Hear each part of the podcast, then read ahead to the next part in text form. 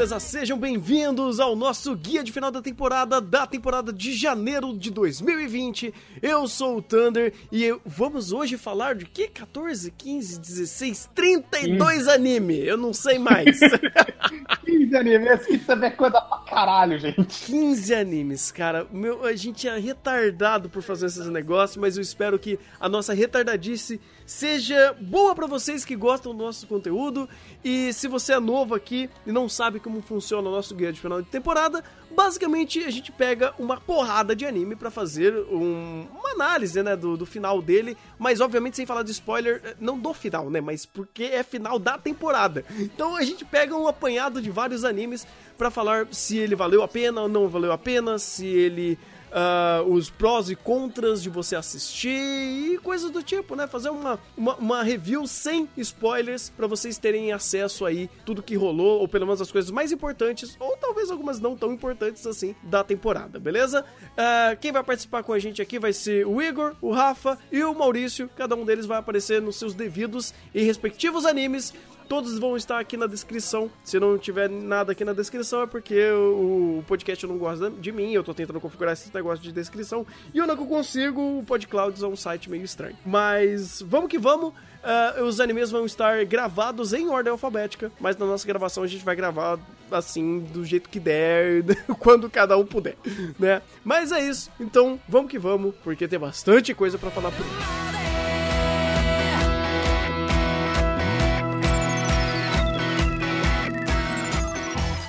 Boku no Hero Academia, quarta temporada. Eu não vou fazer sinopse porque, sinceramente, se você não assistiu Boku no Hero e vai querer ouvir a quarta temporada, tem alguma coisa de errado com você. Mas, enfim. Eu, eu acho justo, até porque essa temporada foi, um, vamos dizer assim, um pouco diferente do convencional. Entenda diferente como ruim. É, pois é, pois é. Mas de qualquer forma, é, introduzindo rapidinho o que, que foi falado nesse arco, Basicamente, tivemos dois grandes arcos, que um deles foi o do Overhaul e o outro foi do... Eu não sei se eu posso falar se foi da, do... O quê? É... Normalmente a gente chama de arco do festival. Mas se quiser chamar de arco do Gento. Eu, eu, eu posso chamar de arco do absolutamente nada, porque é o que parece que foi, sei lá. Enfim. É, eu não quero dar muitos spoilers, obviamente, como eu já falei, não faz sentido dar spoilers aqui nessa análise, mas, cara, eu eu não sei o que, que aconteceu para essa temporada decair tanto. Tá, tudo bem, eu sei, e isso daí tem nome e sobrenome, no caso é o diretor, que ele simplesmente acabou com essa temporada. E que também o Correio tem uma parcela de culpa porque esses dois, o, o, principalmente o arco do festival, ele fez meio na coxa, né? Mas é, essa temporada, cara, ela foi visível o quão baixa foi a qualidade em uma série de aspectos por causa de uma mudança de um diretor e porque não era um bom momento da obra é, no seu material original. E isso desencadeou uma das piores experiências que eu já tive com Boku no Hero, sendo que é algo que eu não reclamo que Boku no Hero faz, porque Boku no Hero geralmente tem uma qualidade muito acima da média de todos os Battle Shonen que a gente conhece por aí. E essa temporada simplesmente ele caiu é, numa vala onde ele começou a ter tantos problemas narrativos de storytelling que ficou difícil de assistir essa temporada. Isso, né, muito contra o diretor, principalmente porque ele mexeu muito no pace da obra, para pior. Então, muita coisa ficava arrastado. Normalmente, Boku no Hero adapta dois a três capítulos, quatro se tiver muita luta. E ele conseguiu deixar as coisas muito mais lentas, co colocando flashbacks, mais diálogos expositivos, enrolando cenas. E, cara, pra, principalmente pro segundo arco, que já era um arco um pouco complicado por conta do, dos problemas que o Correio passou na época, por isso que o arco do festival ele é mais é, aleatório, por assim dizer. Aqui, a, não só esses defeitos ficaram evidentes, como foram piorados. Na, não tem um episódio que você passe sem notar algum problema, seja de direção, seja de construção de cena, seja do tempo do episódio passando, porque tem episódio que o tempo não passa, e só piorou, cara. Piorou tudo. Ainda mais o arco do Overhaul, que no mangá é um dos melhores arcos, um dos melhores arcos. E aqui foi simplesmente destruído por, por esse diretor novo. Nem os momentos de lutinha legal, dinâmica, ele conseguiu salvar, porque assim, é, a gente teve alguns problemas nessa temporada também, por causa do segundo filme de Boku no Hero que estava saindo, e assim como o primeiro filme, muitos dos bons animadores da. da. da Bonis? Oh meu Deus. Bonis. Bonis, caraca, deu um branco aqui. Uh, foi pro filme, né? Então a gente entende um orçamento um pouco menor pro anime que é serializado, pra TV, que dá menos retorno, e injetar no que dá mais retorno, que é de fato o filme. Uh, mas alguns episódios teve bons animadores, principalmente a luta principal do Overhaul e a última luta que apareceu nesse arco. Que, bem, eu não vou falar de quem que é, mas enfim, né, rolou uma última luta que vai catapultar pro próximo arco. E foram de fato cenas, é, é episódios que tiveram bons animadores ali, sabe? Os animadores que a gente realmente tá acostumado a ver no Boku no Hero, como por exemplo, um dos principais que fez, as, uh, que fez uma, um, bons keyframes do, da luta do Todoroki e do Midoriya. O cara manda bem demais demais. E o problema em si era o diretor. Quando você via que ele encaixava eh, cenas muito erradas ali no meio, onde ele estendia momentos que não era para estender, onde ele tinha escolhas estranhas de colocar uh, soundtrack em momentos que não precisava, ou criar é, formas de contar o momento daquela narrativa que não fazia nenhum sentido. Tipo, eu vou tir tirar é, todo o áudio de um momento para mostrar tudo em cenas estáticas, o um momento de sofrimento e catártico de um personagem personagem, sendo que não tinha nenhuma coerência fazer esse tipo de montagem naquele momento. O que era tão diferente de Boku no Hero que você não esperava algo tão reflexivo e ainda utilizando cenas erradas e uma pou e pouca animação fez a cena ficar bem estranha como um momento que aconteceu com o Mirio. Então assim, era tão estranho e diferente. Eu acho que não, não é nem questão de ser diferente. Eu acho que era só estranho mesmo, porque às vezes um diferente é bom, mas aqui para Boku no Hero, ele tentou, ah, eu não vou nem dizer que ele tentou fazer algo próprio, cara, porque porque sinceramente, se tinha algo próprio aqui, não deu para ser visto, porque tava é, sobre, é, sobreposto a tanta coisa e escolhas erradas e uh, uma falta de tato para entender o que é Boku no Hero e o que é entender essas, essas três temporadas que tinham passado, que simplesmente esse diretor, ele explodiu. Ele, ele, ele acabou com a temporada e todo o todo nível de detalhe, todo nível de riqueza que a gente vê em Boku no Hero, até, inclusive, o próprio Slice of Life, que é uma coisa que é, é, apesar de não ser tanto, ainda as outras temporadas, uh, outras temporadas mandavam bem e montaram uma coisinha aqui e ali. Essa temporada, até isso, ele errou. Então, assim, é, é um despreparo pra, pra dirigir Boku no Hero que o, o Mukai Nasahiko, eu acho que é isso o nome dele. Masahiro Mukai. Mas, Masahiro. Masahiro Mukai, isso aí. Masahiro Mukai, ele acabou não entendendo o que, que é dirigir Boku no Hero. Ele não conseguiu uh, ter toda toda, toda a base para fazer Boku no Hero rodar. E, sinceramente, é, um dos poucos animes que eu vi que ele fez é o Trickster Odagawa Rampo. E eu vi muitos problemas igualzinho que teve nessa temporada lá, sabe? É, despreparo de saber ter um storytelling coerente, e um, fazer uma narrativa fluida. Ele truncava a história toda hora para coisas idiotas, para momentos e diálogos estúpidos, onde não acrescentava absolutamente nada à narrativa. E aqui em Boku no Hero é, é justamente o oposto, porque a gente está acostumado a dinamismo. Boku no Hero é dinâmico. E quando você pega um cara desse que não sabe trabalhar bem nessa obra, a gente tem um, um o pior momento de Boku no Hero em toda a sua vida animada. Parece até que as estrelas se alinharam para isso, né? Ai, meu Deus do céu. Não, mas pô, é, além da piadinha forçada, é, vamos lá. O monte de animador saiu pra ir pro filme. O diretor antigo saiu pra ir pro filme. O, esse diretor, é, nem digo que ele quis fazer algo próprio. Ele não sabia o que fazer, tá? Tanto que você pega, o, principalmente no segundo arco, muitos momentos óbvios, nítidos sobre como montar uma cena ou o tom do que essa cena quer dizer. E ele erra completamente. Vai pra direção todo, totalmente oposta. Ele é um diretor completamente amador e despreparado. Quem quiser ver mais dessas informações, a gente fez chá de trovão de toda essa quarta temporada inteira, episódio por episódio, para vocês entenderem os maiores erros por, por detalhe desse diretor. Sim, exatamente, cara. Foi, foi doído ver o quanto ele não conseguia acertar nada. Tanto que os méritos que eu dei para essa temporada, que foram basicamente os três primeiros episódios, que foi um momento que o All Might e o Midoriya estavam conversando, eu senti que nem era ele que tava dirigindo. É bem isso. Aliás, os, os poucos acertos que a gente pode dizer que ele teve foram espontâneos a aqui e ali, então parece mais que foi algo na cagada. Pois é, e a, a gente até descobriu uma coisa interessante nessa temporada, como Boku, Boku no Hero não é uma obra tão simples de você usar de storyboard para fazer o anime, porque tem muitas ideias do Kohei que ele faz, principalmente no mangá, que funcionam justamente porque a mídia é mangá.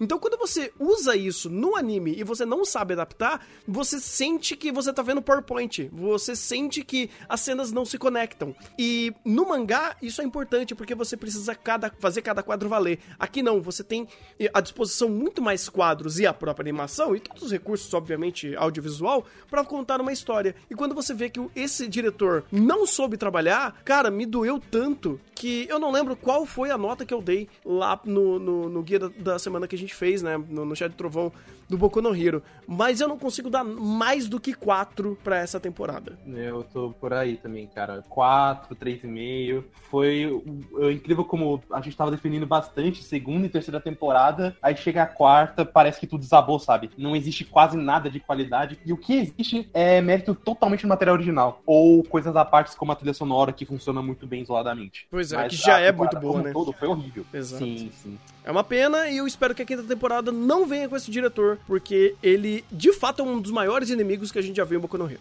Esse é. Uhum. E, aliás, se ele vier na quinta temporada, podem esperar, porque a primeira parte dessa temporada vai ser doída. Vai, vai.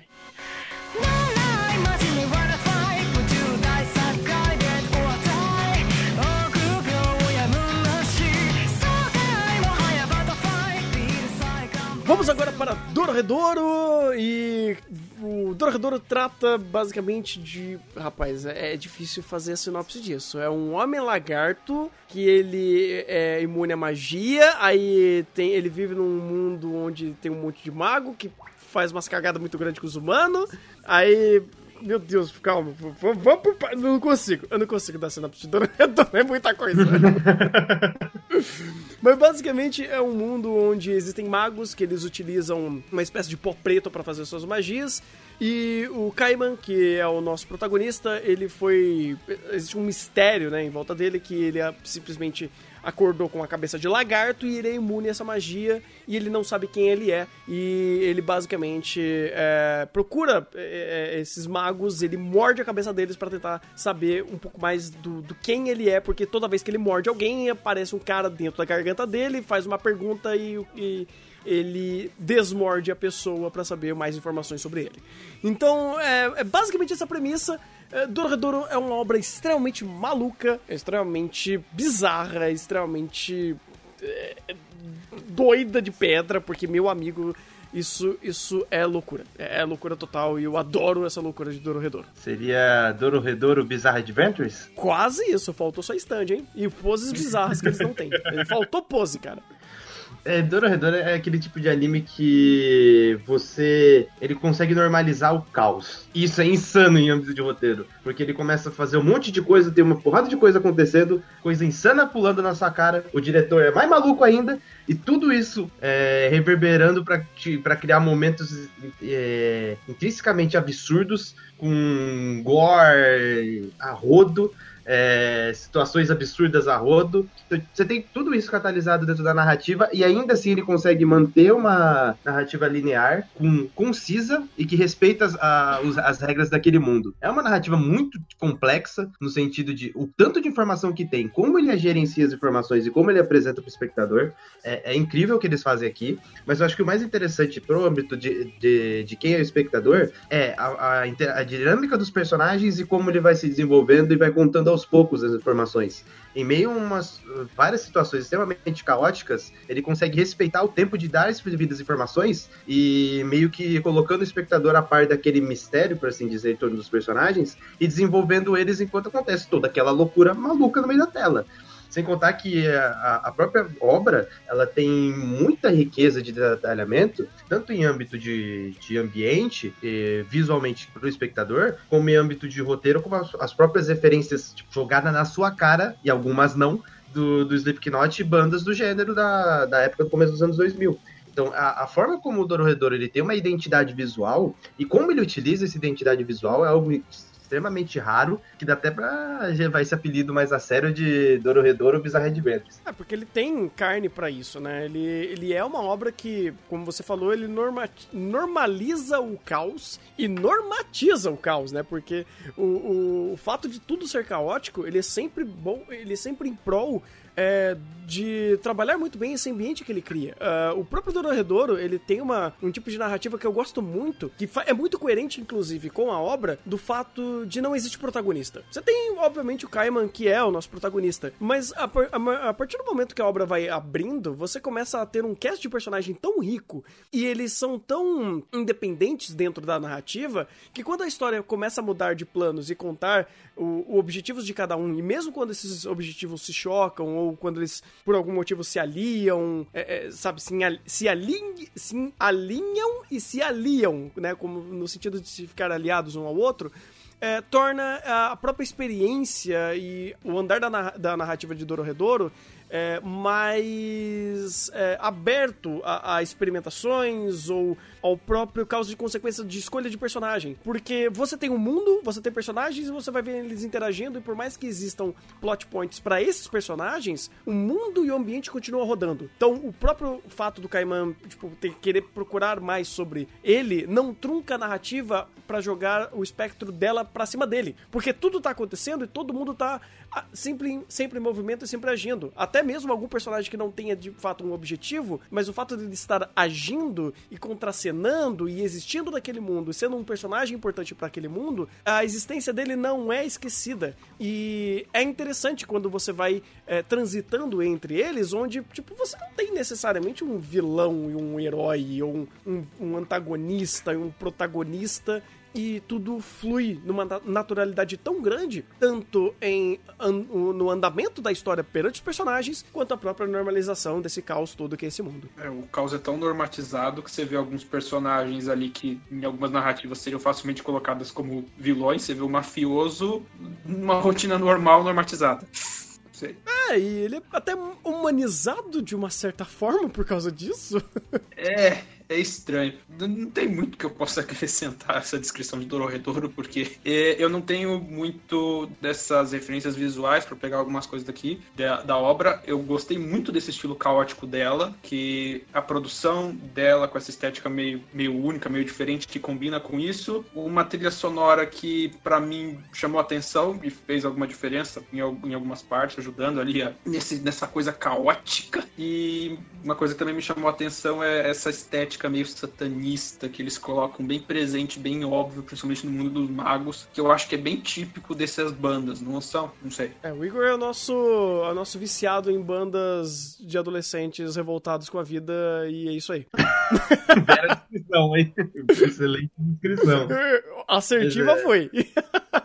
Mas é, as referências são sempre presentes e eu até comentei isso, acho que não é simplesmente o uso das referências que elas basicamente baseiam o mundo. Então, tudo que é trabalhado, tudo que é calcado aquele world building, ele tem embasamento desse tipo de coisa, esse tipo de referência. A própria máscara com, com o nariz do Pinóquio é uma referência de Pinóquio. os próprios episódios, eles apresentam referências no, em alguns momentos, seja o vocalista aparecendo, tem uma, acho que do episódio 7, que aparece quatro membros da banda pendurados mortos. Aí que até eles, os personagens comentam: ah, aqueles caras morreram. Beleza, os caras que morreram é uma referência à banda. Ou seja, tudo que tá ali, ele tem algum elemento, seja explícito, como é o, nariz do Pinóquio, ou no, no, plano de fundo fazendo esses easter eggs. Mas as referências são sempre ali e as referências calculam, dão base para o roteiro. Inclusive as máscaras que eles utilizam também é baseado no Slipknot, porque todo mundo usa máscara. Então eles fizeram uma sociedade de todo mundo usa máscara, ou seja, afeta o world building. Não é simplesmente, ah, tá ali é um recurso para fazer uma referência. É mais que uma referência. Dá significado, né? É. É, é interessante. Que, Pode falar. Não, eu quero falar, eu acho que nessa talvez alguém, tipo, nem eu que não tem essas referências, talvez possa sair prejudicado de entender esse mundo. Não. Não sei, eu gostei bastante do anime, mas eu não peguei nada de referência. Aí que tá. Será que tá É, é, assim, eu vou falar de alguém que não na- manja nada de Slipknot. É, eu não senti nenhum tipo de dificuldade de entender o que Dororedoro tava querendo fazer, ou contextualizar desse mundo, ou até por que cada elemento que tava ali existia ali. Porque é o seguinte, é, existem coisas que são só porque sim, aceita, e isso não é ruim, é, é interessante porque ajuda ao caos e a estética suja e grotesca de Dororedoro, mas existem outros elementos que têm alguns significados e simbolismos para referenciar o próprio Dororedoro. As próprias máscaras, por exemplo, elas são uma boa parte é, é, utilizadas como uma segunda, um segundo rosto numa sociedade onde hum, você se apresenta como a sua máscara e, os, e o, a sua máscara é mais importante do que, o seu, do que o seu rosto, dependendo da parte da, da, da sociedade que você tá. Então, é, você mostrar o seu rosto, de fato, ele não significa um- uma questão mais íntima de personagem, mas é uma camada que menos importa pro, pro representa o seu. O, o- a sua pessoa perante a sua máscara. Por isso que essa, é, é, é, esse ênfase em todo mundo ter máscara e essas má- máscaras simbolizarem algo muito importante. Porque o importante para a visão do mundo perante a você é a sua máscara, não o, a- o seu rosto. É, eu não sei até que ponto ele vai querer abordar isso, mas pelo pouco que eu entendi, isso deu uma essa, essa, essa, esse entender e é interessante que ele nem me faz pensar muito, refletir sobre isso, porque até é, é tão normativo tudo ali que o fato de você não saber exatamente o porquê das máscaras não estraga em absolutamente na- nada o seu entendimento daquela sociedade. Então, assim, por mais que exista milhares de referências, eu não sinto que ele te prejudica por você não, não pegar elas. Porque é tão natural e tão normativo tudo que qualquer elemento que você não entenda, você simplesmente aceita e funciona da mesma forma. É um Até bônus. porque as referências não explicam o roteiro. As É. referências são, são elementos pro espectador falar, ó, aquilo ali eu entendi. Aquilo ali, aquela referência no plano de fundo que ninguém tá vendo, eu entendi porque aquilo tá lá e eu sei de onde aquilo veio.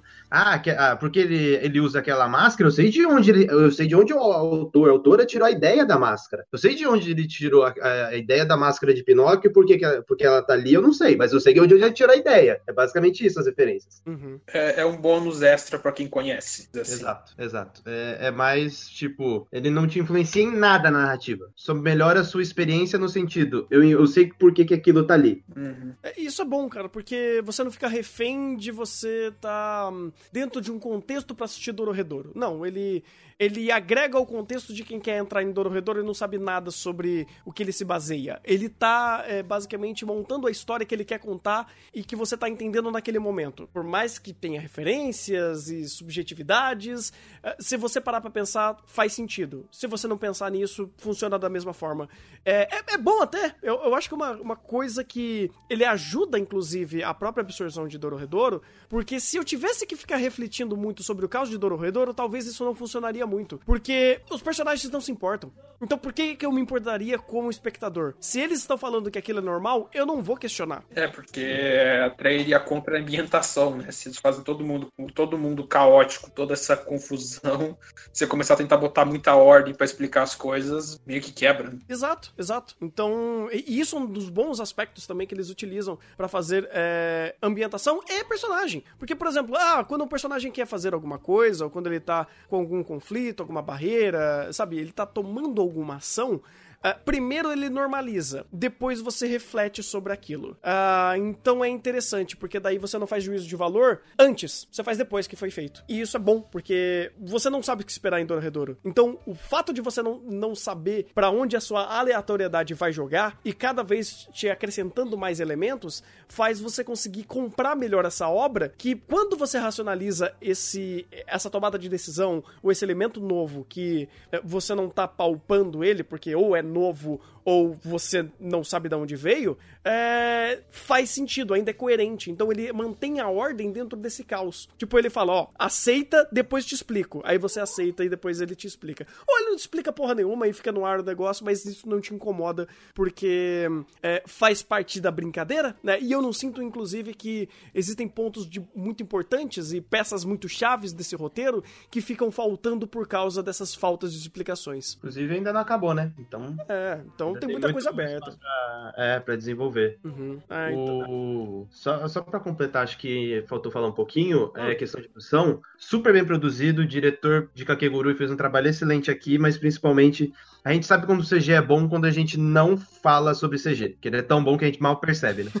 então, tipo, em âmbito de produção, Dororedoro deu um show, os usos, utilização de CG, construção de cena, ambientação fenomenal. Então, a construção audiovisual, impacto nas cenas por uso de sonoplastia, deu um show, um show, um show, um show. É uma experiência incrivelmente imersiva, quando ele consegue criar aquela ambientação totalmente suja, os personagens sujos, aquela trilha sonora mais pesada, mais densa, o contexto da situação. Então, em âmbito de produção, é, Dororedoro dá um show e esse vai ser o menor dos problemas.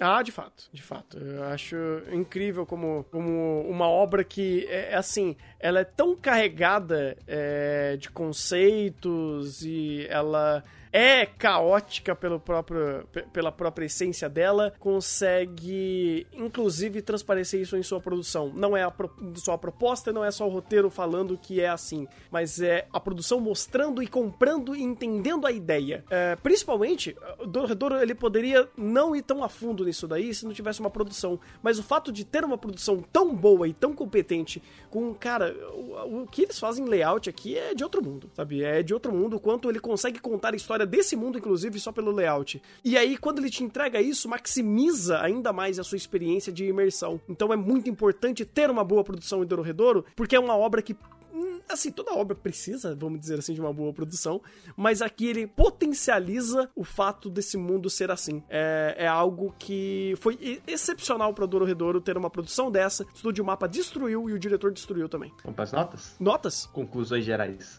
Sim, olha só. Bem, eu, eu vou ficar com um 9 em Dororedoro. É, eu senti né, esses pequenos detalhes não complexos, não completos.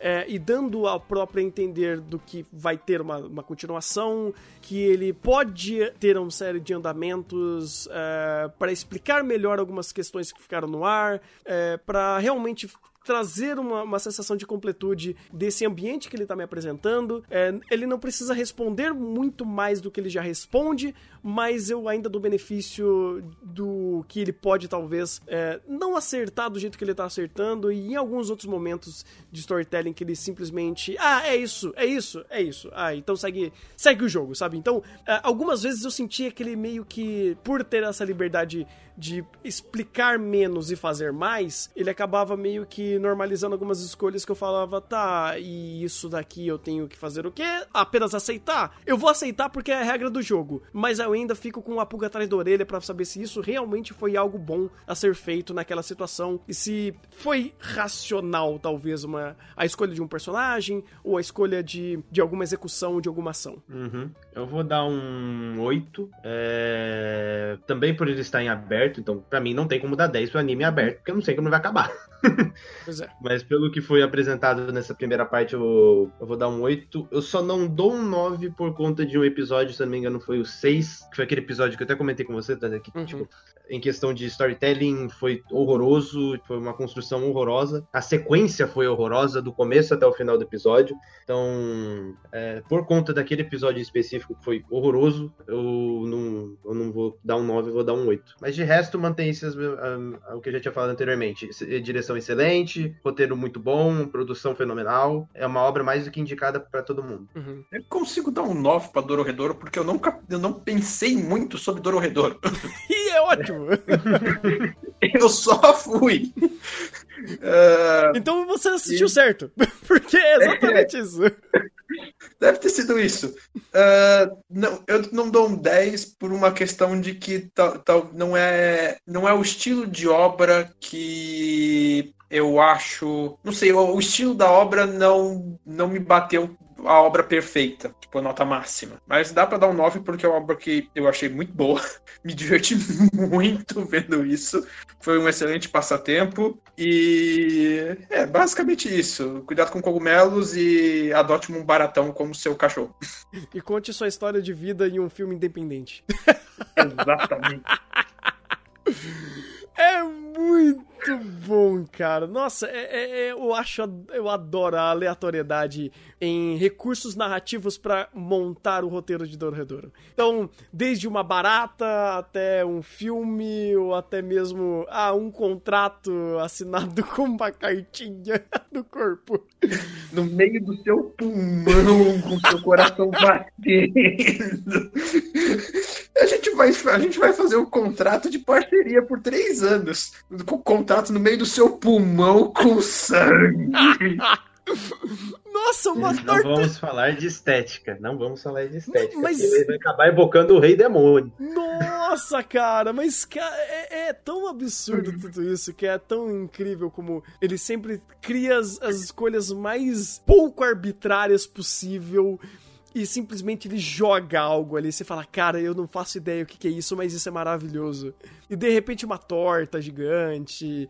E de repente, não sei. Cogumelo. É cogumelo. e de repente morreu, mas passa bem.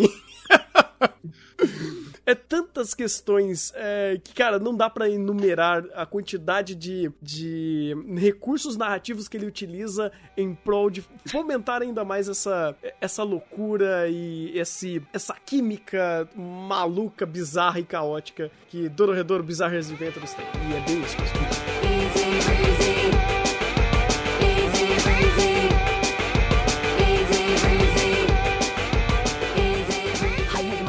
Agora para Izouken, o melhor anime do ano, e é isso aí, não preciso nem me, delongar mais em elogios. É, é 10, vamos pro próximo. Não, brincadeira, né? Vamos falar de Izouken, que é mais uma obra, assim, espetacular e fora de série do nosso querido Yuasa, um gênio da animação.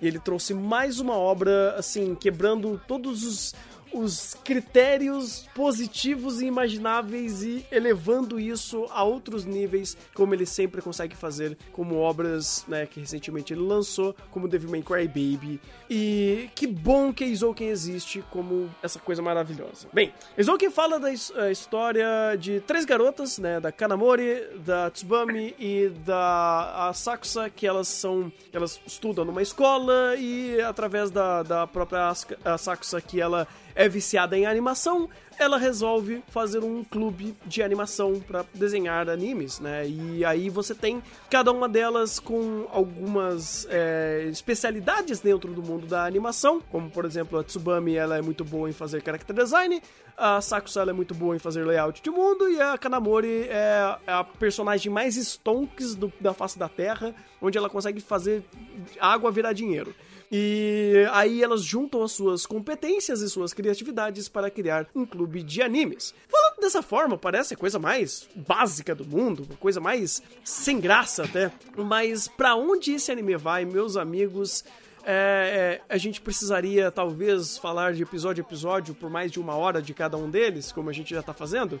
Então, Pra mais detalhes, vocês confiram os nossos episódios é, aqui no podcast de Eizouken, que a gente tá fazendo mais de uma hora pra cada episódio, porque, cara, tem cada coisa incrível pra falar deles, que a gente precisa de muito mais tempo, mas aqui a gente vai resumir pra vocês que ainda não viram Eizouken. É complicado, porque o, o Yuasa, ele sempre lança no começo do ano e quebra a banca.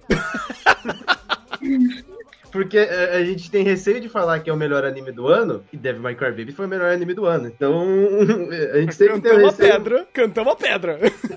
Exato, mas a gente sempre tem esse receio, né? Aqui, Yezouken, novamente, trabalho sensacional. E você vê isso em cada detalhe, em cada enquadramento que ele faz, cada construção de personagem, desenvolvimento. É, cada, o nível de detalhamento nas obras do Yuasa é uma coisa insana. É, cada composição de cenário, ambiente, ele agora, principalmente em Yezouken, que ele está trabalhando mais num, num contexto onde personagens é, estão fazendo animes, ele traz uma visão tão, tão bem detalhada, tão bem é, ambientada do, do que é fazer animes e trazer isso para um público geral dentro de um contexto que é extremamente, um contexto profissional, extremamente técnico, trazer para o espectador de maneira que ele entenda aquilo e se utilizando de personagens que têm uma dinâmica entre aspas mais infantil, por assim dizer, não é nada mais muito complexo, destruição, destruição do mundo nem nada do gênero, é uma narrativa é, bem longe longe de- dessa premissa. Então, uma narrativa desse, de- desse estilo, trazer esse nível de detalhamento, conhecimento técnico, como ele faz aqui, é algo insano. Então, enquanto você assiste o anime e digere, você vai estar aprendendo também.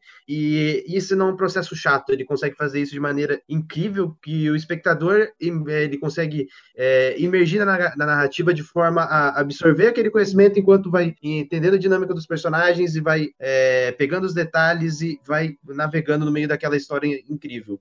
E isso também vale também pela produção, porque o que eles fazem aqui de, de uso de arte, de sonoplastia, de efeitos sonoros, que eles usam dubladores para fazer efeitos sonoros aqui, é um- uma coisa de outro mundo, é um outro nível de, de percepção de, de anime. Ele sai completamente do, do, do que a gente tem de clichê e genérico e cria uma identidade própria em todos os âmbitos da, da sua produção, desde a sua própria direção, desde a, da, a sua trilha sonora seus efeitos sonoros. Tudo aqui é específico de Eizouken e tudo que Eizouken faz, ele tá acima da média e ele tem uma identidade própria que carrega. É, é, parece que a gente até tá bajulando o anime, porque o tanto que a gente elogia ele, mas é, e principalmente o Yuasa, mas o que o Yuasa consegue fazer com suas obras é algo de nível Satoshi Kon e afins. É porque, se você for parar pra pensar, Izouken é uma obra extremamente didática pra te ensinar todo. Eu acho que dá pra falar, praticamente todo passo a passo dentro da indústria dos animes. Dá, dá. É, Dá- tanto que Dá pra, acho que dá pra assim. ele, ele exemplifica de uma forma muito didática e muito mastigada o que é, de fato, você tá atrás, né, do, do- do- da banca que produz, né, não o pessoal que tá assistindo. É, ele te dá uma boa base do que é de fato animação. E não só como produzir, mas como que é você pensar sobre animes. Ele ab- abre o espectro de pensamentos, reflexões e ensinamentos que vão desde como você, é, como um animador, ele enxerga tridimensionalmente, ou como ele enxerga a animação dele, desde a concepção de mercado, a concepção do que é uma coerência de roteiro, quais são os aspectos técnicos que envolvem a própria lógica de construir um, um- um- um- uma ideia criativa. Então, tipo, você tem um impulso criativo e como que você faz esse impulso criativo virar algo funcional e lógico dentro de uma narrativa que você precisa criar regras e dentro de um ambiente que você está desenhando, então ele precisa ser verossímil dentro é, de regras do que daquele mundo que você está criando. Então, é, é tão amplo e macro a- as competências desse anime que sim, a gente pode dizer que ele é a melhor forma de você aprender a ver o mundo dos animes, e tanto em produção quanto é, ser um espectador. E você junta isso com uma produção que brinca com. aproveita da estética mais simplista pra brincar com tudo que pode. Brincar no sentido de mostrar na tela, visualizar, mostrar tanto aspecto visual, fazer referências, brincar com o telespectador, com a percepção do telespectador das coisas, e também com o próprio prosseguimento da narrativa. Eu vou, vou pegar aqui um ponto que eu acho insano para Izouken, que muita gente, quando vê, não vai perceber tanto, não vai pegar tanto, mas é, foquem no, no, no, no, no que está passando na tela e se atentem aos detalhes de ambiente. Você vai ver que cada ambiente, cada layout de ambiente é intrínseco e é incrivelmente singular. Então, quando, por exemplo, quando tem uma sala lá que eh, a gente até comentou no, no chat Trovão, que, ele, que entrava na sala, a, es- a estética daquela sala era própria. O estilo artístico era próprio. Se ia, se eu passava pela cidade, era totalmente uma identidade própria. Toda a construção, toda, toda, tudo que é apresentado ali, toda a arquitetura daquele local é próprio. Não é nada basicamente copia e cola do que a gente tem aqui. É uma arquitetura própria daquele local. E ele faz isso para tudo. Ele, ele consegue racionalizar sobre aquele mundo de maneira a criar essa arquitetura, criar esse estilo, essa arte, para todos os elementos que compõem aquela cidade. Então é extremamente difícil você achar algum elemento na, naquele local que seja similar ao nosso, que funcione da mesma forma. São poucos esses elementos. A maioria dos elementos que estão no layout são elementos que ele mesmo criou. E isso é altamente insano quando você tem um layout tão grande quanto o de, de Zouken, que ele paira sobre diversos lugares e muitas vezes saem do nosso plano para entrar no plano imaginário de um lugar totalmente diferente. É, porque ele brinca com a ideia da fantasia, né? Não a fantasia só no quando ele quebra o, o, o plano para mostrar ah, uma viagem muito louca que a Sakusa e as outras fazem quando estão imaginando de fato uma animação que elas estão fazendo ou quando elas estão imaginando a funcionalidade de algum objeto que elas estão criando no campo das ideias, mas quando você olha para aquela cidade, para aquele ambiente que elas estão, e aquilo tem um toque de fantasia. Existe um episódio, o Igor não viu ainda porque ele tá se contendo para ver todo um episódio de- cada vez para fazer o chá de trovão né, que a gente tá fazendo. Então, não terminamos ainda, né, quando, você tá vendo a gravação desse, de- desse podcast, o lançamento dele. Se você tá vendo no lançamento, a gente não fez todos os episódios, a gente tá fazendo isso com calma porque dá um trabalho enorme, mas existe uma coisa muito legal é, lá pro, pro final que elas simplesmente começam a explorar aquele mundo. E eles têm uma sacada de trabalhar os dutos né, de água e toda a tubulação de água e a corrente para onde a água flui e todos os lugares mais afastados da cidade. Você sente que você tá num, num, num anime de fantasia. Você sente que você tá saindo da realidade daquele. eh, eh, Da, da nossa realidade, vamos dizer assim, e indo pra um, um lugar onde ele tá brincando em criar um layout mais fantasioso.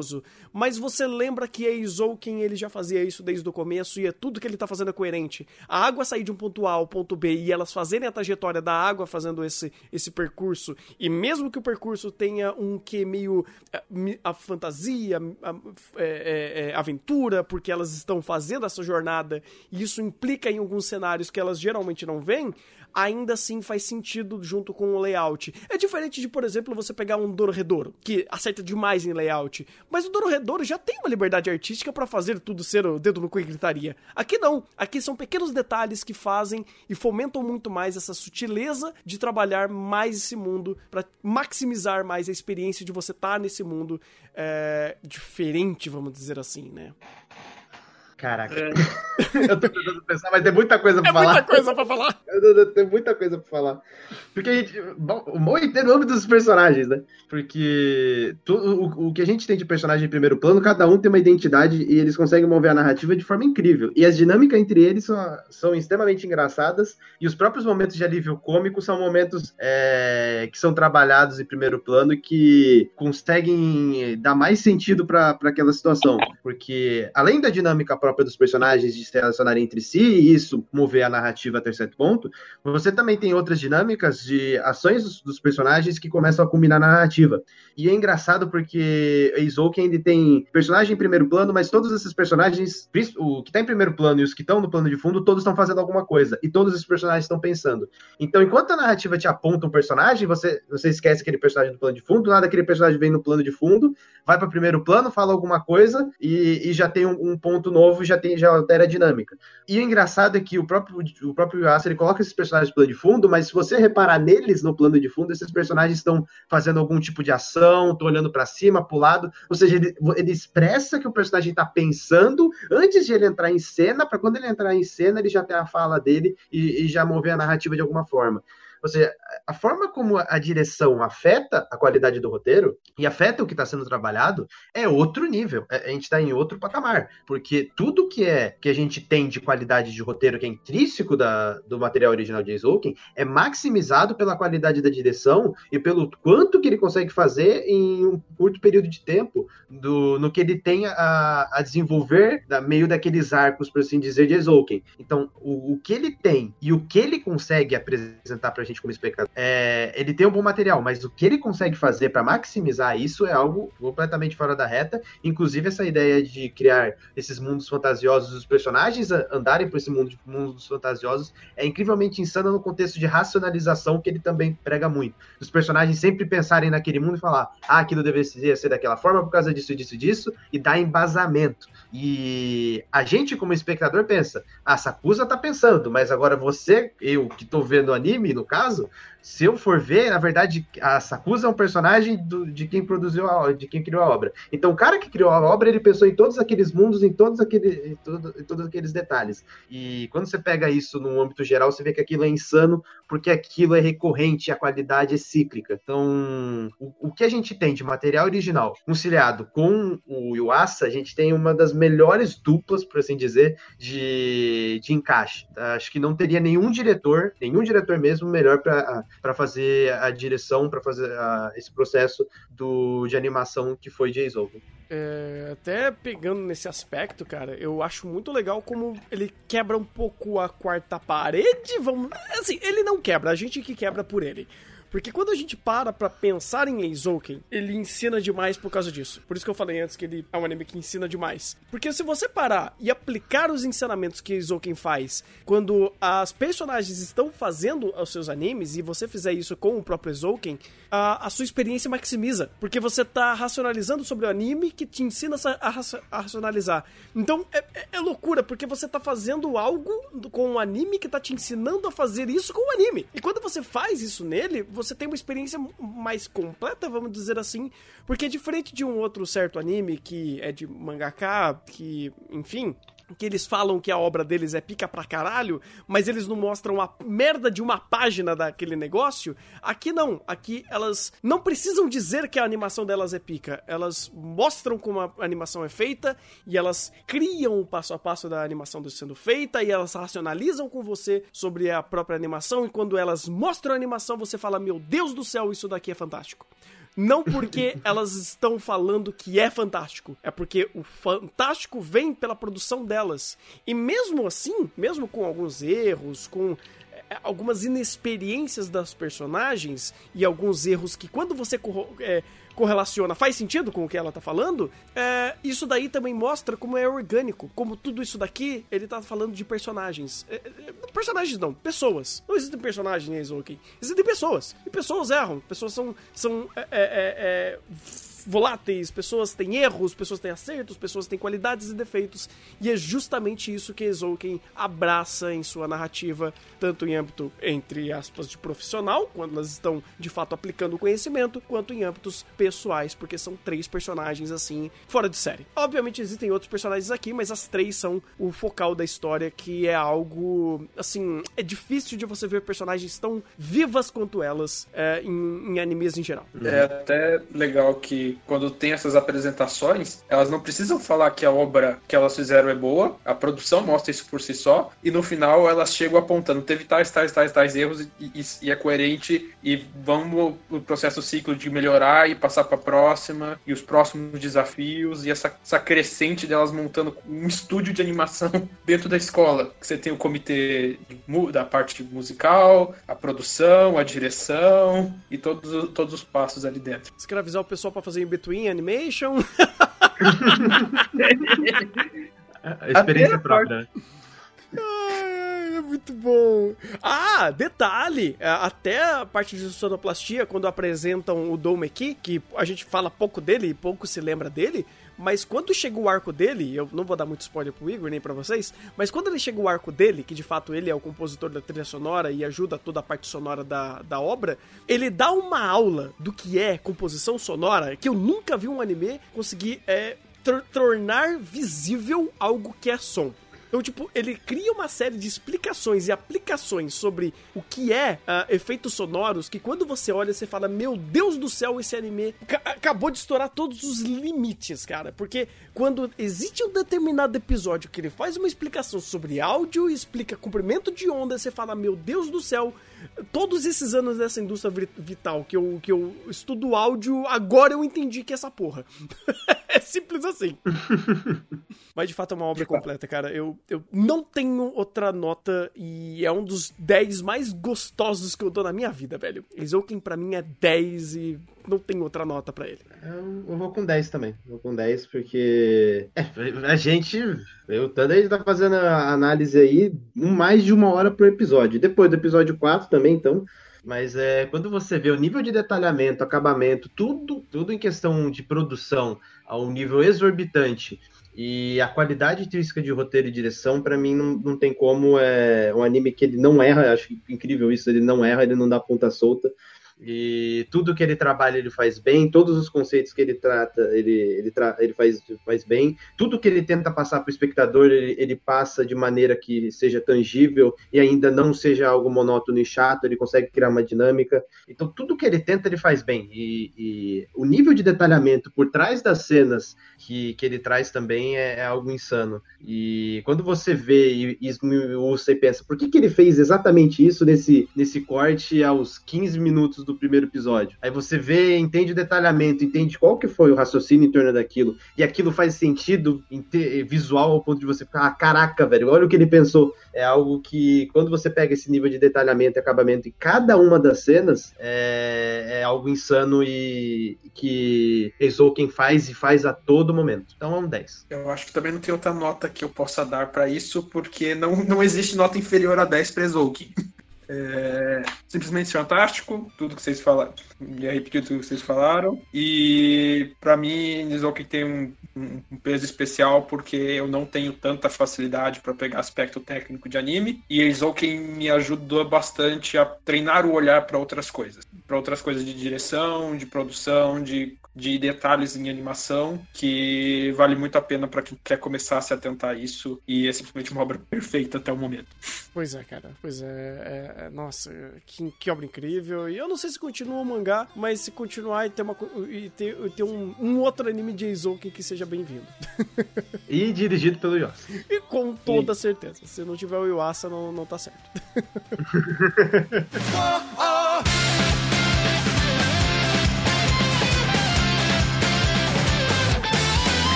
Vamos agora para Haikyuu Over the Top, vulgo a quarta temporada de Haikyuu, com Steph... É Steph nova? É diretor novo, né? Diretor e diretor de animação-chefe. Ah, só. Então tem coisas que mudaram nessa temporada, mas eu não diria que mudaram para melhor, apenas mudaram. E isso é o suficiente. eu não comparei e vou continuar não comparando as, as temporadas anteriores, mas eu também não vou dar a sinopse, porque se você não acompanhou ainda a quarta temporada de Haikyuu, né, se você não, não acompanhou até aqui, é, basicamente a gente tem a, essa, essa temporada, eles vão para as nacionais. Eles têm um arco de treinamento e depois eles começam as nacionais. É, e é basicamente é isso que você precisa saber da quarta temporada. Se você não assistiu Haikyuu, vá assistir, porque é uma obra maravilhosa e você precisa ver se você principalmente gosta de vôlei. E, e é isso aí, né? Então. Uh, vamos dar um, uma palhinha pro Igor. Vai, Igor, você não acompanhou, você não, não esteve nas nossas lives de temporada, né? Onde a gente falou de episódio a episódio. Inclusive, vocês podem é, encontrar aqui no podcast a nossa análise de, de, episódio por episódio dessa temporada. E o Igor não participou. Então, Igor, é, o que, que, você achou dessa temporada de Haikyuu? Eu achei ela extremamente interessante dentro da perspectiva de desenvolvimento de personagem. Porque muito do, do dos momentos dentro de jogo é, no sentido de como aquele personagem age ou como ele uh, pratica aquela ação dentro do esporte, eles tiveram um olhar e um tato melhor para isso, porque anteriormente, vamos dizer assim, esse level design, esse power design dos personagens era meio que ofuscado porque você via eles jogando e parecia que todo mundo era bom e não tinha defeitos. Nessa temporada eles deram um olhar mais crítico para isso e se atentaram muito fortemente aos fundamentos do esporte e apontaram as falhas dos personagens com relação aos fundamentos. E criou esse, esse nível de, de distanciamento entre quem é bom na maioria dos fundamentos e por isso é completo, e por isso tá no nível que tá, como o levantador deles, e, com, e em contraste ao Hinata, que ele só tem um, algumas habilidades específicas que são boas, em detrimento aos outros que são muito melhores. Então, eles fizeram bem esse trabalho. Ou seja, eles, esse olhar mais crítico para os fundamentos do jogo, qual que é o papel dos personagens, trouxe uma visão diferente de IQ e muito mais profunda no sentido de como trabalhar o jogo e como enviesar o jogo. Ah, faz sentido, faz sentido, porque essa temporada ele permitiu fazer isso. Uh, eu acho que foi uma temporada onde, é, principalmente pelo Renata e pelo ambiente que eles estão, eles, per eles permitiram isso acontecer. Por quê?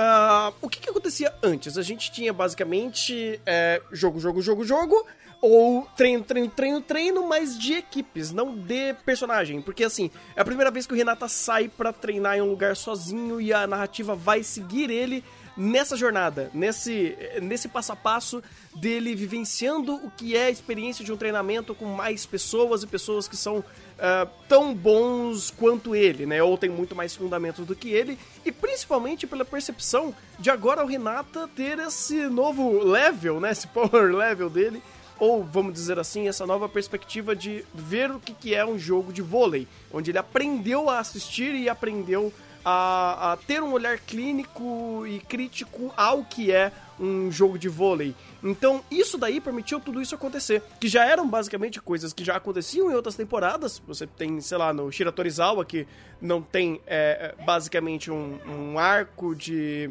de. de é, Slice of Life.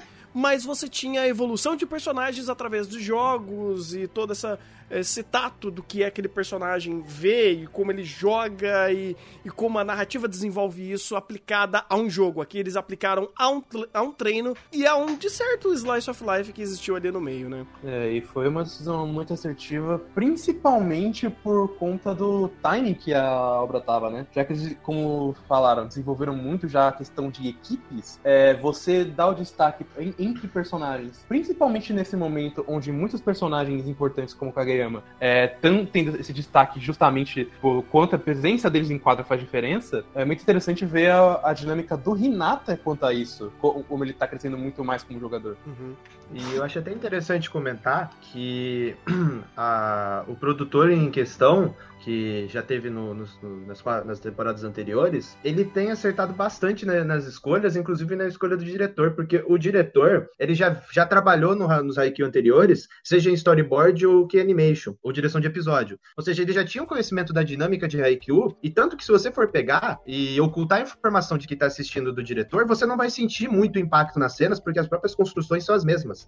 O trabalho sonoro de Haikyuu dentro da quadra é exorbitantemente fenomenal no quesito de ambientação. Então, todas essas características intrínsecas de Haikyuu ainda tá lá. E o impacto do diretor é muito mais nos momentos fora da quadra, de dinâmicas e situações, contextos de personagem, do que necessariamente dentro do jogo em si, que manteve o mesmo padrão de qualidade. Uhum. Até porque uma pecinha vital aqui a gente não pode deixar de citar que é o próprio Taco Kishimoto, né? O cara tá lá trabalhando e a gente sente que o roteiro tá em boas mãos e por mais que mude algumas peças na parte, eh, principalmente da produção, né? Que é o diretor, que é uma peça super vital, ainda tem alguém ali atrás que sabe escrever bem pra caramba pra dar toda essa base pra experimentações. Porque assim, eu não lembro, né? Se vocês lembrarem, isso é uma coisa que eu, que eu tô questionando há um bom tempo e eu não fui ver se é, se é realmente isso. Mas eu senti que nessa temporada eles quiseram brincar um pouco mais com a arte em alguns momentos. Então você teve, ah, por exemplo, determinados pontos específicos onde o diretor queria eh, jogar algum estilo, algum estilo artístico diferente pra fazer um impacto de cena melhor. Por exemplo,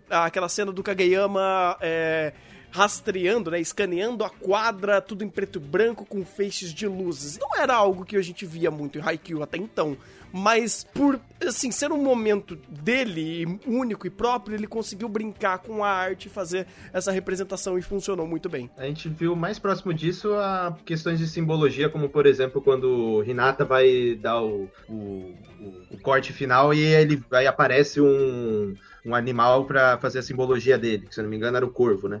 E aí nesses momentos de mais impacto ele tinha ele usava dessa simbologia e criava essa relação. Mas em momentos de ao, no meio do jogo assimilar, conf- assimilar o conflito com aquela construção de cena é algo bem específico do diretor. Isso é. E, e veio pra, assim, pra agregar. Eu, eu gostei dessa, dessas escolhas porque trouxe uma dinâmica diferente, é bonito e eu diria que ele acertou muito, mas muito mais é, do que errou nesses momentos. Teve um ou outro momentinho que a gente falou que não saiu muito legal, é, que a gente falou nos episódios aí, é, mas, é, assim, o saldo dele tá completamente positivo. Mandou muito bem no trabalho que ele fez aqui. E, assim, meio que já não me repetiram muito, né? Que a gente já fez tanta análise, então eu já vou meio que dar mais, mais espaço aí pra vocês falarem o que vocês quiserem.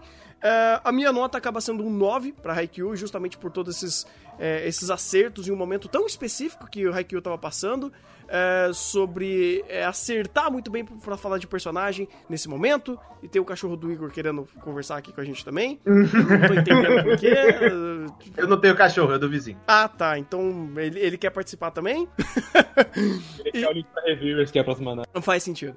E, e aí eu gostei muito, né? Resumindo basicamente a mesma coisa que eu falei na, na análise, eu gostei muito da ideia de você ter um período legal pra trabalhar eh, essa evolução de personagem e fazer algo que poderia ser chato, maçante ou simplesmente descartável, que era um, um- mais um arco de treinamento, ser algo tão vital e importante pra obra, principalmente em âmbito de personagem pro Renata, que ele sobressaiu a todos os erros que ele poderia ter cometido. E o único problema é que eu coloco nisso, nesse ponto aqui, por isso que ele ganha meu 9, é o fato é, de errar em trabalhar personagem secundário em momentos errados. E Haikyuu não tem bons slice of life, e a gente vê isso quando a gente vê a Kyoko ganhando tempo de tela que não serve pra absolutamente de nada, ou outros personagens secundários que estão ali apenas pra preencher espaço vazio, e aí o, o- por algum motivo eles querem colocar ele em primeiro plano, sendo que esses personagens, infelizmente, não significam nada. Eles não são úteis pra narrativa, eles não são funcionais pra história, e não é porque eles são maus personagens, é porque não sabem trabalhar esses personagens e dar ah, o devido momento pra eles, nos momentos certos, ou utilizar eles na narrativa de formas mais coerentes e, e assertivas. A Kyoko, infelizmente, é uma personagem que eu gostei muito da história que contaram dela, mas é, não é ela o problema, mas é um exemplo do problema que Haikyuu sempre teve. E aqui voltou a, a ter, então eu vou ter que dar meu 9. Vou até um pouco mais além, eu dou 8 justamente por conta disso, sabe? Porque você ter esse erro, principalmente no final, ainda mais quando a primeira metade de- dessa quarta temporada foi tão assertiva, é um tiro no pé tremendo, sabe? É, acaba tirando um pouco do gosto. Compensa bastante, ainda mais pelos, pelos jogos feitos e, prom- e os hypes criados no, no final da temporada, mas como foi do meio pro final, foi um pouco pior do que deveria ser. Então eu acabo ganhando meu 8. Igor? Agora foi. É, eu também dou 8, mas é, não só pela, por, por esse fator, que é um ponto meio que fora do contexto de IQ, que é trabalhar personagem fora do contexto de esporte, e quando não relaciona no esporte dá esse problema, mas também pela forma como foi colocado a construção inicial, o desenvolvimento e a conclusão de, de todo esse arco, ele, ele meio que foi postergado de maneira que ele coloca os personagens inicialmente no, no determinado ponto deles, se desenvolve os principais e deixa outros de canto, e depois esses personagens de canto vêm aparecer em primeiro plano. Essa estrutura auxilia muito para você ah, entender e compre- compreender alguns personagens, esses que estão em primeiro plano, e alguns outros começam começa a entrar em plano de fundo, e você não tem o desenvolvimento necessário deles, só tem no meio do jogo quando o cara realmente melhorou e você não viu esse progresso, que você estava preso em personagens principais que são um gancho da narrativa. E mas tirando esse ponto, você tem toda uma construção ótima de, de jogo, a forma como eles visualizaram ah, ah, os jogos e adicionaram detalhes e camadas mais técnicas que você não via anteriormente ficou muito interessante. A própria presença visual da obra, a, a forma como entregou os personagens. Então, tipo, você tem muito da construção audiovisual de Haikyuu presente, então isso já mantém a obra lá em cima. Mas além de uma questão de roteiro mais profunda, também consegue agregar bastante. Então, essa temporada de Haikyuu, apesar de alguns erros, eles conseguiram reunir muito bem o que seria de uma crítica do, do que tem no jogo, desses fundamentos do jogo, em conjunto com uma, uma construção audiovisual sensacional.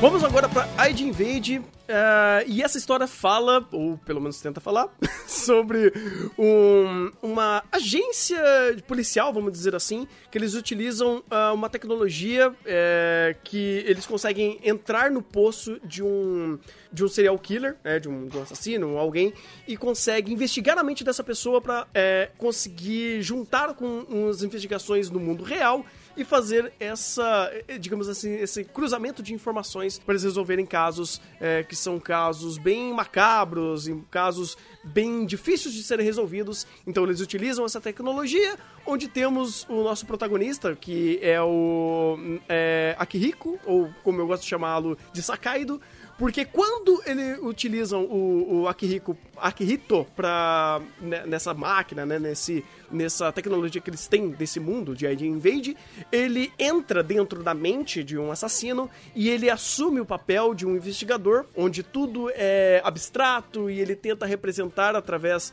de formas bem figurativas o que é a mente desse assassino e ali dentro ele tem que resolver casos que esse caso vão correlacionar com, com os casos que esse assassino está fazendo no mundo real. Então você tem toda essa narrativa, caleidoscópica dentro desse mundo. É uma pre- premissa muito legal, mais uma ideia maluca do Eiaoki. E temos aqui Ai, rapaz do céu, mais um queijo suíço do Aoki, porque quem já saiu de Recreators e já saiu de Audino Zero, a gente espera esse já do Aoki, tá, tá tudo bem. Engraçado, né? A última obra realmente boa, sem furo, sem tanto furo de roteiro como esse que ele dirigiu, foi uma obra que não que foi basicamente do Gerubuchi. É porque o Kiro É pegou na mãozinha assim e falou: calma, calma, meu filho, calma.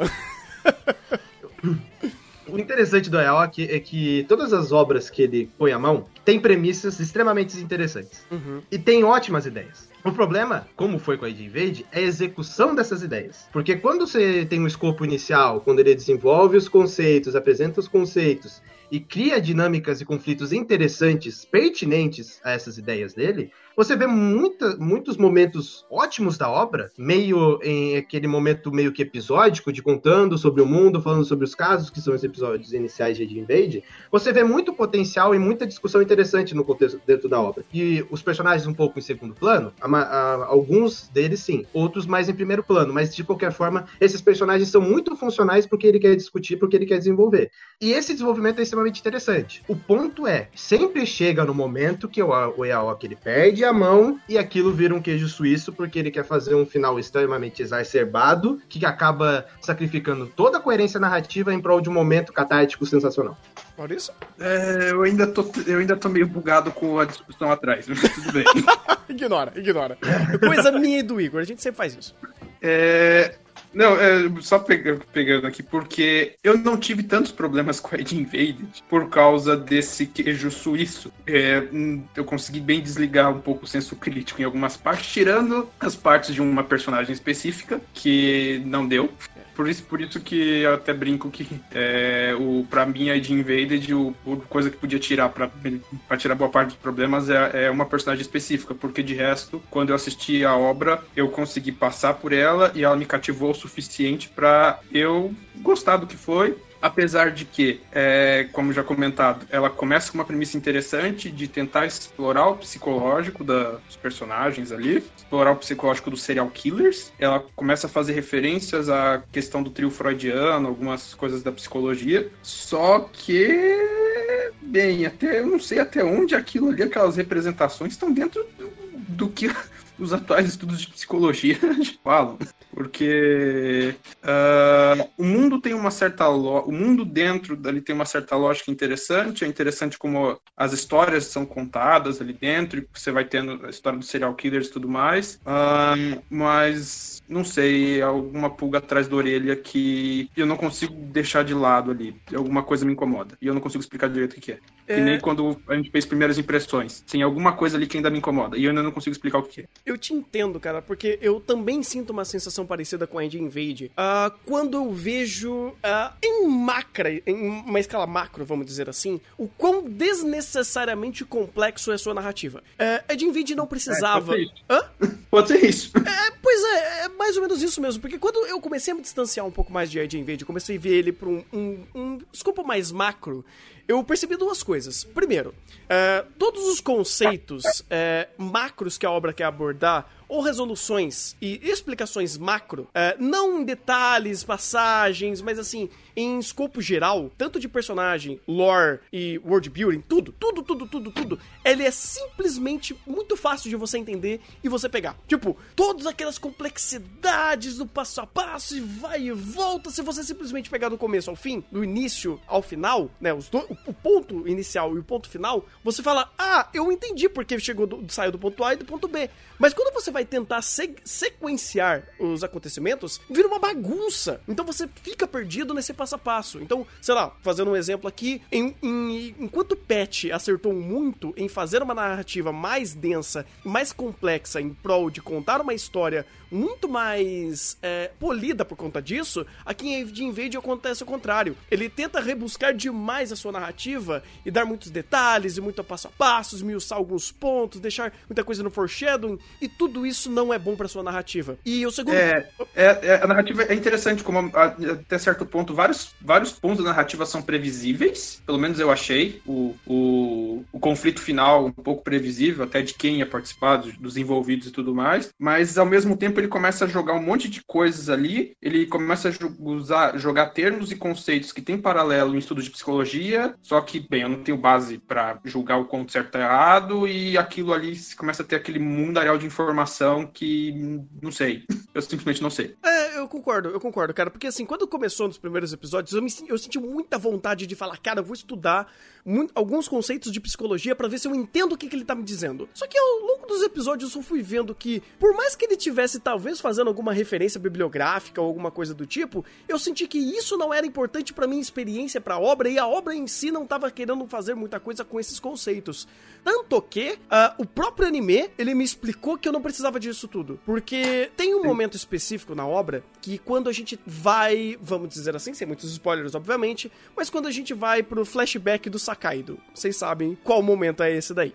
Quando a narrativa começa a contar é, um passo a passo do Sakaido vivendo e, assim, tendo, tendo a sequência de ações dele num determinado ponto que ele quebra o escopo do que era até então, e você começa a entender que essa ah, esse passo a passo mais simplório e até mesmo as, as investigações que ele faz, ou até mesmo a vivência dele, quando a narrativa se volta ao Sakaido, você vê o brilhantismo do que eles conseguem fazer com isso, que é um dos melhores momentos de ID Invade. E aí você vê, você fala, caralho, todo esse momento complexo não serviu de porra nenhuma, porque quando você vai para as linhas de fato, onde você precisa trabalhar personagem, fazer esse personagem é, ter uma sequência de ações lógicas e trabalhar o aspecto entre, é, dentro dele, né, o aspecto do personagem é incrível, então você percebe que toda essa gordura e toda essa complexidade não servia de absolutamente nada. E aí quando você começa a resolver esses conflitos macros, complexos, é, é, micros no caso, macro é fácil de entender, os micros, cheio de detalhes e muitos passo a passos, e começa a se contradizer e quebrar a sua premissa, você fala, puta que pariu, ID Invade, não era difícil você fazer sua narrativa ser mais simples, com menos detalhes, o que você quisesse fazer mais complexo e um pouco mais contemplativo, como caso foreshadowing, e seguir sua, sua narrativa até o final. Que é um, um exemplo muito simples disso, a quantidade de regras idiotas que existem pelo, é, é, pelos é, detetives entrarem no poço. É poço? É poço, né? É, é pô. É poço. é. Existe uma quantidade de regras tão estúpidas e idiotas que não servem pra absolutamente nada, que se nenhuma delas existissem, o anime continuaria seguindo naturalmente. E muitos momentos, como por exemplo o episódio do, do incêndio, seria muito melhor aproveitado porque não teria esses pequenos detalhezinhos que seriam simplesmente ou ignoráveis ou quebráveis, porque a narrativa não sabe utilizar esses elementos mais complexos e esses detalhes e detalhes que não servem pra quase nada em ID Invaded. É Mas eu vou te interessante. dizer, porque- Thunder, Hum, que, que isso aí é meio que de propósito. Porque você tem dois contextos: o contexto da tecnologia daquele mundo e o contexto de mistério para você descobrir o vilão. Sim. O contexto do vilão é sempre 0 ou 1. Um. Ou é uma é um pensamento, um raciocínio extremamente incrível de um determinado personagem que ele consegue ligar os pontos. E ao invés de fazer o processo de A a B, ele faz o processo direto de A a Z em uma, em uma cena. Ou é o, o outro lado da moeda, que é quando aquilo tá muito na cara, como foi o vilão. Uhum. Extremamente, extremamente na cara. Então o que eles fazem? Eles enchem de informação sobre tecnologia pra te criar, pra criar mais coisa, colocar mais coisas na sua cabeça, pra meio que jogar pra segundo plano o que tá na tua cara. Então, tipo, se você ignora essas informações que, que são jogadas pra você, você consegue correlacionar as coisas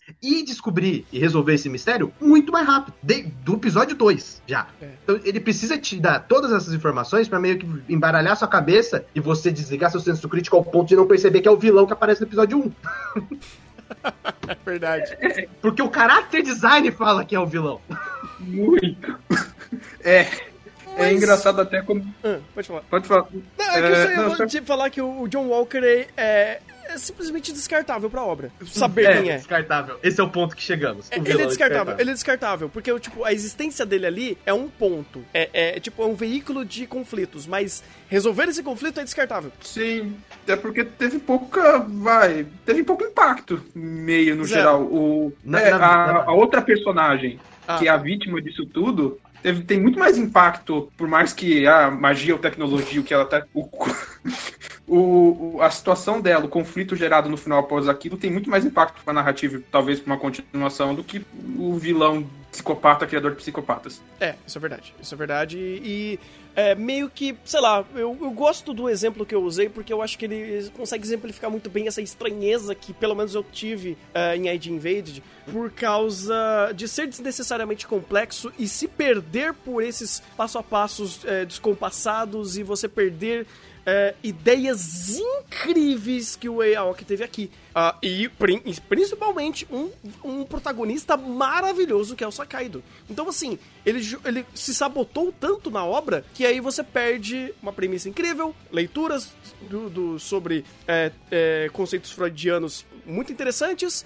E, de fato, ah, uma premissa pra conversar sobre assassinos e serial killers que ele acabou caindo por terra. Não, ele não caiu a conversa, mas o contexto caiu por terra quando você tem toda essa esse lodo aqui que existe em Invaded. É até.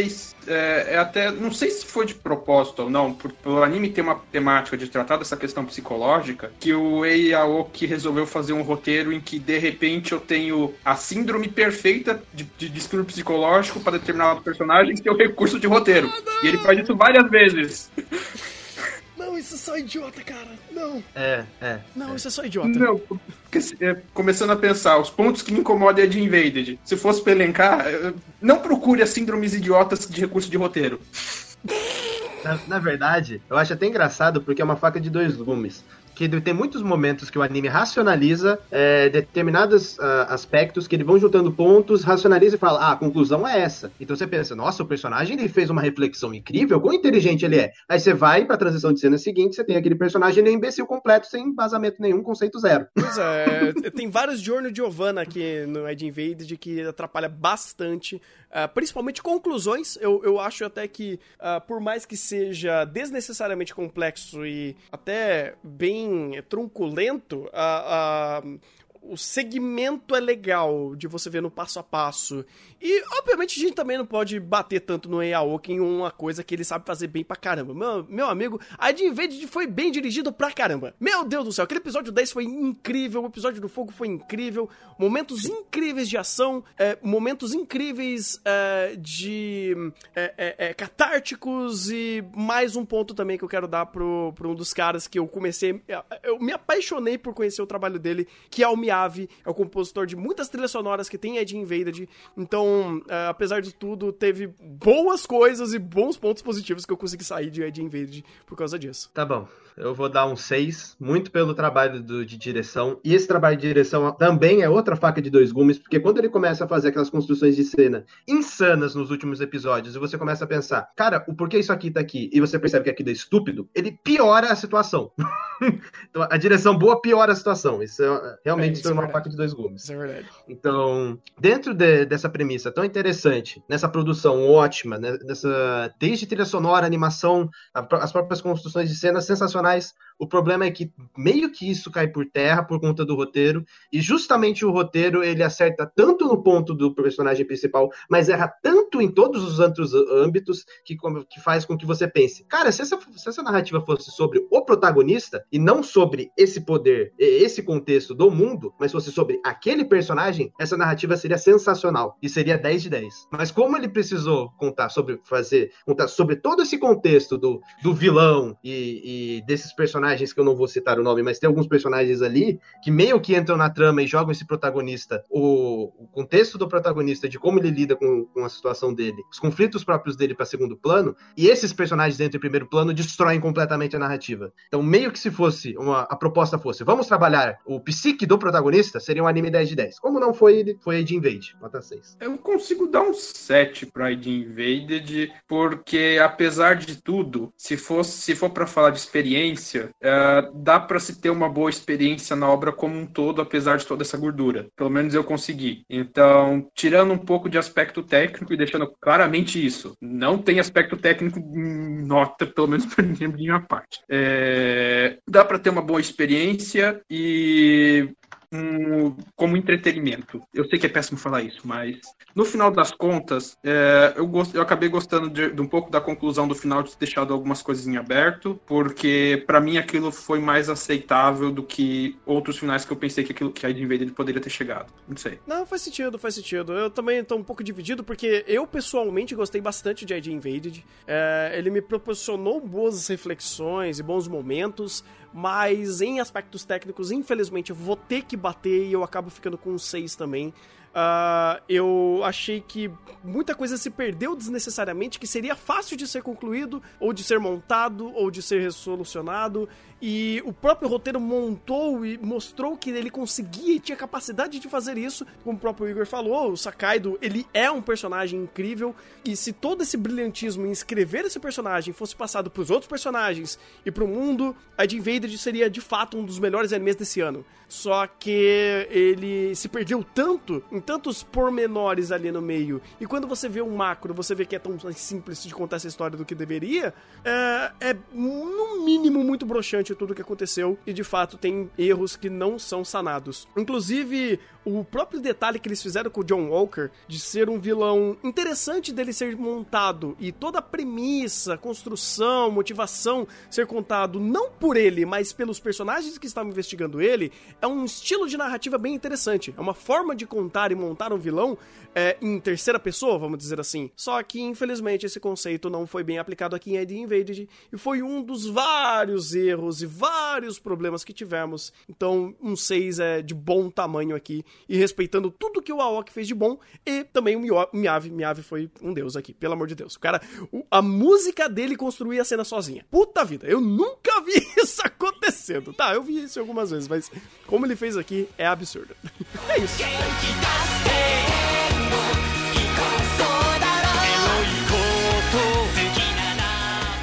Vamos agora para Shizukur Viewers. E, bem, vai ser difícil conversar sobre esse daqui, porque a gente vai precisar de muito mais tempo. E, inclusive, faremos um outro especial falando de reviewers, porque esse merece. Com todas as conversas sérias e conversas idiotas que a gente pode ter de um anime que, de fato, não é pouco dizer o quanto ele é único em muitos aspectos, né? Mas, é, basicamente, aqui estamos em um mundo de fantasia, onde tem uma série de espécies diferentes e as mais conhecidas no mundo da, é, da ficção e da fantasia, como arpias, elfos, lâmias, sucubos e tudo que você imaginar aqui existe. Só que a diferença dessa obra é trazer isso numa conotação do sexo, vamos dizer assim, porque os nossos três personagens principais, eles são basicamente é, reviewers de bordéis, vamos dizer assim, onde eles é, analisam as experiências que eles têm, né, as experiências sexuais que eles têm com outras espécies distintas. Então você tem no nosso cast de personagem um humano, que é o Stank, o, um elfo, que é o Zel, uma anja, anjo, sei lá, o Cream, e outros é, coadjuvantes que vão aparecendo de outras espécies para fazer análises sobre experiências sexuais que eles têm em bordéis de outras espécies. Então, você tem uma um episódio que eles vão para uma casa de elfas, o outro eles vão para uma casa de, sei lá, lâmia e e coisa do tipo, sabe? E a conversa vai, sabe? É, sim, é um anime extremamente mais 18, então não recomendo para obviamente ninguém que seja menor de idade. É, mas por que caralhos estamos falando de reviewers aqui? Ah, tá bom. Silêncio de todos me coloca uma culpa.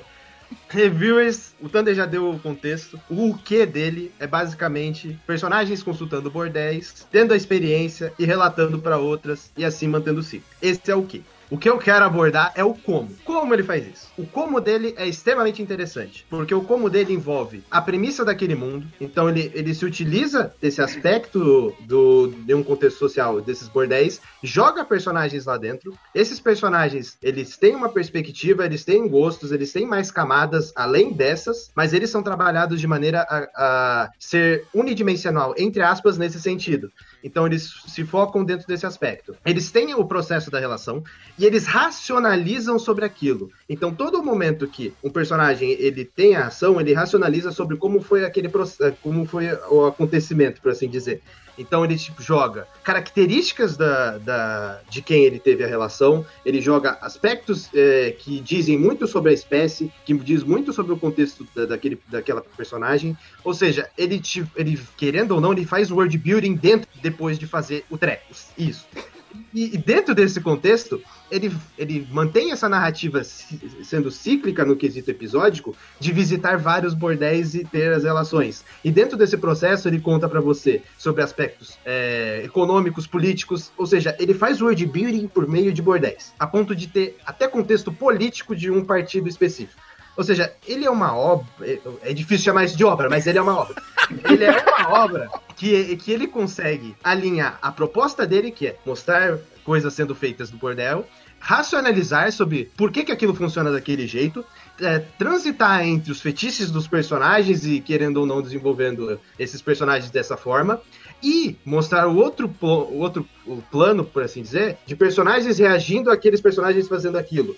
Ou seja, ele cria uma indústria de reviews de coisas sendo feitas nos bordéis e repassa isso para as outras pessoas e mantém o ciclo. E ele mantém essa estrutura com personagens sendo trabalhados, com racionalização de, de- de determinadas situações e conflitos. Ou seja, querendo ou não, esse treco é muito bom de roteiro. É muito bom de roteiro. Ele, ele é- consegue bater todas as checklists do que deveria fazer num roteiro tendo essa proposta. O problema dele, como eu falei inicialmente, é o quê? Qual que é a proposta dele? A proposta dele é mostrar a do bordel.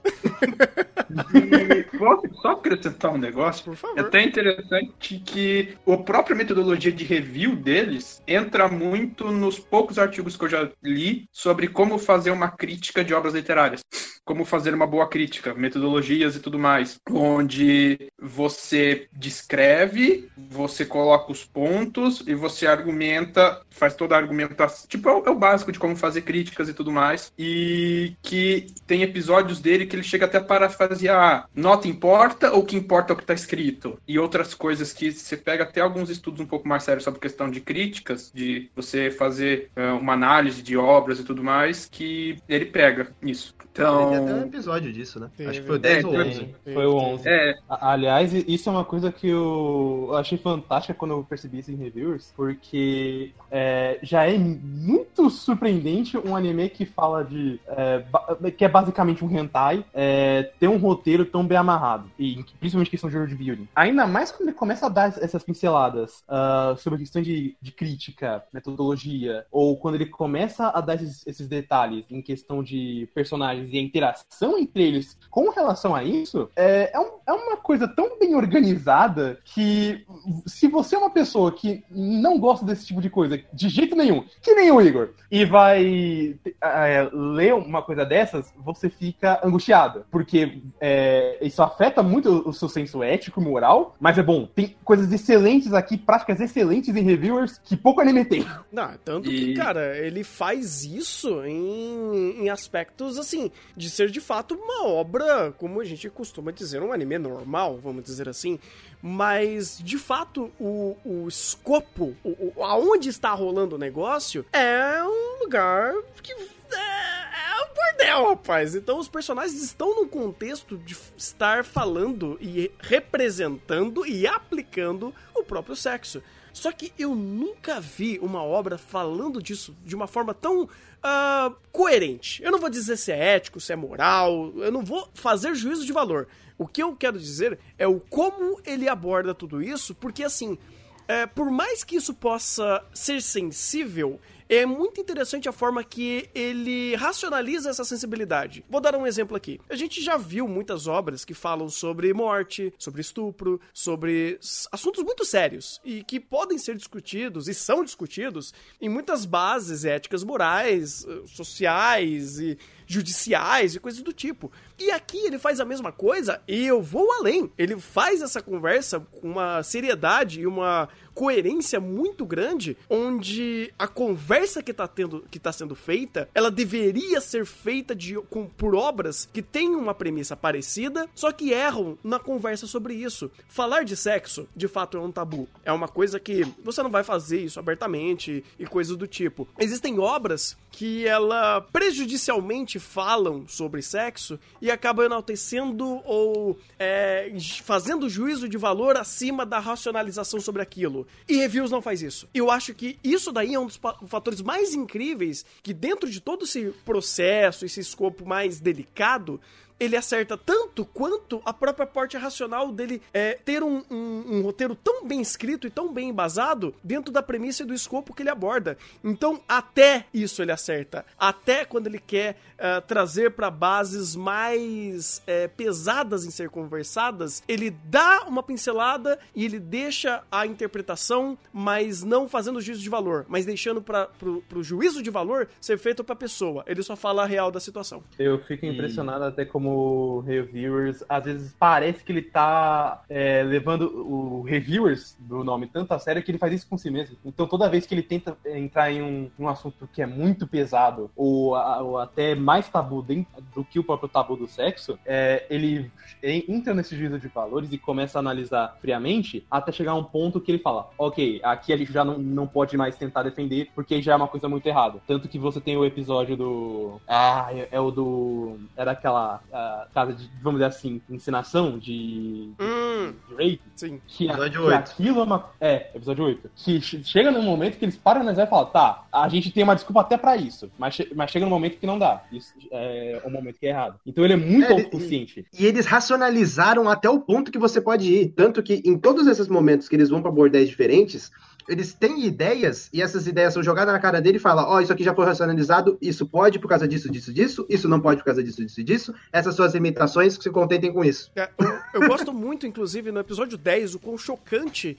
É, Eu acho que é o 10, que é da Arquimaga. É por aí. Você vai, você, vai dar, você vai dar aquele exemplo? Eu vou dar. Não sei se é o exemplo que Da, você tá da, da pensando. boneca? Ah, Da boneca? Eu. É mais ou menos isso. Ah, não, não, mas da boneca não é da Arquimaga. Da, é, da Arquimaga. A boneca da Arquimaga, entendeu? Você entendeu o contexto da boneca, né? Ah, tá, tá. Você É, entendeu o contexto então, da boneca. eu acho interessante como ele simplesmente ele diz que aquilo existe. Então, por exemplo, vamos lá, é, explicando o contexto. Existe uma dessas reviews que eles fazem que existe uma maga que é muito poderosa, que ela criou basicamente uma economia própria, ela criou um mercado próprio onde ela faz réplicas dela mesma, tipo como se fosse é, projeções, onde elas duram, acho que são três dias. E essas projeções podem ser, vamos dizer, dizer assim, alugadas para as pessoas usarem essas projeções da forma que quiserem no período de três dias dentro da cidade. E quando a gente diz do jeito que quiser, a, con- a- a conversa escalona para um nível onde os personagens começam a se perguntar é, até que limites essas pessoas que utilizam esse serviço chegam. E não que os personagens estejam fazendo isso, até porque não seria coerente com muitos desses personagens. Por exemplo,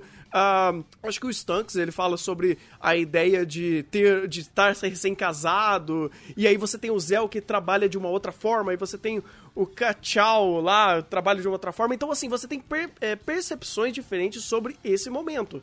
Só que aí a obra abre o leque de possibilidades onde eles começam a se perguntar coisas que você fala: caraca, mano, existe gente que faz isso. E os caras ficam chocados. Então é, é- é engraçado como ele normaliza que existem pessoas que fazem esses absurdos, mas ele, é, ele moraliza o personagem até o ponto de, cara, não, isso daí é errado demais. Sabe? Até o Só, quem. só um, só um pequeno paralelo, porque é legal ainda quem eles usam. Ah. Porque eles começam a usar justamente o personagem que é, é o mais próximo disso. E ele fala que isso é muito absurdo. É, até ele que geralmente gosta de uma coisa um pouco mais errada, vamos- ele gosta mais de 50 tons de cinza, vamos dizer assim. Mas chega num limite que ele fala: não, peraí, isso daí já é, demais, é too much pra mim, cara. É too much. E É que só mais um pontinho. Olha isso? Não, pode, pode terminar. Termina a linha de raciocínio, depois eu entro. é, que eu acho muito interessante é que no meio desse- dessas situações de cada bordel, ele tem essas regrinhas. E, e eu lembro de uma regrinha que é daquele da, da luz. E quem, quem for assistir vai entender na, quando for assistir. Mas o interessante dessas regrinhas que ele coloca é que aquela regrinha é basicamente por um fetiche. Aquela regrinha tá lá pelo fetiche. Uhum. Só que ele vai, e antes de você começar a pensar sobre aquela regrinha, ele já te dá um contexto sobre o porquê aquela regrinha tá ali, como ela funciona, ele liga com o personagem, ele liga com a raça, ele liga com o contexto e pum, dá uma explicação. Uma regrinha de fetiche traz world building, desenvolvimento de personagem, desenvolvimento de contexto. É incrível! Como um simples elemento de, de- que tá em primeiro plano para fazer um fetichezinho gera uma explicação e gera um desenvolvimento tão grande quanto eles fazem. Então, eles, além de justificar, amarram e desenvolvem. Ou seja, é muito over para um anime com, com esse o que que ele trabalha, com esse contexto específico. É, basicamente você tem desenvolvimento de roteiro com base em parafilia. Exato. Bem, pra quem não conhece, o que, que significa parafilia? Ah, fetiches e distúrbios psicológicos relacionados a isso. Hum, olha só. Ah, a mais conhecida que a gente tem é a síndrome de. A mais conhecida por todo mundo, para dar um exemplo fácil de parafilia, é a antigamente conhecida como síndrome de Lolita. Hum, já Ou entendi. pedofilia. Já entendi. Esse todo mundo conhece. Fica tranquilo. Acho que pro um bom entendedor, minha palavra basta. É, não sei nem se eu podia ter falado isso aqui. Não, não, O pode. Opa! Nossa, isso aqui é um, é um podcast, no caso, uma análise sobre animes. Então você deve falar. Exatamente, Não exatamente. tem ambiente melhor pra você falar sobre isso. Todo informado. Você tá É. contextualizado aqui. É, porque é interessante isso dele fazer toda a construção de um roteiro bem embasado, com base em parafilias, e como as piores parafilias não partem dos personagens principais, partem da- das, da- das que estão recebendo a ação, comentando com eles de outros clientes. É porque daí você consegue ah, ambientar o mundo sem comprometer os personagens. Porque você não vai fazer esses personagens eh, serem imorais, vamos dizer assim. Porque se você pega os tanques, o Zell, o- os personagens principais mesmo, eles não estão uma moralidade toda distorcida. E meu Deus do céu, vamos destruir, pilhar e fazer umas coisas horríveis assim. Ah, tanto que, no seu ambiente natural, eles são aventureiros e eles trabalham em prol de, obviamente, se sustentar e fazem até que um bem pra pra aquela micro sociedade que eles estão ali, né? Ah, obviamente eles aproveitam o mundo e tal, mas eles não são criminosos, né? Eles não têm Eles estão dentro da normalidade. eles estão dentro da norma- normalidade num mundo onde você tem ah, uma uma, é, é, uma generalização tão grande de espécies e, e- e- ambientes sociais que você não tem um padrão, sabe? E todo mundo se correlaciona, todo mundo sabe quais são ah, as diferenças sociais e até anatômicas e biológicas que cada espécie tem. Cada um meio que já tá dentro desse contexto. Então, esse mundo, ele é bem variado e as pessoas entendem isso daí. Mas, cara, eh, a gente não tem esses personagens pra fazer isso. Então, quando o mundo representa que existem coisas erradas ali. E ele ah, apresenta isso, não normativo, mas como existem, sabe? Tipo, ele, ele, ele faz questão de citar aquilo e colocar esse limite, principalmente até, eu diria, até uma trava moral dentro desse próprio mundo, é algo muito competente. Eu acho que é muito coerente a, a forma que ele, que ele trabalha tudo isso e por isso que eu digo que uh, reviewers têm um tato tão grande pra trabalhar o, o limiar que divide o errado e o certo, entre muitas aspas, que é pouquíssimos animes que fazem isso. Uh, não animes que, obviamente, trabalham sexo, mas animes que falam, faz, falam sobre uh, assassinatos, estupro e tantos outros uh, uh, relacionamentos uh, uh, tóxicos e tantos outros assuntos sérios que não têm o mesmo tato. É incrível como o Reviewers é muito melhor que muito anime que a gente conhece por aí. Eu não diria nem questão de moralidade, eu, queria, eu diria questão de normatizado. Ele, Ah. se- ele separa muito bem o que é normatizado e o que não é. Hum, certo. Ah, e, e a atualidade com que ele, ele separa essa normatização é até bem interessante, ah, porque tem aquela questão, todo, toda obra é fruto de seu tempo. E você vê em reviewers é, pontos que ele começa a colocar ali que são muito, muito palpáveis para nossa realidade que nós estamos vivendo agora e como nós estamos desenvolvendo nossa inter-relação com essa indústria que, que eles estão analisando. Porque nós estamos vivendo hoje numa época em que as mulheres estão consumindo isso, e o anime chega a citar isso num ponto, e a, a gente tá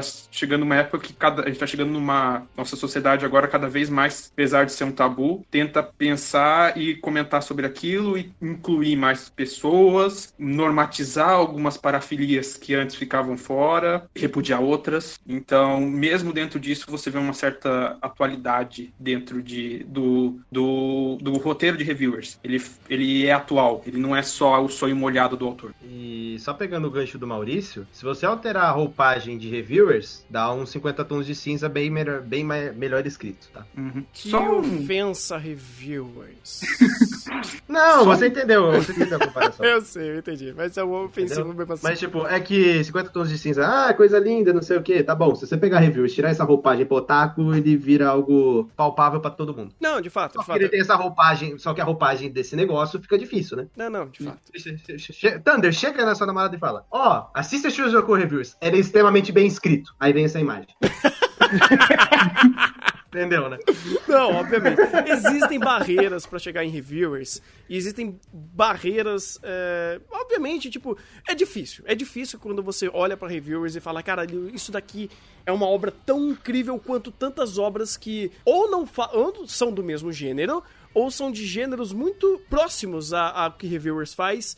E você vê o quão brilhante é o roteiro e a apresentação disso, cara. Porque assim, a gente não falou necessariamente, mas em contexto audiovisual também temos um show. O que o diretor trabalhou aqui pra traba fomentar muito mais essa, esse nível de detalhe em explicar e não mostrar. Porque, cara, vamos combinar. Ele poderia ter toda a munição possível e imaginável pra fazer esse daqui se tornar a coisa mais é, expositiva possível no âmbito sexual, vamos dizer assim. Só que ele tem um nível de detalhe pra começar a trabalhar muito mais aspectos de detalhes em apresentação ou referências do que de fato fazer o negócio acontecer. O melhor exemplo disso é a maionese. Pelo amor de Deus, aquele pote de maionese é um boom, é um requiem do diretor quando ele fez aquilo. Eu falei, meu Deus, esse cara é um gênio, velho. Tanto que é o Furikuri, né? único. o- Oi? Também dirigiu Furikuri. A loucura tá lá. Não, tá lá, tá Não, lá. ele cara. dirigiu Furikuri pela loucura e Mirutax pelo Wait, então ele já sabe os dois, sabe? Uhum. E um- uma coisa que eu, eu tenho que dar o braço a torcer é que o único problema que eu realmente vi da produção de reviewers, isso foi mais no primeiro episódio, os outros. Os outros, Não, o não, Rafa tipo, morreu? Foi. O Rafa está virando um robozinho no passo do robô? Alô? Oi, voltou. Agora sim. É, o- os outros. o- é o mesmo problema de Hanako-kun, que é o problema de. é, mas o, o, o diferente de Hanako, ele compensa muito bem isso por questões de montagem de cena do diretor e de como ele conduz os diálogos. Só fala de novo o problema porque cortou. O problema é sincronia, é, sincronia labial. Ah, tá. Principalmente no primeiro episódio, você pega muito. Uhum. Isso é facilmente corrigido numa versão Blu-ray, né, que nem a gente tava falando. Isso daí né, não- é, é edição pura, cara. Isso daí é só me- acertar o corte. Daí não é difícil de arrumar. Vamos pro momento mágico das conclusões. Vamos! E eu, eu, eu acho justo o Igor dar a nota dele por último. Eu, eu também acho. Fala, Maurício. Só dar um último ponto que ah, ficou muito essa questão de reviewers. Ah, ele tecnicamente tem pontos bons, mas a questão de moralidade. O único ponto que eu consegui pesquisar de forma objetiva sobre isso, que eu queria fazer até um esforço maior para entender essa parte de reviewers, é a questão da, de objetificação da figura feminina. Que é, não vou entrar em méritos de discu- toda a ampla discussão que se tem disso e ficar mais em termos de, de como isso. ah, vai, tentar resumir essa questão na obra. Porque, por exemplo, algumas temporadas para trás teve discussão disso na área dos animes, quando teve a polêmica do Goblin Slayer. E por curiosidade, eu fui tentar comparar o nível de, vamos dizer assim, dessa objetificação que é feito em algumas obras e como isso é feito em reviewers. Porque tem, tem definições para isso, tem métricas, e isso pode ser de fato um problema para algumas pessoas que forem ver isso, porque a comparação que eu acabei fazendo não é bem com Goblin Slayer, é com outra obra que na mesma temporada tinha muito desse problema, que era Conception, porque só na opening você tem duas vezes mais cenas de objetificação do que na própria obra de Conception, na média de Conception por episódio. Então é uma coisa que é corriqueira e que pode afastar bastante gente da obra, apesar disso deve ter ficado bem claro por tudo que a gente disse. que é, é- é- é- vamos dizer assim, ela ainda segue o mesmo padrão do, do mercado do qual ela se propõe a analisar. É voltado ao público masculino. E sabe o que é Ponto. engraçado? É- é- Ela se protege. Ela se protege falando por conta do contexto de que é um puteiro. É, É, então, cara, é, é que assim, aí eu acho que seria externar um pouco demais a conversa de Shizuku. Não que ele não faça isso, não que ele dê material pra gente falar disso, que ele dá, é, mas eu acho interessante que essa conversa dá pra meio que correr por paralelo à obra em si, porque eu vejo muito disso e é uma coisa que me relutava bastante também quando eu tava assistindo. O quanto eu via essa obra tentando objetificar. Só que é complicado, cara, porque tem hora que ele faz isso de propósito. Quando ele começa É. a falar sobre a própria Arquimaga, você fala, puta vida, cara. Se algum. Se, vamos dizer assim, eu vejo sendo coerente uma maga num contexto desse mundo que tenha. é, que não tenha problemas de barreiras morais, vamos dizer. Limitações. eu Não sei o, termo correto isso. Não seria limitações morais. É, seria certo falar se ela teria limitações morais pra vender o seu, a projeção do seu corpo e ganhar litros de dinheiro com isso? É, ela não tem ela não tem. Não é pudor, mas. Não é pudor. É, é- é- preencham com a- o, o termo que mais se encaixaria nesse contexto. Mas ela não tem esse- essa trava de falar, pô, legal, eu sou poderosa pra caramba, eu consigo fazer esse tipo de, de projeção e eu posso ganhar muito dinheiro com isso e não é um dinheiro ilegal, vamos dizer assim. Ela não tá fazendo Não, nada de não errado. só isso. Ah. Não só isso. Lembremos que, o, que a Arquimaga também us- usa isso para âmbito de pesquisa. É, exato, exato. Então, assim, até que ponto eu posso usar meu Kagebunshin no Jutsu pra fazer um negócio desse? Então, assim, é, você olha a obra e ela reflete com uma conversa sobre, você fala, puta, é difícil eu, objetificar a, a Na obra verdade, como um não tem como, não. Não tem. Por, por, por definição de reviewers, ele vai fazer esse tipo de objetivo. Pela definição, pelas definições que você tem dos trabalhos, do que é a objetificação da figura feminina, e pelo sinopse de reviewers, não tem como ele não fazer isso. É isso, é verdade. E ele o nome te- do anime já fala. N- Não, é, é, exatamente. Não tem como ele não fazer isso. Ah, o tipo, quando você pega as definições, o tipo de objetificação que ele faz difere bastante do que geralmente os animes fazem. Você não tem a cena da- da- das quedas tão memoráveis, em tanto, memoráveis não, tão comuns em tantos etes, Uhum. que costuma ser uma das formas mais comuns dele fazerem isso. Ah, e ele vai para outro, ele, ele tenta outras coisas. Mas por definição, Reviewers faz isso e ele deixa claro na sua abertura, assim, se você não, se você mesmo assim, você entendeu, sem, lendo a sinopse, você achou que ele não faria isso, ele te deixa claro desde o primeiro minuto que ele vai fazer isso. É Eu tava contando uma média de. Eu cheguei a pegar alguns episódios pra fazer a amostragem e tudo mais, é porque é, é um, é um ponto polêmico e não sei, eu, eu resolvi querer fazer isso. Que você pode contar, vai, 40, 50, 60 cenas do tipo por episódio. Bastante. Uhum. Isso. é, até que ponto isso pode afastar alguém da obra? Com certeza vai afastar muita gente. E até que ponto uma obra como um todo, que é, analisando a obra como um todo, isso não meio que prejudica muito do que Reviewers fez. Meio que dá, dá mérito pelo que ele é e prejudica ao mesmo tempo. É, não- não sei como juntar isso numa frase só.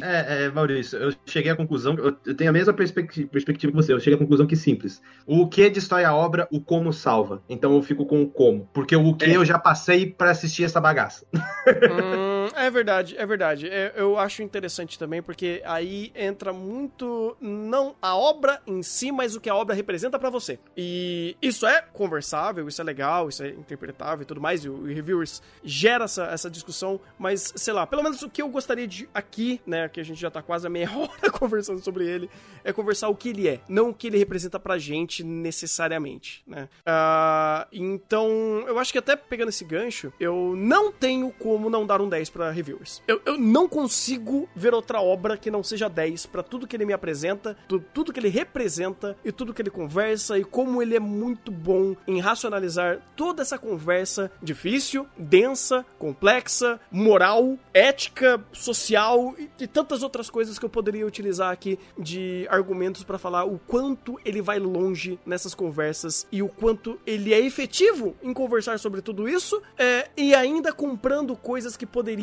ser prejudiciais para sua própria narrativa ou para sua pra experiência pessoal da pessoa que está entrando em reviewers, mas tudo isso faz parte do pacote da experiência de reviewers. Mas a experiência de reviewers é tão coerente, é tão eh, completa dentro da sua própria completude, que eu não tenho outra nota a não ser 10 a, dar- a dar a ele. Eu até eu pensei em dar um 9, mas eu corroboro com você, porque é, é incrível como o Reviewers tra- traz tanta, tantas informações e a forma como ele traz essas informações pra gente é, em um âmbito que não é o âmbito que a gente espera. A gente espera em um anime mais científico ou reflexivo, não um anime de puteiro. É. Então, como ele entrega isso de forma criativa, tanto visualmente quanto no seu texto, eu não tenho como não dar 10 pra ele. Ele faz exatamente tudo que um anime desse tipo precisa fazer. É, eu não consigo dar 10 pra reviewers. porque, porque ele não é só o como, ele é o que também. É, Então, pelo, pelo o que, eu daria até um 5, porque ah, eu entendo que é errado. Ah, bate muito com algumas questões morais minhas, mas ah, eu ainda, teoricamente, sou menos afetado com isso que algumas pessoas. Então eu consigo dar um 5 e deixar em cima do muro. Pelo o que ele é. Pelo como, eu não tenho outros argumentos do que vocês já falaram. Ele, ele faz tudo muito bem feito no como. Então, 10. Na média fica um 7, somando os dois. 7,5, eu acho, é por aí. Não sei. É, por aí, 7,5. É, ótimo. Vamos lá. Eu ainda não sei. Ainda não sei. É difícil, é difícil. Na dúvida, eu vou o que eu tava pensando anteriormente. Então eu vou dar um 7. Uhum. Um 7 pelo, pelo que ele tem no, no seu roteiro, pelo que ele desenvolve, pelo que ele traz de conceitos. é, Mas também pelo o que ele tem no quesito de contexto, do que ele apresenta e do como ele apresenta, pela própria roupagem, que sinceramente é difícil você entrar na obra. Então tem até aquele contexto específico. Porque para analisar reviewers eu vou fazer uma alusão a um episódio específico de Carol Tuesday. Vocês lembram aquele episódio da, de Carol Tuesday? Quando entra as irmãs Mermaid e elas cantam com harmonia perfeita, toda a construção da música é perfeita. Mas, só que a, mas só que a letra é filha da puta, puta que pariu. E elas tomam zero. É exatamente essa minha posição quando eu faço alguma crítica sobre reviewers. Reviewers tem a melodia perfeita, tem tudo perfeito. Mas ele tá falando puta que pariu, caralho. Então, tô- tendo essa alusão como base, eu vou dar um 7 por, conta disso. Por conta que ele tem uma roupagem muito específica, ele tem um, um estilo de narrativa muito específico, ele é muito específico e ele é muito difícil você entrar na obra. Quando você entra na obra, você percebe os acertos, mas até, até você passar toda sua, toda sua. Até você conseguir entrar na obra por conta de experiência própria, é muito difícil. Então, considerando também que aqui é uma análise não somente técnica do que o anime apresenta, mas também sobre como é a sua experiência. Isso entra também na apresentação visual, de como ele apresenta tudo aquilo. Você tem essa roupagem, você tem todas essas características que dificultam ainda mais de você dar credibilidade, credibilidade para a obra. Então, se você contar- colocar isso em mente, que eu tô tentando explicar de alguma maneira que tem um embasamento técnico para falar o porquê que as pessoas se sentem muito afastadas quando veem isso, e colocando isso dentro do embasamento, que não é só roteiro, mas também pelo que apresenta visualmente, eu dou um 7. Justo, justo.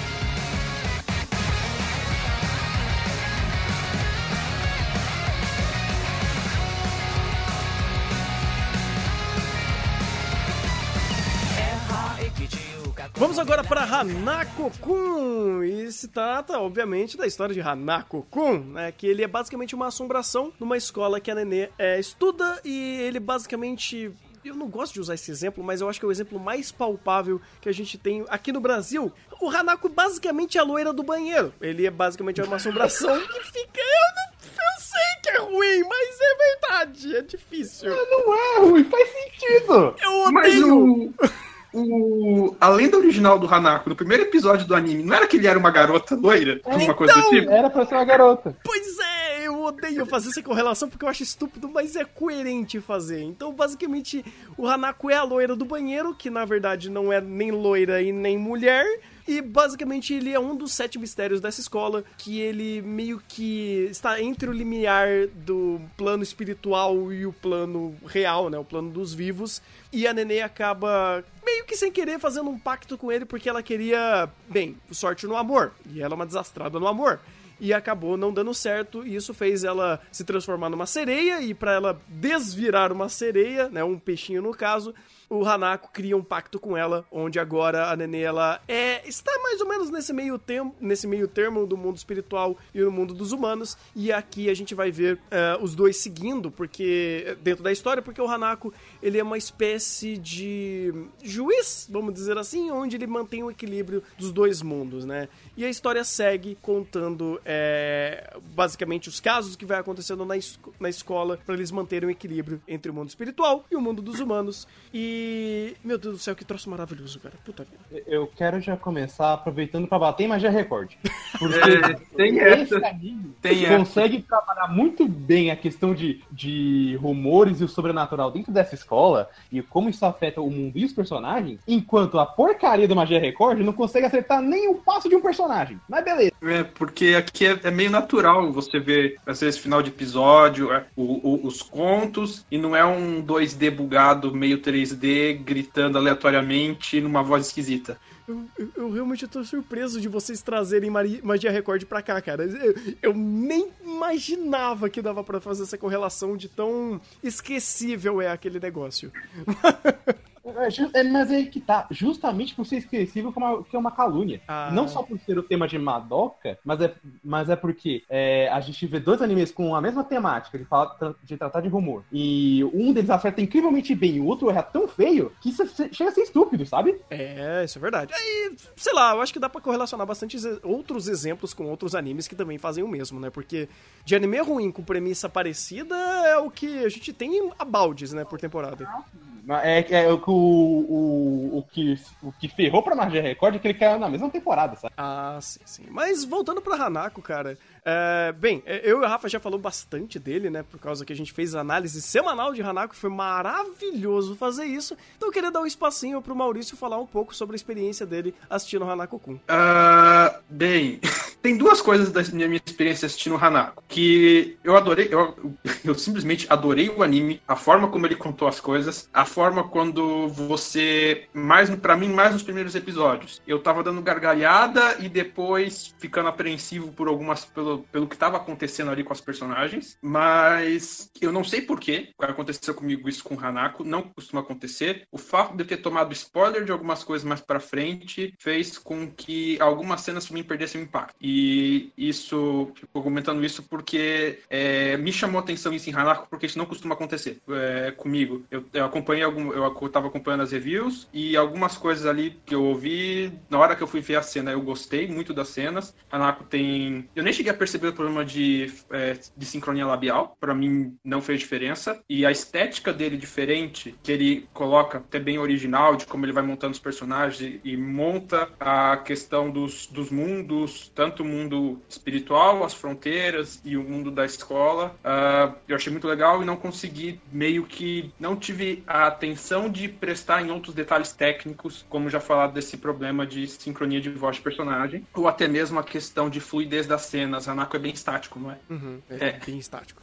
Ah, apesar de que pra mim isso não, não, não. Sei lá, não é como se eu achasse isso prejudicial, porque o close que ele faz nas cenas e o trabalho dos personagens ali no roteiro meio que compensa muito bem isso. Não sei se. Eu acho que vocês também concordam com isso. Não sei.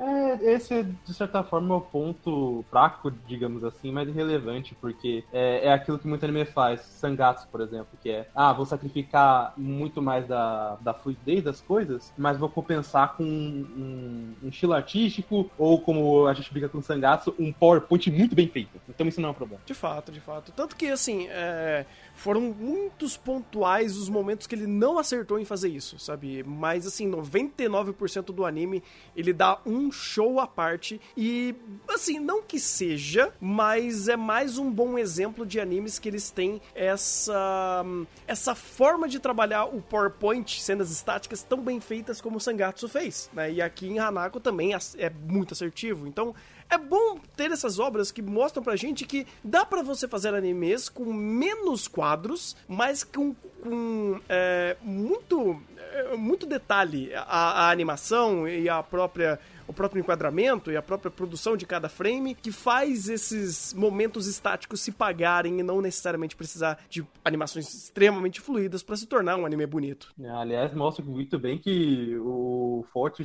que muito anime precisa pra ser incrível é direção artística, porque a- o estilo artístico de Hanako, ainda mais pela própria temática dele, não só é muito bem feito, como é muito coerente. Então você tem muitas cenas, lembrando até meio que uns quadros de visual novel, mas que é, com- compõe muito bem um ambiente de tentar dar esse toque sobrenatural pra escola ou pros personagens, é, mesmo que eles não entrem nesse âmbito. Eles ainda se mantêm num tom cômico.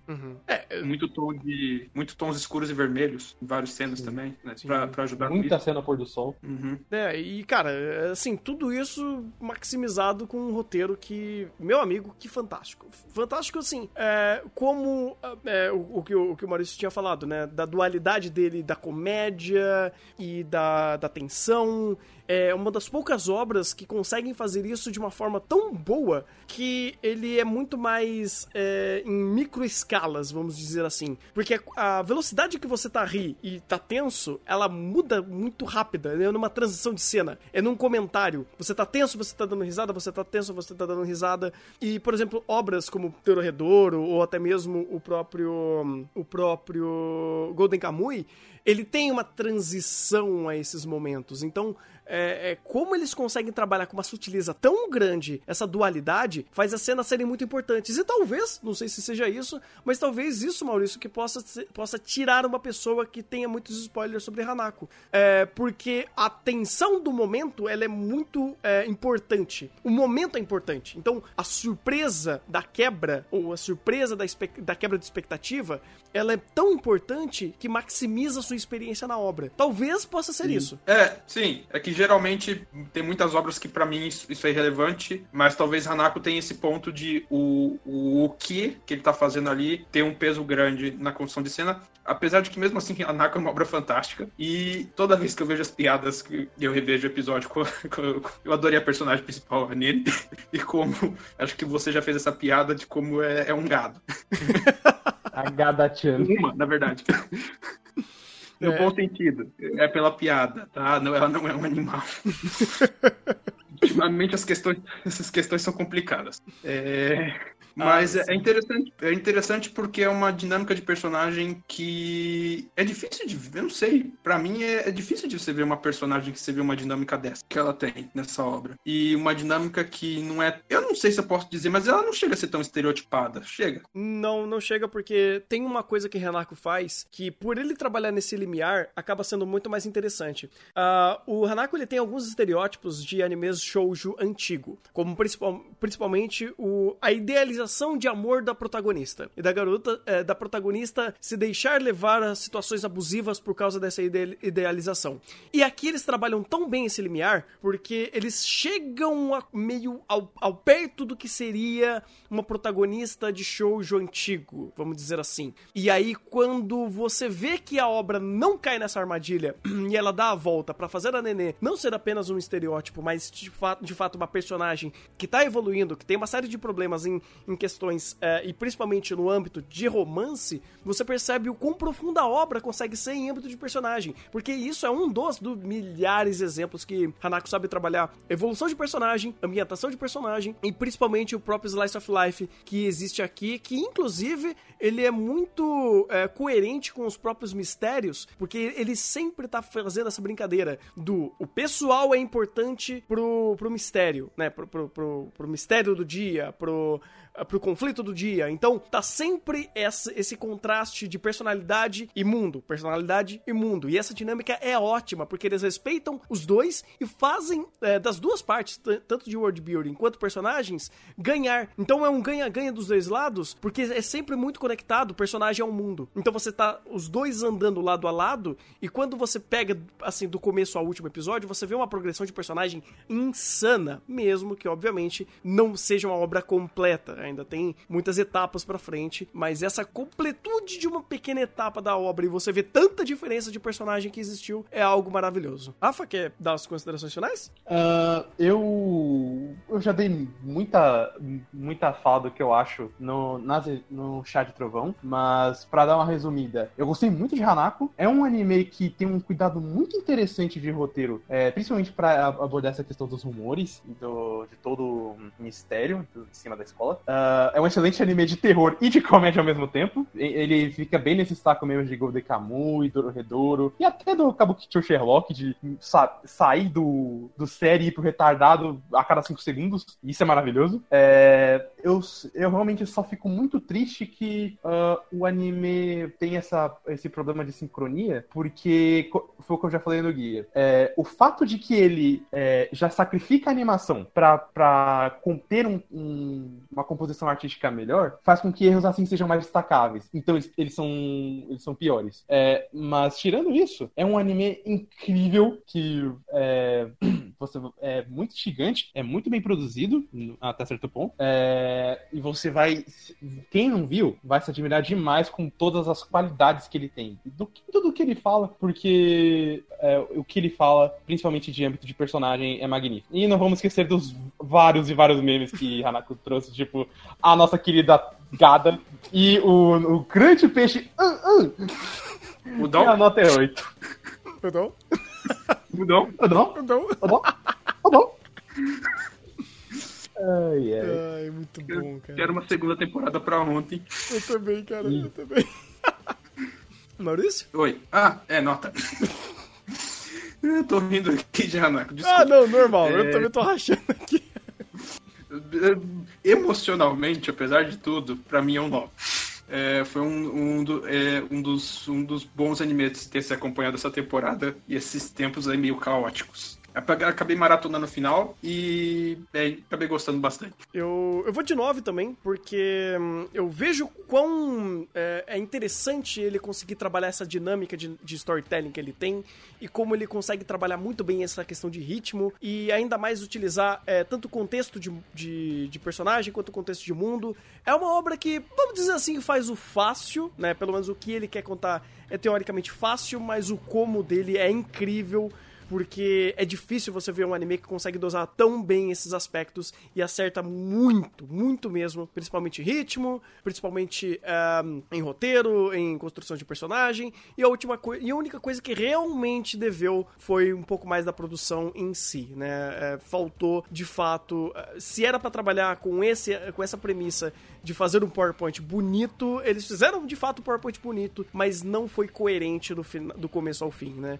E eu quero dar também destaque a um último ponto aqui que eu achei fantástico, que fez toda a diferença pra Hanako, foi a dubladora do Hanako, a Ogata Megumi. Ela é a dubladora do Shinji, do Evangelion, ela é a dubladora do, do Kurama, ela é uma dubladora, assim, tipo, de um, de um calibre enorme, enorme, e aqui ela fez toda a diferença pra fazer esse personagem, porque, vamos dizer assim, ela precisava interpretar uma, um outro personagem, e quando ela o fez, era uma diferença visível, inclusive, a própria inter- interpretação dela criava uma tensão para os momentos, tanto de quebra quanto de terror, tão grande que só ela carregou uma boa parte do próprio Hanako nas costas. É, não que a própria direção não estava tinindo no momento, mas ela estava trabalhando tão bem que ela sobressaía perante a cena. Então isso daí era incrível e poucos dubladores conseguem fazer isso, como, sei lá, o próprio Mamoru Miyano, que é, é- é lembrado por ser um personagem que faz isso, uma pessoa que faz isso. Quando, obviamente, ele tá trabalhando em anime é bom, né? Mas enfim.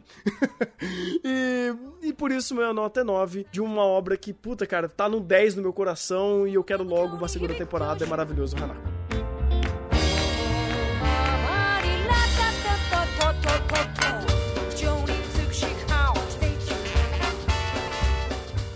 Vamos então agora para Kabukicho Sherlock, uma joia muito uh, obscura e, e escondida dessa temporada, que poucas pessoas conheceram, poucas po- pessoas deram chance, e sinceramente vocês todos estão errados se vocês não viram isso, você tem que assistir Kabukicho Sherlock, é maravilhoso, e é isso aí. Vamos para a sinopse dele. Basicamente, ah, se passa no bairro de Kabukicho, que como o Rafa acabou de falar há, pouco, há poucos segundos e não estava na gravação, é a Augusta do Japão, basicamente. Quem é de São Paulo sabe que é, o que é Augusta. E aqui a gente basicamente tem o Watson, que ele é um médico, ele tá sendo perseguido e ele vai ah, nesse bairro à procura de detetives para ajudá-lo a, a saber quem que tá caçando ele, quem quer matá-lo. E ele acaba conhecendo o Sherlock Holmes, né? Um cara que é chamado Sherlock Holmes. E ele começa a entender que ele acabou de entrar no lugar mais abstrato e bizarro possível e ele acaba se envolvendo com ele outro, e outros dete- detetives que trabalham naquele lugar, onde a única coisa que eu posso realmente dizer aqui, sendo o mais honesto possível, é que é um anime que consegue ser tão bizarro quanto o Jojo. Eu tenho um resumo até melhor. Esse anime é o que seria se Yakuza ganhasse uma, uma adaptação pra anime. Faz sentido. Porque até mesmo a estrutura narrativa é idêntica, cara. É extremamente aleatório, maluco, chapado, mas ele ainda tem o seu grau de seriedade que ele sabe respeitar muito bem esses dois, esses dois pontos. E é muito interessante até como ele mescla isso e torna uma cena extremamente tensa, um personagem extremamente é, sério, tão ridículo e tão sério ao mesmo tempo. É verdade, é verdade. Porque ele tem uma maturidade em fazer isso, porque ele consegue trabalhar muito bem esses dois fatores. Primeiro, ele tem a liberdade narrativa de ser algo abstrato, de ser algo bizarro, de ser algo aleatório, de ser algo caótico. E ele sabe usar isso para veicular essa história, porque quando ele precisa resolver e aplicar conflitos e resoluções, ele acerta. E, e ele respeita muito bem o próprio world building fazendo isso. Porque assim, de um lado você tem, ah, por exemplo, o próprio Sherlock, que eu não diria que ele é um personagem, ele é basicamente um recurso de roteiro, hum, que ele simplesmente tá sempre entendendo e sacando as coisas e, e fazendo as resoluções. Mas o que é interessante nem sempre é as resoluções, mas é o caminho de você chegar até ela, ou que isso aplica e implica no mundo como um todo. É, é muito interessante que a gente tem basicamente duas etapas em, em Kabuki Sherlock. A primeira é onde a gente vai sendo introduzido a esses personagens, a gente vai conhecendo o cast, ah, vai entendendo toda a bizarrice, as suas peculiaridades, e a gente tem um pequeno plot point, pequeno não, um grande plot point dessa primeira parte, onde tem basicamente um serial killer X ali que tá fazendo essa situação. Aí na segunda parte, a, a ideia muda completamente, porque temos um outro vilão, vamos dizer assim, que acaba virando a história de ponta cabeça e todos aqueles pontos que foram deixados no ar, tudo começam a ser culminado. Então você consegue perceber que existe uma progressão muito interessante na narrativa, onde por mais abstrato e bizarro que seja uma resolução ou um conflito ou um elemento que ele trabalha aqui, ele deixa no ar, ele vai ser levado a sério em prol da narrativa e em prol de algum personagem ou de uma resolução. E como ele é coerente e eficiente em fazer tudo isso. Tanto que, ah, vamos dizer assim, e obviamente não dando spoilers, o final dele é o melhor exemplo de como ele acerta tudo isso. Porque ele chega e ele vai subindo, subindo, subindo, subindo, subindo, e você fala, cara, agora você vai jogar safe. Agora tudo que você propôs, você vai quebrar. E ele vai lá e não quebra e é coerente, é, mesmo enganando a gente, fazendo aí todo aquele double joke. Então você tem um anime tão competente em sua narrativa que é admirável como, como Sherlock é tão bom e pouca gente conhece ele. Cara, é admirável principalmente resolução. Mesmo nos episódios mais soltos, já que Show Sherlock tem esse, essa boa parte de trama episódica, ah, são episódios onde tudo é muito bem segmentado e contado dentro do, do seu escopo. Então, se é algo muito, muito micro, é, todo o micro se torna coerente e o macro não, não é tão afetado quanto deveria. E o, o, o inverso também se, se aplica. É, Kabuki, principalmente nos, nos seus dois plot points do, no- na metade da temporada e no final, eles têm todo um puta cuidado em criar essas concepções para que respeite mesmo a aleatoriedade dentro desse mundo. E isso, isso é muito importante, né? É algo que Dororedoro também faz muito bem, que é, é caótico, mas não é aquele caótico bagunçado. É um caótico é, coerente, digamos assim. E isso, isso é muito importante para que essa não seja só uma narrativa aleatória e parodizada de Sherlock Holmes. Ele tem identidade própria e sabe usar ela ao seu favor. É verdade, tanto que ele de fato é uma paródia de, de Sherlock Holmes. Só que ele utiliza muitos elementos da próprias narrativas e nomes de personagens e tudo mais, que é coerente e ele cria sua própria identidade. Ah, eu não posso falar de Sherlock Holmes porque eu não conheço a obra. A única coisa que eu vi foi aqueles dois filmes que parecem mais filme de Hollywood do que Sherlock Holmes. Mas até aí, deixa pra lá, né? não vou entrar nesse mérito.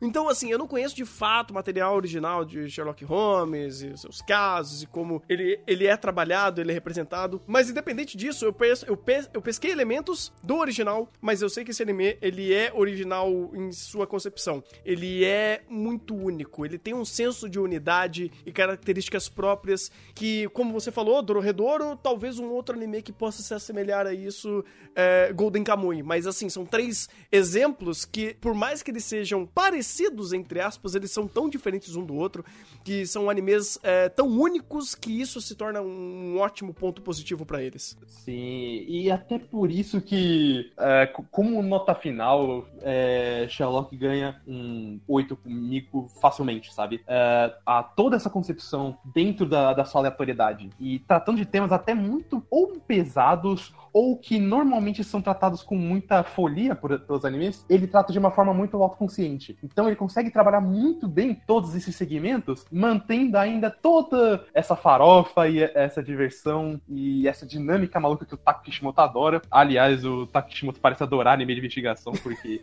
além desse, ele tá fazendo mais dois.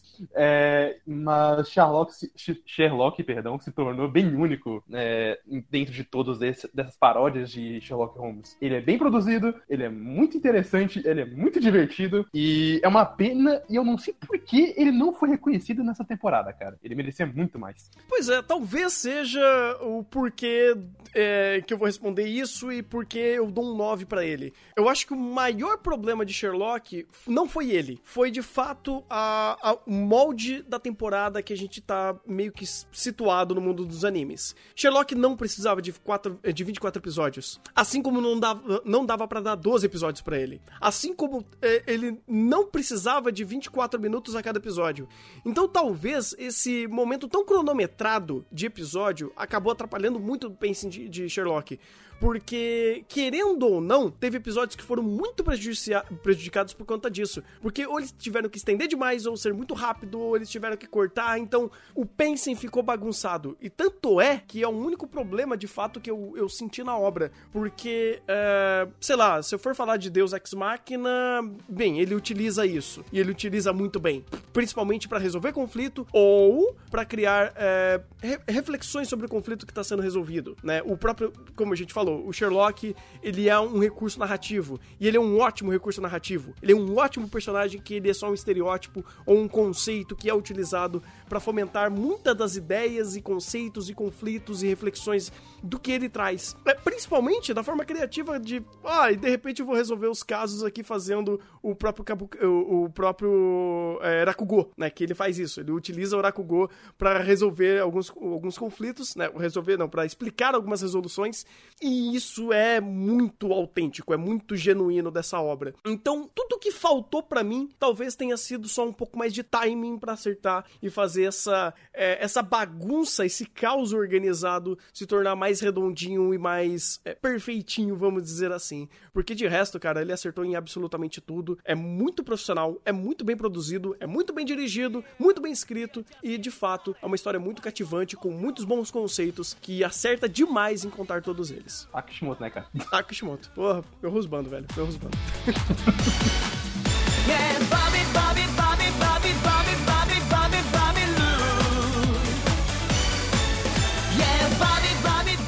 Vamos agora para um dos meus animes queridinhos da temporada, que é Mairimashita Irumakun, ou é Welcome to...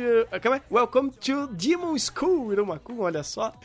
E basicamente aqui temos... é, vai, eu estaria mentindo se isso daqui não, não chamar de Sekai, porque um garoto, né, o Iruma, ele é sequestrado, vamos dizer assim. Não, ele é vendido, não é nem sequestrado, ele é vendido pros pais pro Senhor do Inferno, porque porque sim, né? Porque o, o Iruma tinha uma vida péssima. É, ele, ele era basicamente escravo dos pais. É, é isso mesmo. É, ele é escravizado dos pais. Escravizado pelos pais. Meu Deus do céu, tá difícil dar essa sinopse.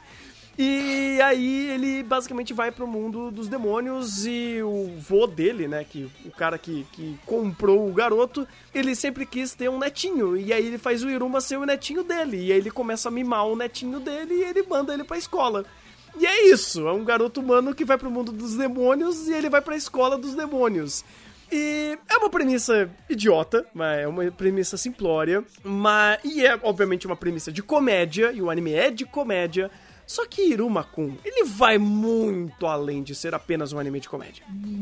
Não, não é nem que ele vai muito bem pra. Ele vai além de ser um anime de comédia. Mas ele também pratica muito bem a sua comédia, sabe? Aliás, Outro ponto, ele pratica muito bem o Isekai. Sim, Porque o, como eles gostam de trabalhar a relação do Iruma entre os demônios e como eles gostam de fazer analogias dentro disso, é muito perfeito, cara. Ah, você tem basicamente. ahn, assim, não é um dos pilares, uma das preocupações. Mas tem esse nega- a questão do world building aqui nesse mundo, que ela é importante também, é, principalmente pra ambientação de personagem, porque o mundo não é muito importante, né?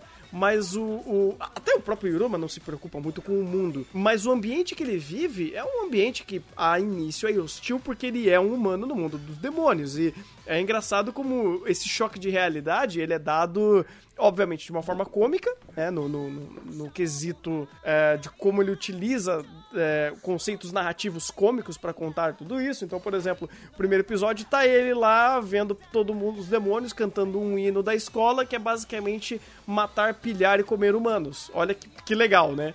E o garoto tá lá naquele ambiente. Então, assim, tudo isso, obviamente, no tom cômico. Só que ao longo dos episódios você vai vendo que existe muito mais, é, e o, o Iruma vai muito além do, da apenas um anime que quer fazer a comédia. Porque ele leva muito a sério o contexto. O- o- os personagens importam, o contexto desse mundo importa, as quebras pras piadas e a leveza desse mundo, até a própria leveza, inclusive, desse mundo, importa pra, pra narrativa. Porque, em- acima de tudo, Iruma tem um excelente roteiro, que ele sabe utilizar muito bem não só o contexto do mundo, como esses personagens, trabalhando uma série de, de questões deles, é, partindo de, obviamente, uma premissa e um estereótipo para a comédia, e ele começa a funilar e a trazer muito mais questões desses personagens para produzir, para evoluir eles, né? É uma narrativa que não é episódica, ele tem um passo a passo de evolução, onde você vai conhecendo esses personagens, você vai entendendo o contexto que eles vivem, ah, os seus conflitos, os seus, suas dificuldades,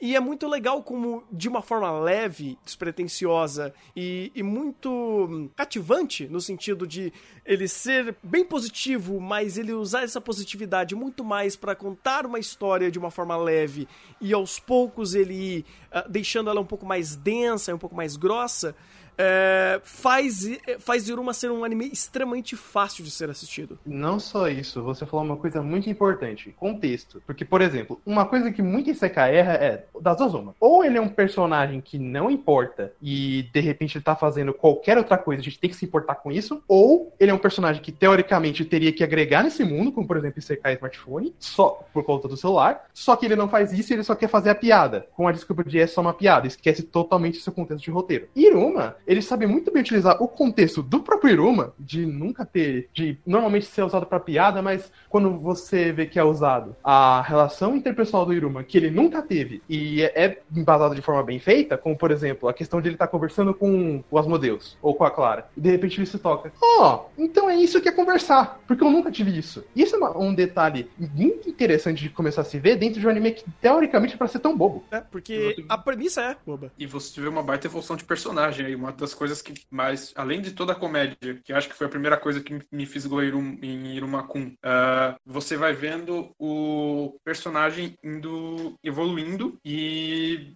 é, Meu Deus, deu um branco aqui.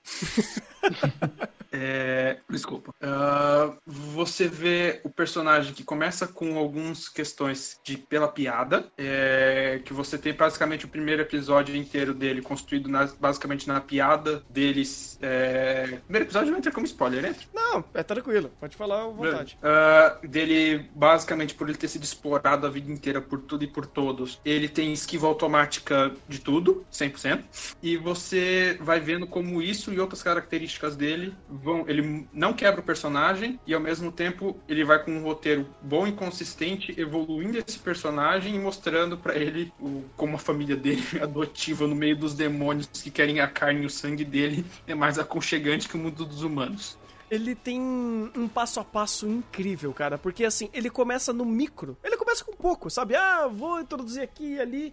E ele vai crescendo, só que ele não esquece das regras iniciais que ele fez. É, o próprio Iruma, ele é cheio de regrinhas, né? O personagem Iruma, ele tem algumas regrinhas, como por exemplo, da esquiva automática, o fato dele é, ter três palavrinhas mágicas que ele não consegue dizer não, que é por favor. Como que é? É por favor e mais duas lá que, que quando alguém pede alguma coisa pra ele e a pessoa ela é educada, ele acaba meio que não conseguindo se conter e ele vai lá e faz. Então ele é um personagem muito proativo, é, é, tipo, muito, muito. Ele se doa muito pros outros, né? Ele ajuda todo mundo a todo momento. E essas regrinhas dessa, dessa premissa de personagem, ela é respeitada do começo ao fim, e isso vai fomentando ainda mais a construção de conflitos.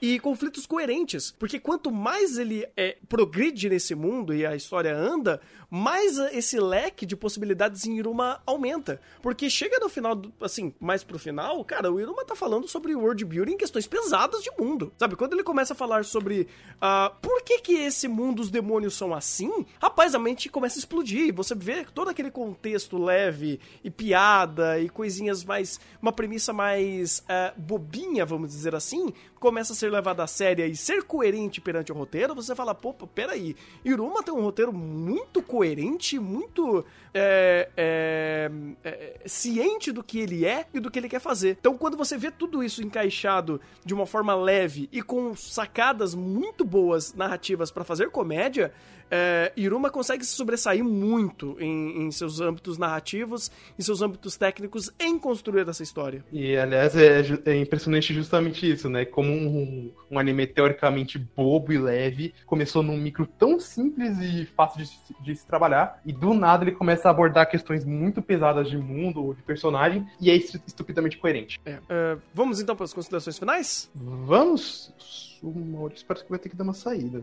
Ixi. Bem, tudo bem, então eu, eu vou eu vou hum, tancar aqui.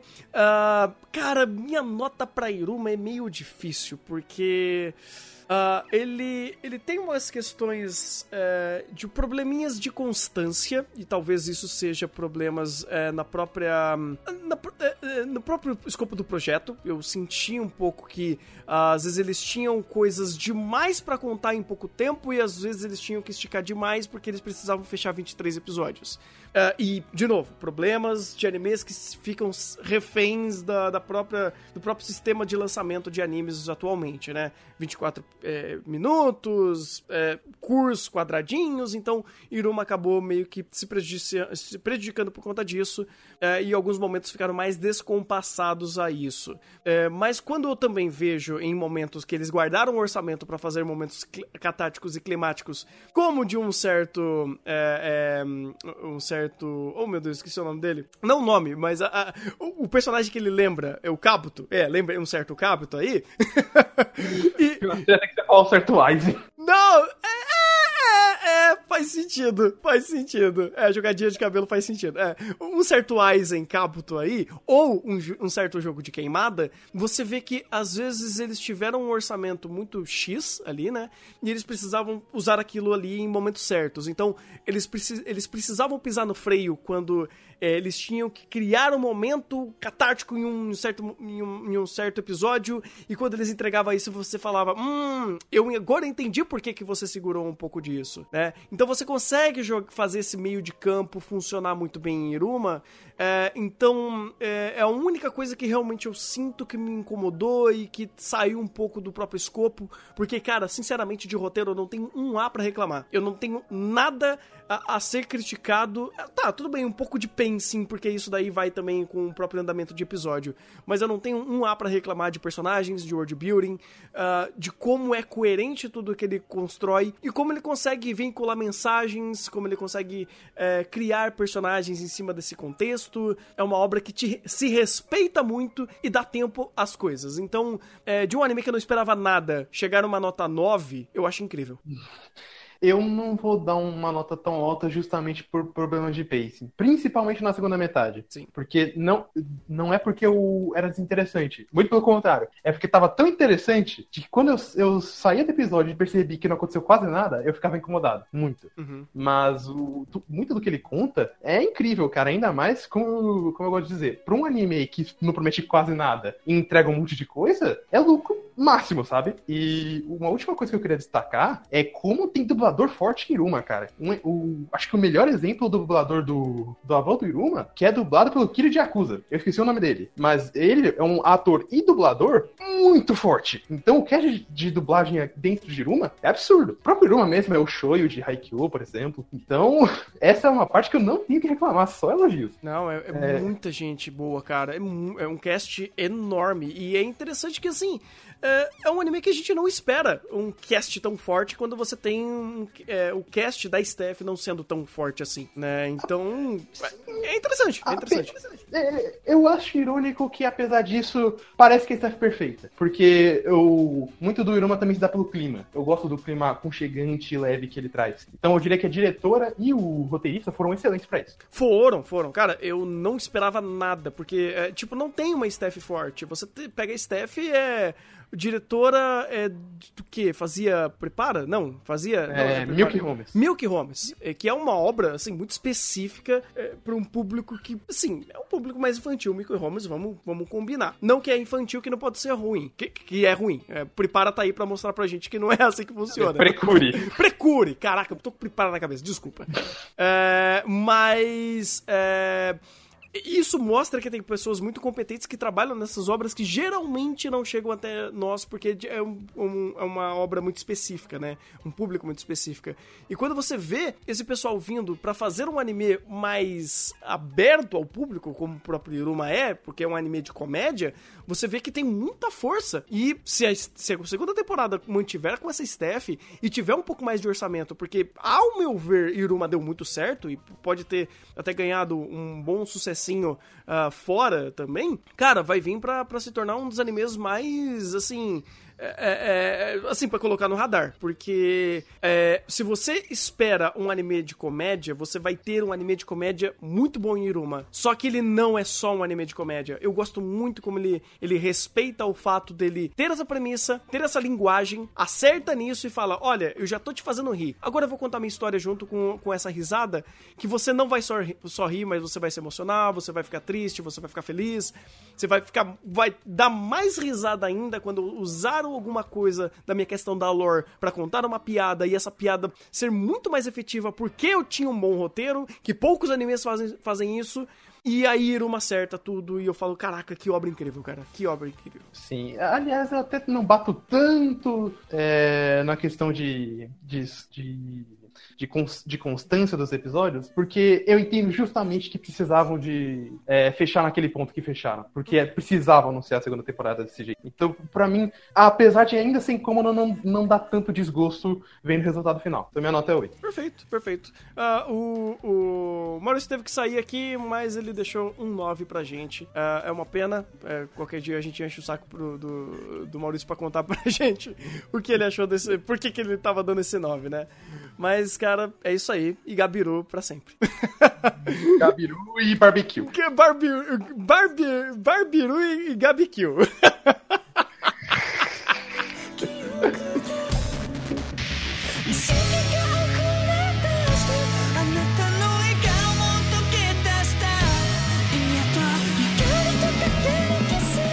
agora pra mais uma joia escondida dessa temporada, que é Pet. Eu tenho quase certeza que poucas pessoas assistiram e depois desse, desse podcast você precisa assistir Pet, porque é uma das coisas mais maravilhosas dessa temporada. E a história é basicamente sobre é, um cast de personagens, né, que compõem o, o- basicamente o Hiroki, o Tsukasa, Hayashi e o Satoru, que são basicamente os quatro personagens principais, e eles são é, usuários de um poder chamado de imagem nesse mundo, onde eles conseguem basicamente entrar na cabeça de uma pessoa e mudar uma memória ou fazer uma hipnose, é o tipo de poder que eu poderia resumir como um poder de extrasensorial, né, um poder de Esper, vamos dizer assim.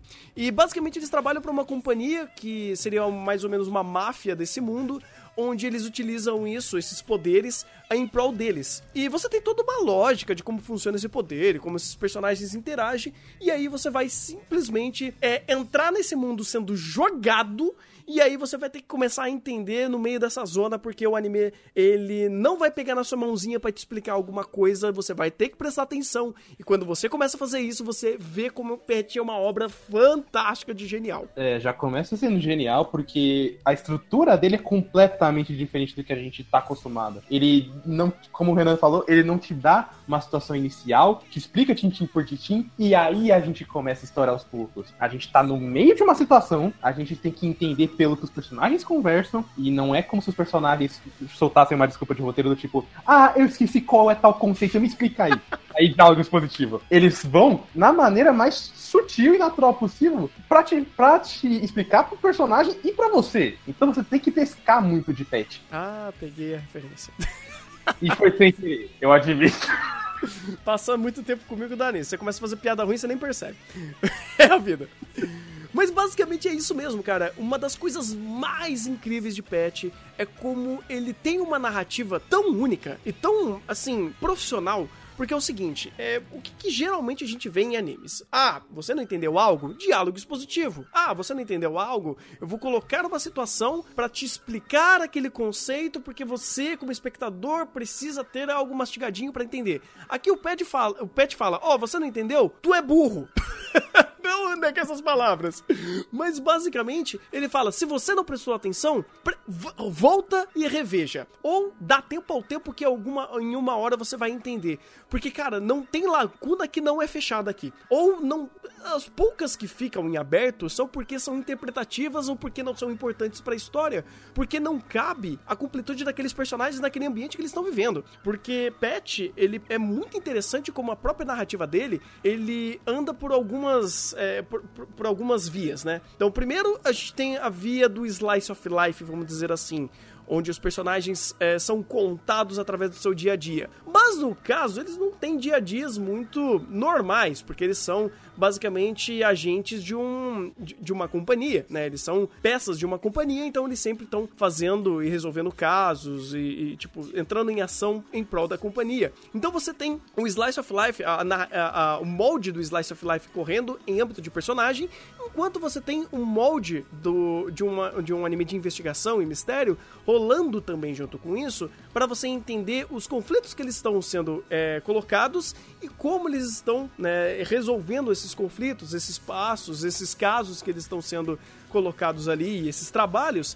Então você tem uma narrativa muito unitária, né, nesse sentido de, de- de ser tão diferente de tudo, onde ele consegue acertar esses dois aspectos muito bem, onde ele cria personagens de uma forma incrível e cria as tramas também de uma forma incrível. Então você tem é, essa dualidade na sua fórmula, na sua forma narrativa, que casando com a ideia de não explicar nada em diálogo expositivo e ter pouquíssimos diálogos expositivos ao longo da história, você tem uma narrativa tão única que é dá gosto de ver Pet. Dá gosto de você ver um anime que ele tenta ser um anime mais difícil de ser entendido, mas quando você entende e pesca ele, né, pa- parafraseando aqui, você consegue ah, entender a sua, per- a sua complexidade, ah, o grau da sua narrativa, aonde ele vai chegar, o que ele quer contar e como esses personagens são maravilhosos como eles são bem trabalhados, o contexto, inclusive, é, do poder deles de ser um usuário de imagem, como isso agrega narrativa para falar sobre âmbitos de personalidade,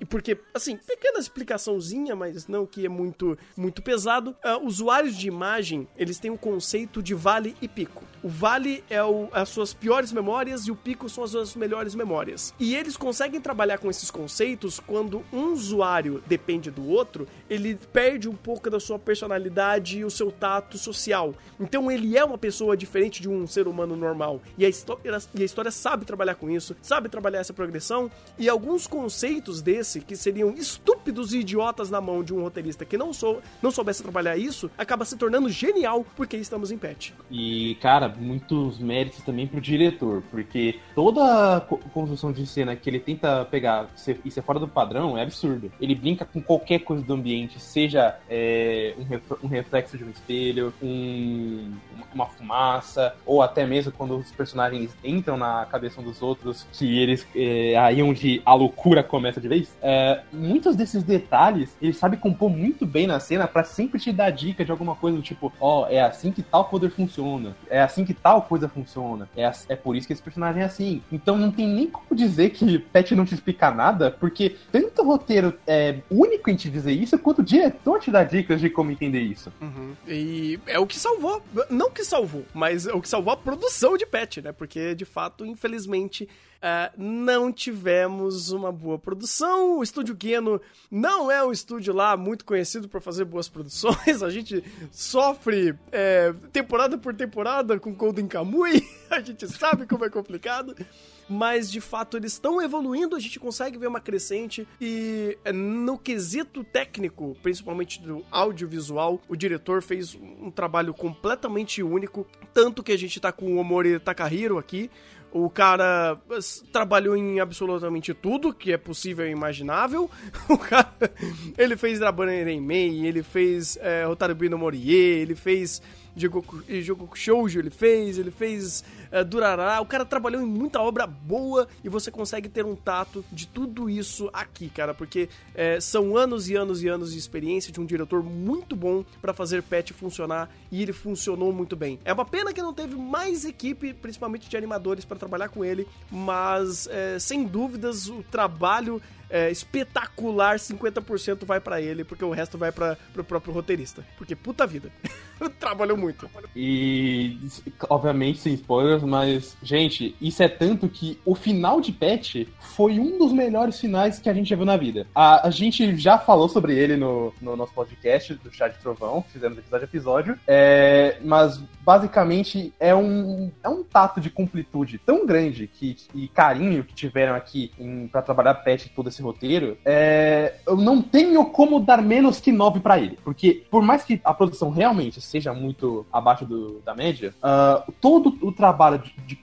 de roteiro, de direção, de completude dessa história e até de dar ganchos, vamos dizer assim, é absurdo. É, to, é to- todo um trabalho que você só vê em animes extremamente profissionais como, sei lá, Devilman Crybaby ou, ou animes do, do Satoshi Kon, por exemplo. Aqui, a escala vai muito, muito, muito nesse nível. Vai, cara, vai, porque assim, ah, em âmbito narrativo, em âmbito de roteiro, Pet dá um show de contar história, de storytelling. Ah, é uma das obras, assim, que, sim, sem sombra de dúvidas, cara, pra mim, como alguém que tenta criticar obras e tenta entender aspectos narrativos eh, e tenta fazer esforços mentais e ter bons exemplos eh, pra me comparar e, e, assim aprender, Pet realmente me ensinou muito, cara, muito mesmo. E esse final foi absurdo, porque ele conseguiu ser completo, é, catártico e aberto ao mesmo tempo e tudo foi coerente. Então assim, inclusive é, fiquem, fiquemos felizes que a, a mangaka é mangaka, né? É uma, é uma mulher que faz, é Pet, acho que é. É, é. É, né? Ela vai continuar a história em um outro, em um outro mangá chamado Fish e talvez, quem sabe, futuramente, daqui a uns bons anos, a gente tenha a continuação que vale muito a pena, cara. É uma história fantástica, é uma história muito única. É difícil de você ver um anime tão competente e tão é, coerente quanto Pet e único nesse sentido. É uma obra que eu fico maravilhado de ter, de ter assistido e de fato ele só não ganha meu 10 porque faltou uma produção melhor. Porque tem cenas de alguns bugs na tela que dói e dá vontade da cabeçada na parede. Mas. tem outras incríveis que, por causa do diretor, elas- e só por causa dele, as cenas ficaram maravilhosas, né? É, é- é complicado. Eu queria, de fato, uma produção melhor pra Pet. Eu também. E se você não viu Pet, gente, é, eu entendo por quê. Porque Pet até tem esse meio que problema de Sherlock. Ele é um excelente anime para maratonar, mas ele é um péssimo anime semanal. Ele não. Ele realmente deixa muito confuso e por causa da passagem de tempo de anime de temporada, você vai acabar perdendo informações. Mas agora que o anime terminou, tentem maratonar Pet. Eu garanto que você não vai se arrepender. De fato, de fato. É uma das maiores recomendações que eu tenho pra esse, pra esse vídeo, inclusive, né? Pra esse podcast.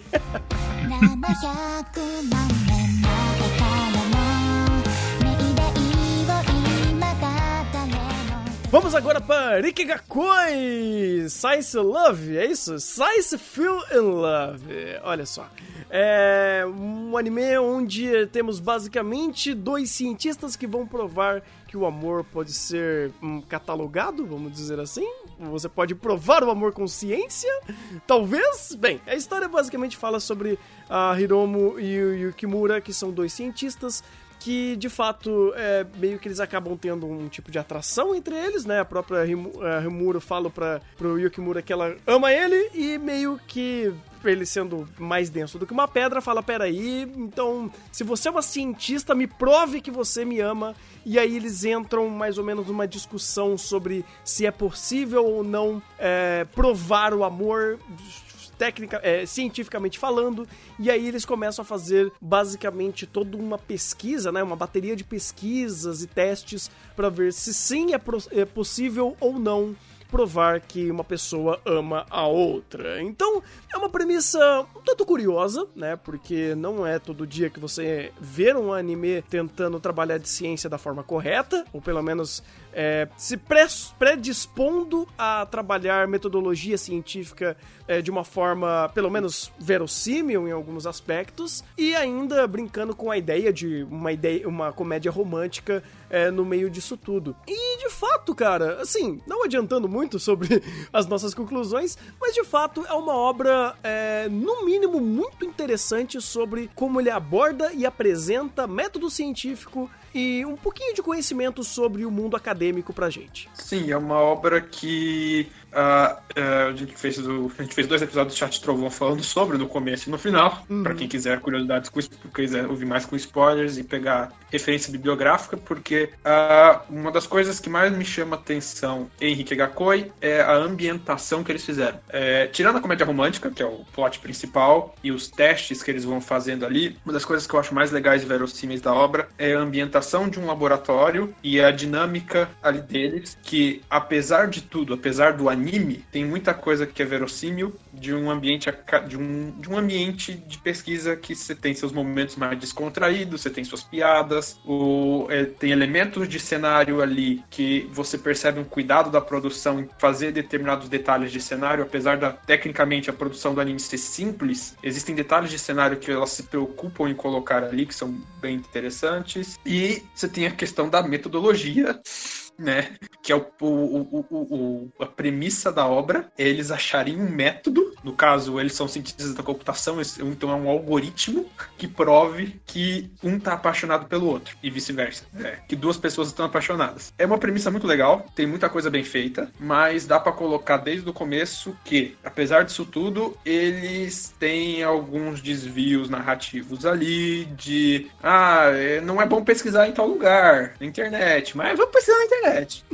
Pois é, é, é assim, a gente obviamente trabalhou muito mais esses aspectos, é, até felizmente o Maurício tá aqui pra falar um pouco mais sobre é, essa metodologia, porque ele é um cientista, ou tá rumando a isso, né? Então, Eu, eu sou um aprendiz. Eu tô, Aprendiz. eu tô na mesmo, eu tô na mesma hierarquia da Kanate, né? é da Canadá. Isso, eu tô na mesma hierarquia dela. Eu tô te- literalmente, a minha posição tá ali.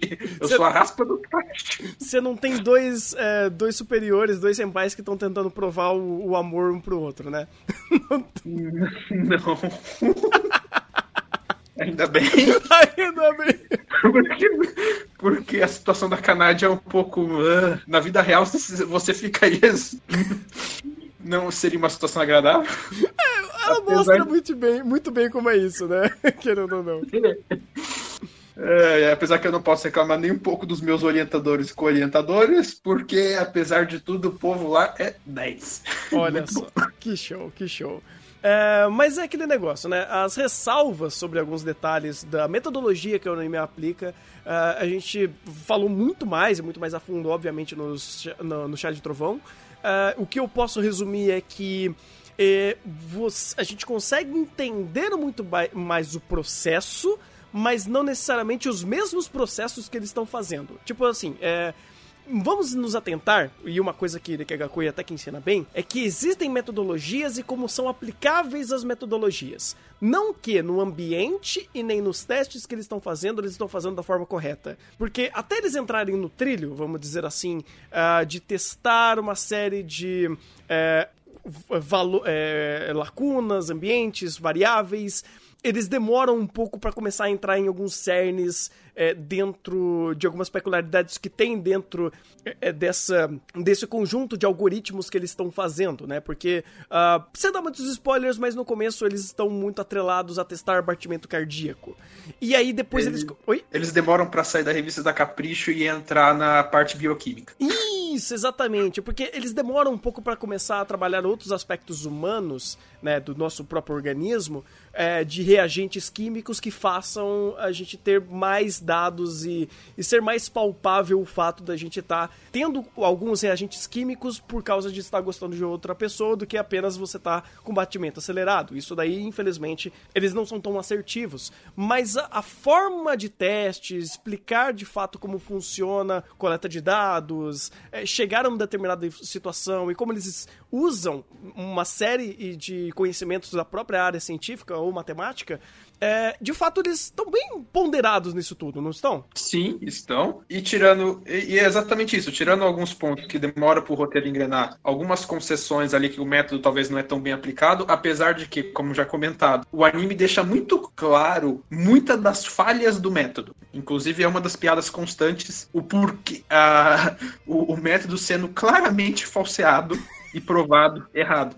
É uma das piadas constantes. E tirando esse ponto, a a única coisa que também tira um pouco do mérito de Hikigakoi é a droga do, da arrogância do urso. Mas que ele tenta fazer uma coisa legal de explicar conceitos mais complexos. O anime tem toda uma. um- você percebe na produção todo um carinho para tentar te explicar algumas coisas mais complexas, para tentar atualizar dados e tudo mais. Ah, mas a forma de construção desse, desse, dessa coisa auxiliar que vem para te explicar do dados, a forma como ele é cons- não só a arrogância, a forma como ele é construído como um, um personagem todo cheio de vícios de linguagem tudo mais, dificulta a absorção de conteúdo da obra e pode te tirar um pouco dela. É, pra quem não viu ainda, é, eles usam um recurso narrativo que, basicamente, quando eles explicam, precisam explicar alguma coisa, algum conceito científico, matemático ou coisa do tipo, aí eles quebram a cena e mostram um urso como se fosse, sei lá, Tibio Perônio. Pra quem é velho pra caralho vai pegar a referência.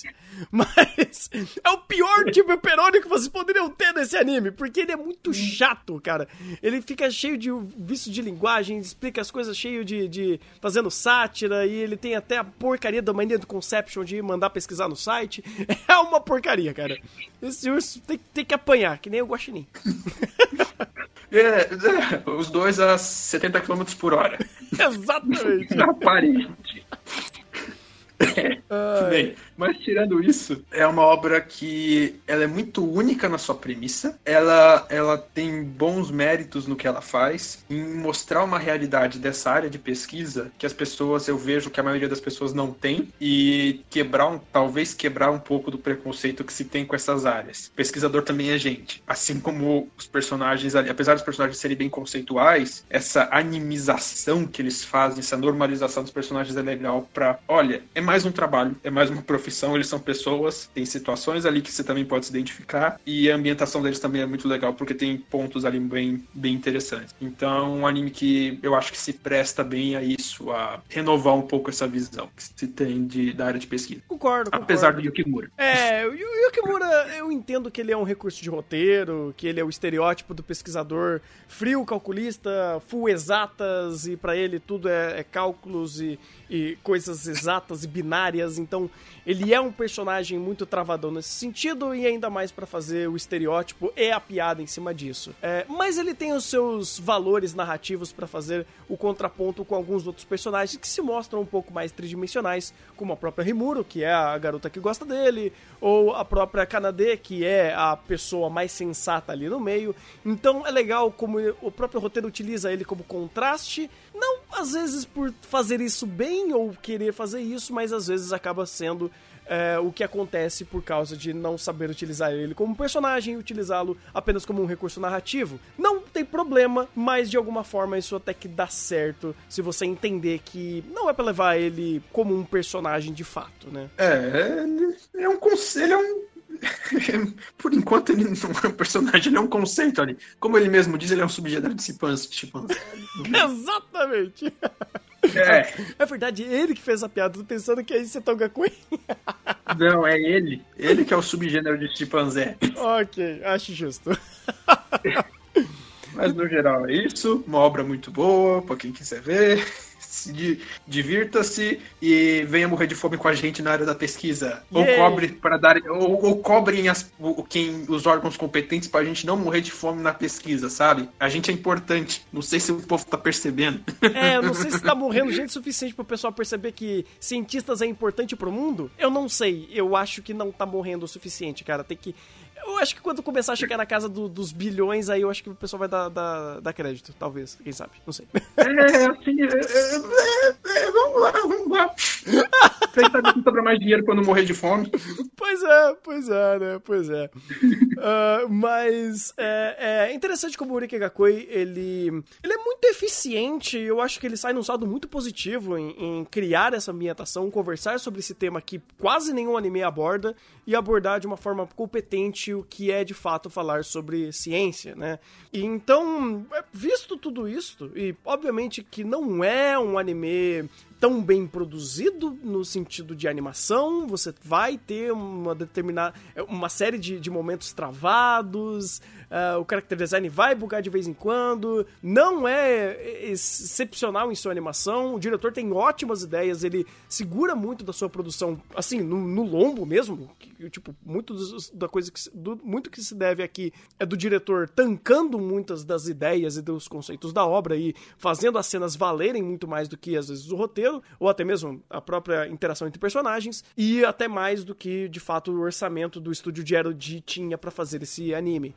É, Então ele sai num saldo bem positivo. Eu não lembro quanto eu dei pra ele no, no, no guia da tempo, no, no, no chat trovão, mas eu acho que foi entre 7 e 8. Eu vou manter mais ou menos isso, cara, porque é, apesar de tudo, ele é um anime importante de existir. Ele é, ele é bom que ele exista, mesmo que não seja um melhor exemplo de um anime que fale sobre esse gênero, mas ele é um bom exemplo de como falar de- desse, desse contexto, é, de falar sobre a ciência, de falar sobre cientistas e trazer esse mundo um pouco mais próximo da gente, porque os animes têm, têm força pra fazer isso e que bom que ele acertou muito mais do que errou pra fazer tudo isso, principalmente em sua reta final, que ele começa a, a, a entender como ponderar alguns elementos da sua narrativa, principalmente a utilização de forma muito coerente da su- dos seus métodos científicos para resolução de conflito dentro da obra. Então, eu dou mais ou menos um 7, 8, não lembro quanto que eu dei, mas é mais ou menos isso. É, acho que foi 7. Eu também mais ou menos um 7. E Rick Ele, espero que ele gere, ele inspire mais obras sobre o tema, porque é importante que se fale sobre isso, ao mesmo tempo que qualquer obra muito abaixo dela não é mais aceitável. Ele é o piso, que, seja, que, que ele seja o piso para as próximas obras que vão falar sobre o tema e não o teto. Por favor. Pois é, pois é, né? É, Eu, não é uma correlação direta, mas a gente pode ter. A, é, a gente tem já outras obras que estão acima dele, ah, que estão ali mais ou menos tangentes, como Cell at Work, que de fato é um anime que traz muito bem essa, essa, essa parte científica, vamos dizer assim, antropomorfizando conceitos biológicos. Ah, eu talvez conseguiria colocar ele lado a lado de outros animes que tem um pouco de processo, né? Ou pelo menos métodos, não científicos, mas métodos que se assemelham um pouco à, à construção de, de tecnologia, como por exemplo o Sonandeska e o próprio Bookworm. Então existem outras obras tangenciais que te ensinam é, sobre essa área que é bem abrangente. E, sei lá, Dumbbell talvez um pouquinho, mas eu acho que ele não é tão científico, vamos dizer assim, mas ele tá ali ah, como animes que são bons, que, que te ensinam sobre eh, áreas eh, de estudo, talvez, vamos dizer assim. Ele é razoavelmente. Ele é, ele é bem feito o suficiente e curado o suficiente para o que ele tá falando ali ser palpável. É, Não exato. ser simplesmente. é, é, agora, com o poder da, do- da sua, da sua vontade, vem aqui levantar peso ou ah, fique só vendo a garota gemendo enquanto faz exercício ali. É, é verdade. É, isso, é- isso é de fato, de fato. né?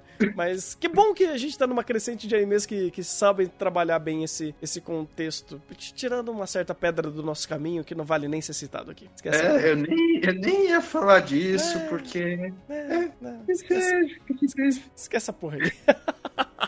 É, exatamente, esse é o lugar. Esquecimento. O mesmo lugar para onde foi o anime que eu citei e ninguém.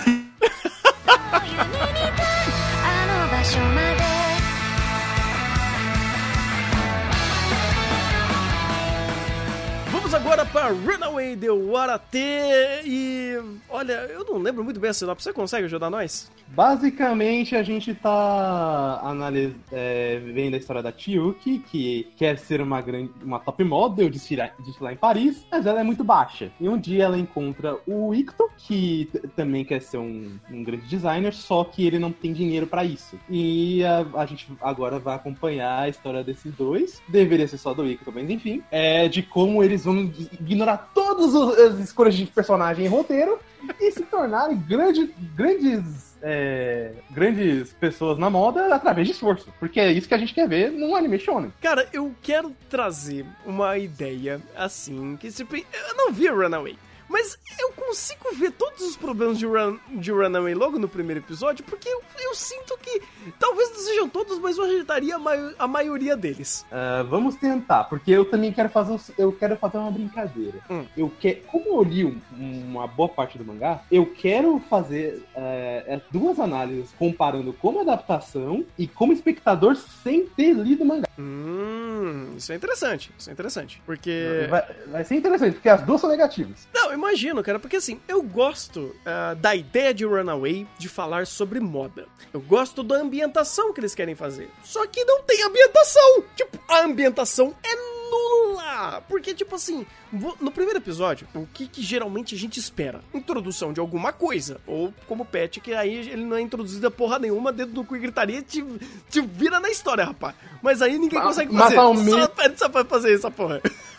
Mas ao menos a introdução de conceito, sabe? Ah, sim, de fato, de fato. Nem nem introdução, te vira aí pra você entender. E isso funciona muito bem. Agora que em Runaway, eles tentam fazer coisas horríveis, que é. Vamos colocar catarses emocionais em cima de catarses emocionais em cima da protagonista pra gente criar um vínculo emocional do coitadismo dela que ela quer ser uma modelo, mas ela é baixinha. E vamos começar a jogar é, mensagens e diálogos hiper é, é, é, melancólicos ou sentimentais pra ganhar a pessoa que tá assistindo pelo coração. Ah, mas e toda a lógica de construção do roteiro, e toda a lógica de construção do mundo, toda a lógica de construção do próprio ambiente da moda e dos desfiles? Isso importa? Não, não importa. Vamos pegar pelo emocional e foda-se. Ah, beleza, então vamos começar pelo emocional. Bem, é coerente esse emocional que ela tá passando? Não, não é. Então por que, que eu tô vendo esse anime? Meu filho, você não sabe nem na metade. Mas vamos lá. Mas já acertei pelo menos o começo. Não, você acertou tudo. Aliás, eu vou mais além. Eu, eu digo que o anime de Runaway não tem proposta nenhuma. Vixe. Por quê? Vamos lá. Pri- Vou fazer a análise primeiro como leitor do mangá, que é mais fácil.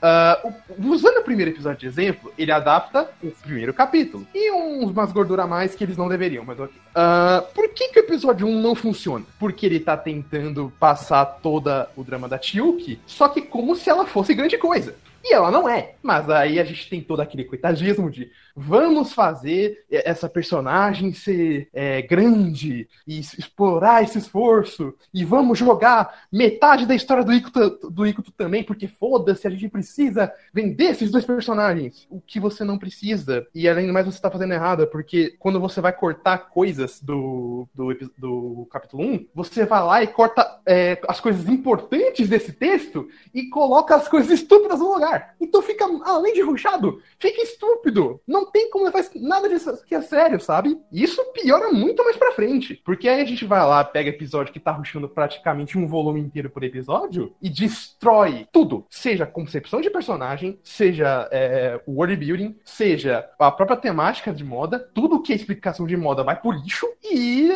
o que sobra? Eu não sei. Porque a gente pega pra analisar. Ah, beleza, vocês querem falar de moda. Não, a gente não quer. Ah, então vocês querem falar de, de personagem. Não, a gente não quer. Ah, vocês querem falar de romance? Não, a gente não quer. Então o que vocês querem falar? Esforço, talvez. Porque vocês só manteram o argumento do esforço. O que é horrível. É, se não tem, assim, coerência na lógica que ele tá fazendo ali, cara, a, a sua obra pode não significar nada. Ela pode tentar ser alguma coisa, mas ela pode, assim, se você fazer um teste de lógica ali, acabar caindo por terra. E talvez esse seja um dos maiores de pro- problemas de Runaway. Coisa que não é no seu material original, até onde você me falou. Não é. Aliás, o anime piora muito, sabe por quê? Por um problema muito parecido que a gente teve em Gleipnir. Porque o diretor não é ruim. Ele, aliás, ele tenta construir algumas cenas, por mais estúpidas que sejam, o contexto, mas a montagem dessas cenas e como, e como, é, como ele insere no anime não são ruins. Só que o contexto é tão idiota que a cena fica pior do que deveria, sabe? Hum,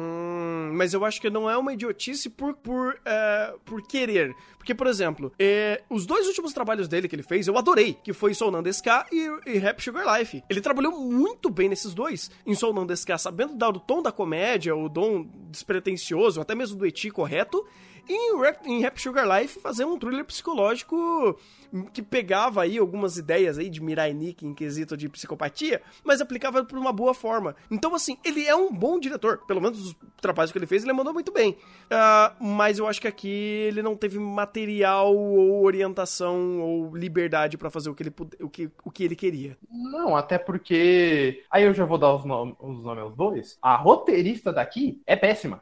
Porque você pega, por exemplo, ah, tem um momento logo no início, que devia ser, sei lá, metade do anime, mas é no início, é, onde eles estão fazendo o- um- uma questão de desfile de moda, e nesse momento o tempo é muito importante. Eles sempre refletem isso, porque é, é tudo muito cronometrado. O que, que o anime faz? Vamos ignorar isso, contar diálogos positivos e memória do personagem que tem que se esforçar por qualquer outra coisa. Cara, eles fazem uma coisa que eu odeio, que é o.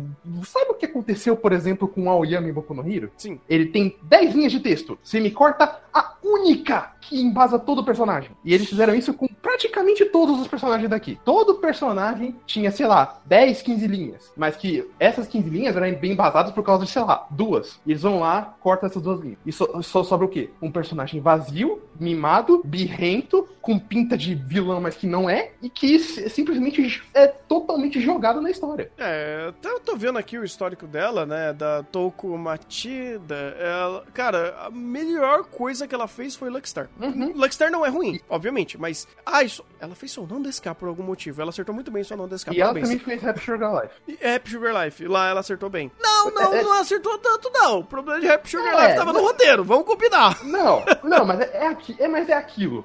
É, eu, eu sabia que ela não era boa, mas o que eu imaginava quando eu vi ela na Steph? Ela trabalha bem com esse diretor. Uhum. Então, muito provavelmente, a coisa vai fluir melhor com, um- com esse diretor aí. Não, ela conseguiu fazer o contrário, que é piorar o diretor. Puta vida, hein? Ah, ela fez isso em Rap Sugar Life também. O diretor tava Ah. on fire trabalhando, ele, ele tava, ele tava realmente se esforçando pra fazer um negócio bom, aí ela vai e joga umas coisas estranhas e você fala, ih, cuzão. Pois é, também tem coisa de material original, mas. É por isso que até aqui é pior, sabe? Porque em, em Rap Sugar Life você pode culpar que o material original também não é essas coisas, mas aqui não é o caso. Já era uma porcaria. Já era um Mirai Nikki de Síndrome de Estocolmo com Loli, mas enfim. É, bem isso, sabe?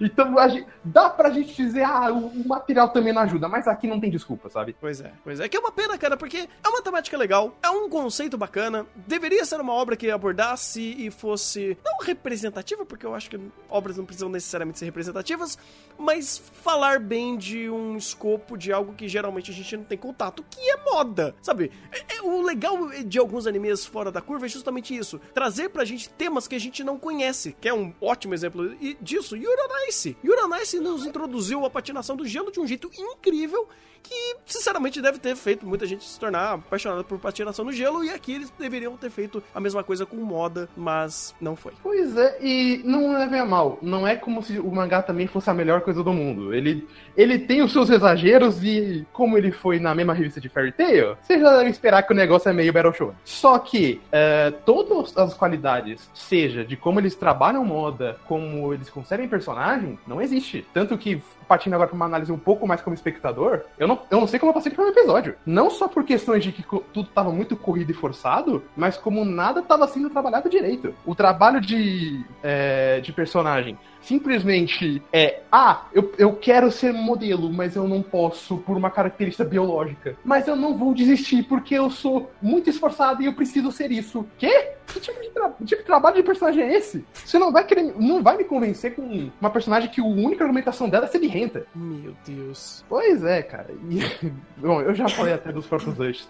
É, eu gosto muito de, de mangás desse tipo, onde mesmo que eles sejam simples, é, eles pegam esse escopo, e pelo menos o, o escopo de Ronald em quesito moda é ótimo, tanto que uma coisa que eu sabia que eles iam cortar, mas que eu gostava muito no mangá, era a questão de que todo final de capítulo, eles apresentavam os termos que eles usavam no capítulo pra explicar pra quem não entendia, porque eles não paravam o, o capítulo pra explicar, porque tecnicamente é um ambiente de trabalho, então eles não podem te parar pra explicar. Uhum. E aqui, sabe, eles não só cortaram a explicação, como cortaram os termos. E de repente o termo começa a voar, moda caralha, e você que se vire pra entender, sabe? Puta vida. É horrível, cara. Tanto que, já entrando numa conclusão, é, duas notas pra esse anime. Como um espectador normal, vamos dizer assim, eu dou nota 3, porque ele, não, ele falou em todos os quesitos de proposta que ele tinha, e a produção não é tão ruim, só que ela também não é essas coisas. Aliás, ela piora muito ah, quando o anime faz o, o roteiro faz alguma coisa de errado. E como leitor do mangá, é nota zero. Eles não têm um episódio bom aqui, nenhum. Eles não conseguem conceber personagem, eles não conseguem construir mundo, não conseguem construir a temática, e é só uma grande baboseira e uma perda de tempo, que não faz jus ao mangá. Que pena, cara. Que pena. Eu tô muito triste com isso, eu não tenho noção.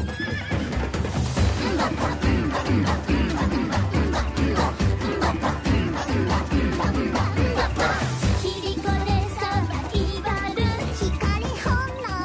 Vamos agora para Seton Gakuen ou Seton Academy Join the Pack, um anime de comédia maluco, onde basicamente ah, a gente tá é, no mistura Beastars com o meu amigo da escola é um macaco, que na verdade é um humano, porque é o único. Ah, não, se bem que o meu, meu amigo da escola é um macaco, só tinha um humano também, eu não lembro, eu não lembro, ou, ou ao contrário. Eu acho que só tinha um. É, só tinha um humano, mas eu acho que fica mais. É, eu não sei, eu acho que vale a inversão. Eu acho que vale a inversão, até porque eu definitivamente nunca gostei de meu amigo da escola macaco, velho. Eu, eu olhava aquilo, a abertura já me dava vontade de bater a cabeça na parede. Mas vamos pra um anime que não me dá vontade de bater a cabeça na parede, que é Seton Gakuen, que é basicamente uma história onde temos o personagem principal, o Jin, que é um humano, e ele estuda numa escola onde todos os animais são antropomorfizados em espécies de. Assim. é- é- é- são animais antropomórficos, com uma característica um tanto ah, animesístico demais, onde toda garota ela é uma waifu com orelhinha e rabinho do animal referente a ela, e o, e o, o macho da espécie aí é o bicho escroto que parece um, um urso gigante ou um, um animal de fato, e ele escrotiza completamente todo, é, é- é to- todo bicho do sexo masculino nesse negócio, eu acho a coisa mais estúpida, mas até que tem um pouquinho de, de graça nesse, nesse sentido. Honestidade, tamo aí. Ele é honesto. Ele antropomorfiza e tem um dimorfismo sexual de personagem mais honesto possível. Ele é. o- o- ele sabe que, que as pessoas querem. Ele tá ali. Ok. Não se preocupa, tá aqui. Eu, eu poderia dizer que talvez ele seja mais. é, ele objetifica per- personagem feminino mais do que é, Shizuku Reviewers, mas eu não vou entrar nesse mérito. E não chega nem perto, mas tudo bem. É outra discussão. Isso vai longe, não quero nem entrar aqui. Ai, ai. Mas, cara, eu, eu acho legal, assim, falando como alguém que, que tem zero de conhecimento sobre animais e o meu, meu maior conhecimento que eu tenho é ver Animal Planet.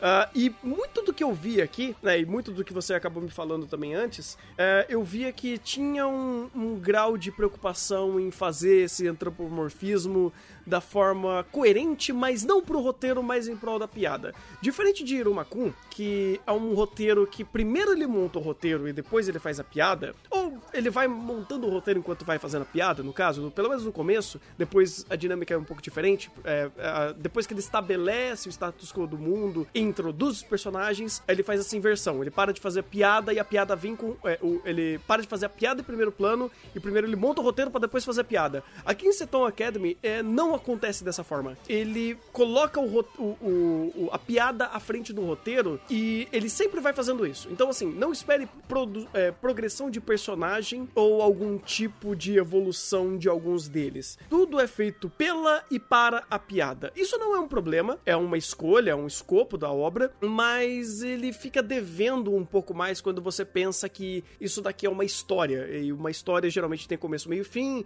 desenvolvimento, conflito e conclusão. E aqui não existe muito isso. Isso me incomoda um pouquinho, porque eu gosto de animes que sabem eh, serem, conduzi serem conduzidos através de um roteiro e fazer a piada em cima disso. É só um gosto pessoal meu.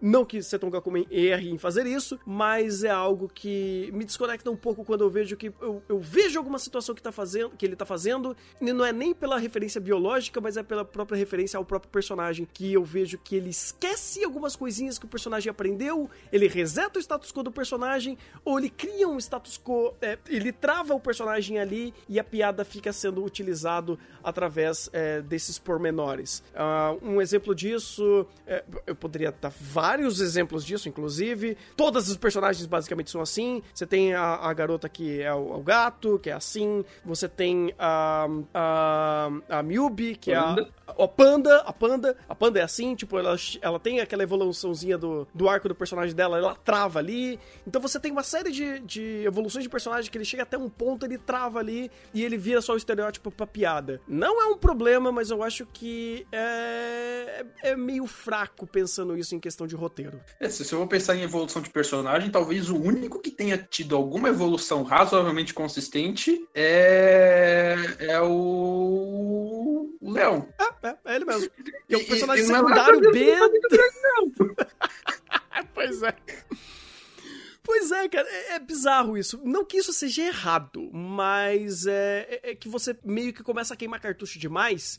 E isso pode ser um problema pra segunda temporada, se existir uma segunda temporada. Pra primeira, eles usaram os cartuchos que eles tinham, eles- os cartuchos que eles tinham na mão. Pra segunda, vai começar a ficar um pouquinho. é, Vai, pa- vai começar a passar fome esse roteiro. Depende de como eles forem, porque tem muito cartucho que na primeira temporada nem tanto, mas eles tinham cartuchos que eles estavam gastando dos personagens não recorrentes, de, de outros personagens auxiliares que volta e meia apareciam.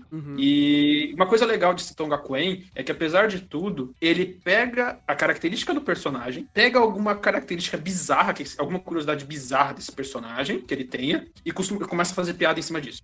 Uma coisa bem comum que, que Seton Gakuen faz, e não necessariamente isso é errado, porque alguma dessas características eu percebo que quem escreveu esse roteiro se deu ao trabalho de sentar na frente do computador e pesquisar um pouco. Não muito, mas já é mais do que a média que a gente costuma ver na maioria dos animes. Então, bem, é, é algo a se elogiar. Sim, sim, É. de fato, de fato. Eu, eu gosto de como eles começam e brincam muito mais com isso, porque é, eu, eu até diria mais que eles se preocupam muito mais com a ideia de existir esse, essa, essa, esse gatilho pra fazer piada, fazendo a referência ao animal do que o personagem. Tanto que eu acho que os personagens são muito mais personagens conceitos do que de fato personagens em âmbitos mais tridimensionais e, e mais é, característicos da, do próprio personagem. Porque assim, ah, você não precisa lembrar do nome da panda, você precisa pensar lembrar que ela é uma panda e ela tem características de panda e as piadas vão ser de panda.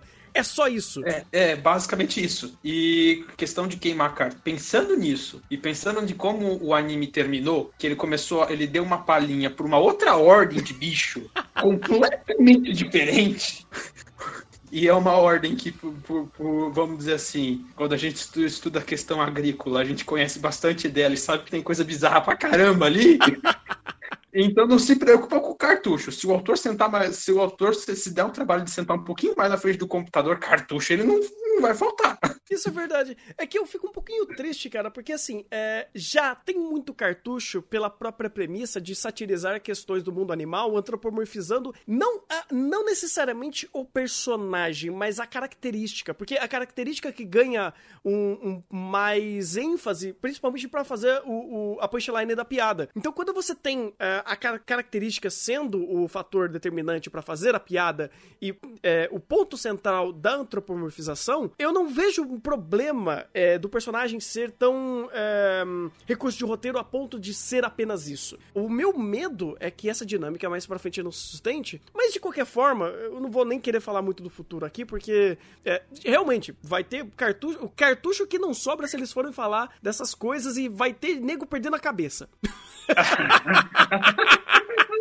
Isso eu sei, Cabeça é isso menor eu dos sei. problemas. Isso eu sei. É o menor dos problemas. Ah, não, mas vai por mim. o, o pouquinho que eu mim. sei, o pouquinho que eu sei desse, de- dessa parte da fauna, é, tá, tá certo falar fa- parte da fauna? É, tá, tá, ok. É, é, então, se eu, se eu falar dessa parte da fauna, é uma das poucas coisas bizarras que eu sei. Mas o que deve ter de coisa, mara- assim, bizonha, é, que, querendo ou não, ele acabou utilizando muito aqui, sabe? Você pega a própria piada da panda com cocô, você pega a piada do, dos- do, do bicho preguiça, que morre a todo momento, que é, um, é uma boa piada. É, me- pena que, de novo, não tem a- aquele, aquele tipo de preparo mais minucioso de roteiro pra saber respeitar personagem e fazer essa piada é, é, ser bem adaptada aos momentos. Então aí falta um pouco de direção também. Mas ideias existem, sabe? Coisas, e, ideias tem aqui. E eu gosto de, pelo menos, ele ter muita identidade. Seton Gakuen, eu, eu acho que um dos melhores aspectos dele é a identidade forte que ele cria é, no conjunto como um todo. Não dos personagens e não do mundo, mas o todo dele, ele trabalha muito bem com, essa, com esse senso de unidade. E por mais que talvez a utilização dos- das piadas, dos cartuchos dele não seja a melhor possível, ah, não é uma utilização ruim e ele tem muito cartucho para queimar para compensar isso. Então ele compensa uma utilização menos de menos qualidade com volume. Exato. É, é verdade, é verdade. Tanto que isso também se, se passa no cast de personagens. Tem muito personagem aqui. Muito. Muito. E, bem, ah, pegando alguns pontos, é, é até interessante pensar nisso que vai. Quem quiser depois pesquisar sobre essas piadas de Senton Gakuen, todas elas você vai achar uma base. Talvez você não goste do resultado, porque a natureza não é tão bonita. Mas, por exemplo, vai, tentando dar uma, um- uma exemplificação. Se a personagem fosse. Se tivesse uma personagem cachorro, um cão domesticado, a piada da, da koala com os gostos culinários dela também se aplicaria ao cachorro. Hum. Então teria mais personagens ali e aquelas lambidas poderiam ficar piores. É. Ah, ela chega meio que a, a bater na tangente que quando ele fala do coelho, né? Sim, então, é, o autor, ele, eu, talvez o autor tenha consciência da onde ele consegue botar a trave pra não perder o público completamente e ficar só na piada. Talvez seja isso, um, talvez um dos, dos pontos que ele talvez, talvez também não se aprofunde muito em algumas coisas. E, e algumas outras piadas não tão biológicas, mas como os, dinos, os dinossauros na escola. É, de novo, cria identidade. Isso daí eu não posso dizer que, que Seton Academy não acerta. Porque, é, pô, é legal o conceito de existir essas ideias. Por exemplo, os dinossauros, o- os próprios animais e ter um cast rico nisso. Ah, quando ele mostra, principalmente, plano aberto e câmera aberta. Ele sempre mostra uma zona, é, é- é tudo bagunçado, é tudo selvagem, vamos dizer assim. Então ele tem identidade dentro da sua própria narrativa, é, mesmo que ele não acerte tão bem quanto a gente gostaria e que ele meio que se perca é, quando ele precisa acabar gastando cartucho demais ou subutilizando o personagem por conta disso e fazendo os personagens serem muito mais conceituais do que deveria. Então, assim, é, dá, é perceptível que existem aspectos que não são tão bem elaborados aqui e existem fraquezas em Seton Gakuen em questões técnicas, mas eles conseguem sobressair muito bem e pelo seu objetivo inicial ser um anime de comédia e fazer bem a comédia, querendo ou não, mesmo que isso desencadeie uma série de deficiências pra obra, eu, eu ainda acho que Seton Gakuen sai num saldo muito positivo. Sim, essa identidade dele compensa bastante dos erros, apesar da a produção não é excepcional, mas também não é péssima. Então dá conta e você toca a obra e é gostosinho de ver. Vale, é, é um 7, 8. Eu tava pensando mais ou menos isso, cara. O, o Seton Gakuen pra mim é um, é um bom set, sabe? Ele cumpre bem, ele cumpre um pouco a mais do seu papel, porque obviamente eu acho que um meio a meio ali não, não é, não é um 5. Ele cumpre bem o seu papel, ele deixa a desejar, é, por a gente vê que ele tem uma série de deficiências de roteiro, de produção, direção, é, que ele não consegue ser, por exemplo, um Iruma Kun da vida, né? Em questão de amplitude, é, e saber trabalhar com todos os elementos que ele tem dentro da sua, da sua narrativa, mas ele é bem assertivo e de fato ele é um anime muito divertido, onde se você simplesmente não ligar pra nada, nenhum aspecto técnico, você consegue entrar na obra e curtir as piadas e a- acabar é, é, gostando do, do ambiente ali e de algumas, algumas piadas recorrentes e ah, o fato dele vai queimando cartucho a todo momento, mas quanto mais ele queima, parece que ainda existe porque você tem um cast gigante de personagem, então dá pra ir brincando com uma série de detalhes ali no meio, né? Então, acho que tá bem ok. É bem ok Seton Academy. Sim, é bem isso. É bem isso, é bem isso. É um anime idiota pra dar risada. É um bom inimigo idiota pra dar risada. É um bom anime idiota pra dar risada. Exatamente. E é. E, e, e pra outras coisas também que. é, dimorfismo sexual não tá ali à toa. é, é, querendo ou não, ele, ele, ele utiliza um pouquinho do, do eti desnecessário ali, né? Tá, Ele pelo menos é honesto. ele é honesto, eu acho que ele é honesto. Ele, ele na cara, ele te mostra, tá aqui as waifus. Você quer isso, não quer? Tá aqui, pronto, curta. Vou ter uma desculpinha de uma certa topeira pra, pra você ver o waifu pelado a todo momento. Exatamente, faça piada com a característica do animal. Eu achei bem. engraçado demais isso. Ai, ai, ai, ai. Por essas Agora, outras... vier- Oi? Agora, eu queria. É, não, eu vou ficar quieto. Eu ia fazer um comentário, mas eu, eu vou ficar quieto porque vai que eu acerto. Ih, diga, diga, diga. É, tem, a, tem a questão da topeira, que tem Uhum. toda aquela questão por ser um inseto social que. Um inseto não, um mamífero social que vive no solo. Hum. Imagine se na próxima temporada a gente encontra formiga, cupim, esses outros insetos sociais que tem outras questões ali. Olha, eu, eu, eu não sei em questões. O quanto essas questões biológicas afetam a nossa moralidade, mas eu acho que vai longe. Muito. Isso vai ser maravilhoso. É, esse é um dos problemas de Seton Academy. É, Eles podem ir muito além. Eles podem ir muito Pode. plus ultra, cara. Eles podem fazer um negócio tipo despirocar pra níveis estranhos, bizarros e nojentos. E você fala, caralho, o que, que eu tô vendo aqui? Mas eles jogam no safe. Eu não acho ruim, mas é, É. queria um pouco mais. Eu queria a versão, é, é, versão black desse negócio aqui. que nem o Work. Você você quer um preview da versão Black? Consegue imaginar na sua cabeça? Eu posso dar uma descrição. Fazer o quê? Eu posso dar uma. Eu descrever uma situação, você imagina? Eu acho que não, eu acho que não. Vamos lá, vamos pensar um light, formigas. Ah, quando a rainha sai, Hum. ela tem algumas horas pra conseguir pegar uns 20 machos ali em pleno voo, juntar tudo, todo o material ali, e voltar pra debaixo da terra e ficar dando à luz a, a maioria fêmeas durante os próximos 25 anos. Caraca, uau, incrível. É uma vez com um monte de gente. É, é- é a despedida de solteiro que ela faria. É, Isso seria incrível, cara. Isso seria incrível se tivesse uma Seton Academy. Mas ele joga no safe, então é a vida. É, joga no safe, vai ter uma que. Eu estou chutando, eu não vi o mangá. Se tiver, vai ter uma que vai ficar sedenta por alguém ali e pronto, essa vai ser a piada. Ela tá louca pra ter o harem dela na escola. Ah, ou, eu ainda. Eu acho que o mais safe seria a ideia de querer arrancar a cabeça de alguém. Eu acho que isso daí é legal. Ah, isso sim. Ou então. É, bem, deixa quieto. eu, eu, eu deixa quieto porque o negócio às vezes é complicado. É, pois é, pois é. この胸のもやも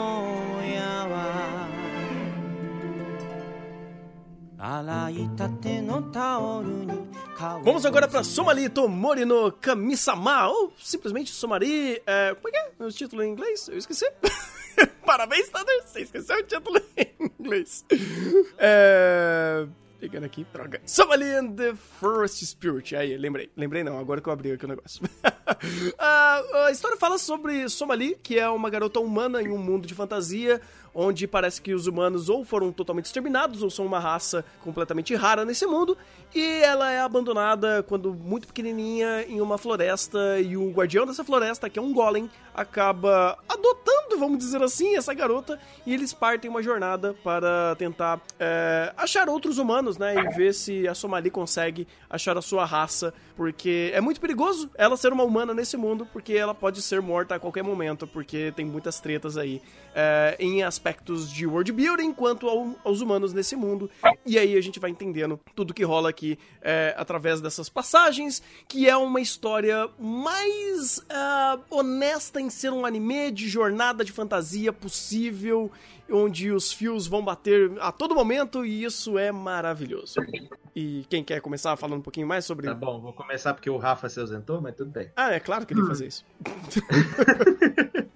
É, o, o Soma ali, como a gente fez na, na análise de primeiras impressões, ele foi basicamente o que a gente comentou, exceto pelo final. Que a gente vai falar depois do final. Pro- final. Vai- Mas o- Vamos falar sem spoiler, vai? mas. É, é, é, o final. É, Mas é, em questão da sua construção, ele foi exatamente o que a gente tinha colocado, que seria episódico, com desenvolvimento de personagem, enfim. O interessante de Somali, e que realmente gera algum engajamento, é a dinâmica entre o Golem e a Somali. Esse é o ponto principal da narrativa. Esse- essa dinâmica entre os dois, e, a- e como essa dinâmica afeta os personagens em torno deles e o mundo em torno, dele, em torno deles. O mundo ele é visualmente muito instigante. Ele, ele traz muito de impacto visual, tanto com takes abertos que mostram aquele mundo e te, e te geram uma certa imersão. Porém, ele não é tão explorado. Então, quando você vê aquele mundo tão bonitinho, tão detalhado, saibam que apenas o que é necessário para aqueles personagens dentro, dentro daquele mundo se desenvolverem e continuarem na sua jornada é o que vai ser trabalhado. Mas em linhas gerais, essa dinâmica mais simples proposta pela obra funciona muito bem e é o que gera engajamento na obra. Então, como ele consegue respeitar muito bem essa premissa e ainda trazer bons personagens e boas reflexões dentro do contexto dele, ele é é uma obra que consegue ah, trabalhar muito bem o que ele tem e com o pouco que ele tem dentro daquele contexto. Sim. Maurício? É, então, eu tenho problemas com o Somali. Ah, não, que é uma, não que eu considere ele uma obra ruim, mas o ritmo dele no começo me deu muito problema para continuar acompanhando a obra. Eu não consegui terminar de assistir Somali. Eu parei na metade, mais ou menos. Melhor coisa que você fez. Porque. Hã? Melhor coisa que você fez. Uhum. Ainda Ah, bem que você não foi pro final. Ainda bem. Porque eu parei na metade porque o ritmo de Somali não me pegou. É, eu entendo o carisma da interação dos dois personagens e tudo mais. Eu acho que até é bem feitinho e tudo mais, a construção de personagem. Mas um conjunto de alguns diálogos expositivos, algum o ritmo meio lento, algumas situações que eu achei até que estavam ficando até um pouco repetitivas e e algumas as questões de visual que me causaram algum estranhamento não, não me cativaram muito nessa obra. Eu concordo com você e não é defendendo Somali, mas é tentando entender o que Somali quer fazer, pelo menos até chegar ao seu final. né? A gente não vai falar do final, mas daqui a pouco a gente vai falar do final. Não, não com spoilers, obviamente. Ah, mas é o seguinte, uh, Somali, ele faz algo eh, que algumas obras eles eh, meio que usam como estandarte principal dentro do seu, do seu storytelling que é sacrificar um, pouco de lógica para construir emoção. Então, assim, ah, eu não vou contar sobre esse determinado aspecto, ou esse determinado lugar, ou sobre esse determinado personagem, é, mas eu vou tentar espremer e forçar e tentar construir o máximo de noções empáticas em questão emocional. Então ele se apega muito a visual, a trejeitos da própria Somali, a questão até a própria dicotomia entre a, a, a forma de agir da própria Somali e do Golem. Eles usam isso para criar impacto emocional. Então, ah, apesar de ter toda uma roupagem sobre aventura e fantasia, que é uma boa roupagem, funciona até que muitas das vezes, às vezes até acertando sem querer, eu diria.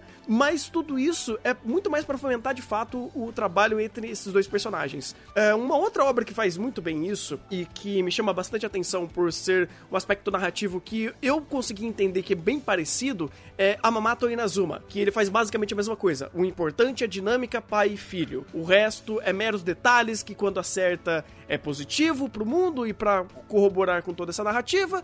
Quando erra, você meio que tem que passar um pano, talvez, porque a narrativa não quer necessariamente contar disso, contar isso, mas eu não quero que o que eu esteja falando agora soe como uma passada de pano.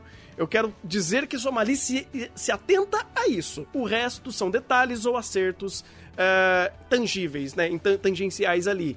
Ah, porque assim, quando ele começa a fomentar muito mais o trabalho entre, em- entre esses personagens e tentam fomentar cada vez mais essa personalidade da Somali, os seus trejeitos, você percebe bastante que o próprio diretor ele tem um cuidado muito grande em trabalhar a Somali de fato. é, faz ver onde a obra tá querendo mirar. Então, quando tem um mundo bonito pra caramba, legal pra caramba, e você quer explorar ele, mas a obra não explora, é, você entende que não é o foco da narrativa, que é uma pena, né? Ah, só que aí a gente chega no final. Aí tudo isso vai pro caralho. Ah, é o que eu penso que é. Eu Tipo, de jogar a premissa no lixo? Não. É. Eu, sem dar spoilers, eu posso dizer que esse final foi covarde. Ele é um final covarde, se for um final, e se ele não for um final, porque, vamos dizer assim, ele pode abrir pra uma segunda parte, o material, de origi... o material original de Somali não fechou, ele é só um péssimo encerramento de arco. Ok. É, não, eu não, quando eu falei de Somalia, é simplesmente que ele não me cativou. é um sim. estilo de narrativa que não me cativou. Então, se alguém, pra quem tá ouvindo, se, se você também não, não se cativa muito com esse estilo de narrativa focado na dinâmica de dois personagens, que vai fazer esse sacrifício e tudo mais, sei lá, não sei se vale a pena assistir. É, é, de fato, é, é uma coisa que eu vejo que o Somali ele funciona muito mais pra pessoas mais emotivas. Eu sou emotivo, pra mim funcionou. Mas quando eu ligava meu, minha chavinha da, da lógica, eu, eu, eu olhava tudo aquilo, eu queria bater minha cabeça na parede. Porque assim, as tramas de personagem ah, e até os conceitos dos personagens, não só da Somali em si, mas dos personagens secundários, você tem o, o, o, o Haitorá também, que é um ótimo personagem que aparece mais pra frente.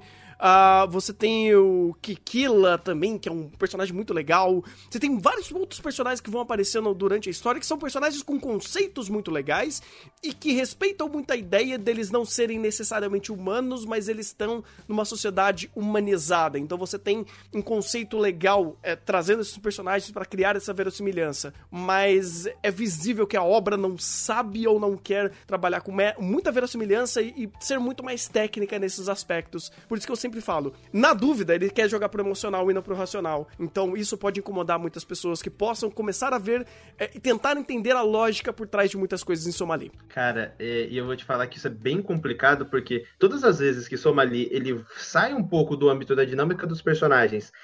e vai trabalhar world building de, e contextualizar e dar mais camadas para outros âmbitos da narrativa, ele acerta. E isso que é o problema, porque ele enraiza sua proposta na dinâmica, sacrifica Deus e o mundo para essa dinâmica dos dois personagens funcionarem, e quando elas funcionam minimamente, e ele dá um passo pro lado e fala, ó, o mundo é isso aqui, você fala, caraca, o mundo é muito interessante. Aí ele volta pra dinâmica dos personagens, não conclui o mundo, não conclui nada, ele só conclui a dinâmica. E quando ele conclui a dinâmica, é aquele final horroroso. Ou seja, tudo que ele sacrificou, que tinha potencial, foi jogado pra catalisar, ca- ca- catalisar o momento especial da dinâmica dos personagens, e esse momento é péssimo. Ou seja, toda narrativa que você é, se viu engajado nela, ela cai no fundo do poço tão grande, mas tão grande, por conta da sua perspectiva e, da- e do quanto você se viu engajado naquela dinâmica. Ou seja, se, se você entrou no caso, do, no caso do Maurício de não estar engajado, tá perfeito. Porque se você chega no final engajado, é muito pior. Eu quero que o Somali devolva todas as minhas lágrimas, inclusive. Medo de terminar isso, medo, porque Por eu, eu quero terminar Somali porque eu quero completar e ter a experiência completa da obra, mas agora eu tô com medo. É porque, cara, infelizmente, Somali, é, ele pode, inclusive, aparecer como um dos animes cotados pra ser um dos animes decepcionantes desse ano, né, de 2020. Porque ele tinha tantos acertos e tantas coisas boas que o final realmente ele quebra isso e meio que suas lágrimas é mais montadas pelo momento catártico, mas se você parar pra racionalizar, você fala, caralho, por que que eu tô chorando? Porque a escolha é péssima. Então é meio triste isso, sabe? Porque eles quiseram fazer algo é, que era implícito na obra, aí quando eles tentam fazer isso, você fala, não, peraí, peraí, calma lá, calma lá, não, não, a gente não vai fazer. Aí você, porra, cara, é sério? E aí isso meio que trunca toda a dinâmica que a gente já tava sendo construído até então, né? Até um determinado momento. Ah, eu não vou falar o que é, mas quem assistiu pelo menos até o terceiro, quarto episódio sabe o que a narrativa tá querendo montar, pelo menos para um final de arco, um final de jornada. E quando você vê que eles usam esse bait e entregam algo pior do que safe, porque não é algo nem safe, é algo que eu diria que reseta um pouco até a questão de personalidade, né, dos personagens e quebra um pouco da consequência da própria jornada, um pouco da reflexão do que é aquela jornada em si, é bem decepcionante. E casando a isso, eu acho que eu posso classificar Somali como um anime muito decepcionante, porque ele tinha um contexto incrível, ele tem personagens incríveis, ele tem uma produção maravilhosa, a, ambientação, o layout, coloração, a, a- a finalização artística e principalmente o, o- a, a- a sonoplastia é algo animal. É algo assim que acertaram de longe. É um dos trabalhos mais incríveis da Satellite nos últimos tempos, cara. Eles não são de acertar tão bem assim visuais e dessa vez eles regaçaram. Tanto que a última coisa que eles fizeram foi o quê? Symphogears e, e Gearly Air Force. Meu Deus do céu. Então ir pra Somalia é um salto enorme. De fato, é, bem bonito. A- a- o, o visual e o ambiente de Somalia eles são bem bonitos. Apesar de que em alguns momentos eu senti algum estranhamento com o uso de 3D. Ah, mas isso ele é tem o melhor 3D, cara. O encerramento dele, se o anime inteiro fosse em 3D, daquele encerramento seria maravilhoso. O problema é que é o encerramento, no anime inteiro. né? pois é. Ficaria mais bonito ainda. Eu prefiro que invertesse o encerramento com CG ruim do que no anime. Por algum motivo me, me, me, me bateu ali. No, no, no- eu achei estranho. Caiu no meu vale da estranheza, mas tudo bem. Pois é, cara, pois é. Por, por causa de tudo isso, cara, eu acabo dando um 4 pra Somali, com muita dor no coração. É, eu acho que é muito decepcionante quando você vê que é uma obra que tinha tanto potencial e tanta força e tanto carisma e acertou tanta coisa chegar e se comprometer de uma forma. É, que ele já tinha se, ele já tava se comprometendo com tanta coisa pra fazer o que ele queria fazer. Aí chega no- no- nas vias de fato ele não faz o que ele queria fazer. Eu realmente fiquei bem decepcionado. É uma pena Somali ter um final tão truncado, tão ruim quanto esse, que deixa um gosto bem amargo na boca. Ah, Eu vou dar um 5, mais pela forma como a trilha sonora e a sonoplastia em geral funciona muito bem na ambientação do, do contexto da dinâmica dos personagens. E principalmente pelos visuais. Em questão de roteiro, basicamente só a dinâmica dos personagens, é, todo o world building é jogado fora. Inclusive tem um episódio para fazer isso, que é uma. O episódio em si é, é muito bom pela narrativa da, daquele episódio.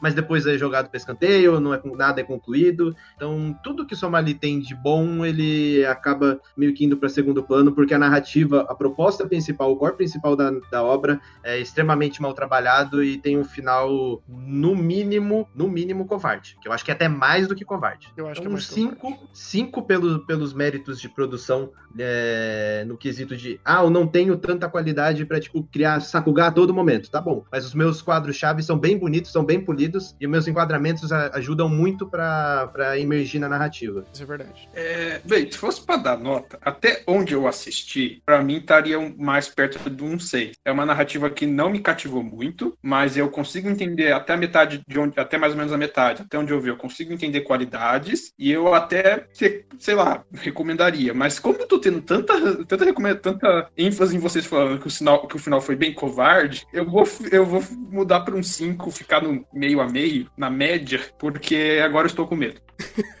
Faz sentido, faz sentido. Eu daria um 5, mas ah, as minhas lágrimas uh, tiveram que ser retornadas a mim. Eu fiquei triste. Eu fiquei. Eu, eu desço um ponto por opinião pessoal. Então, eu pensei que você ia dar cinco também.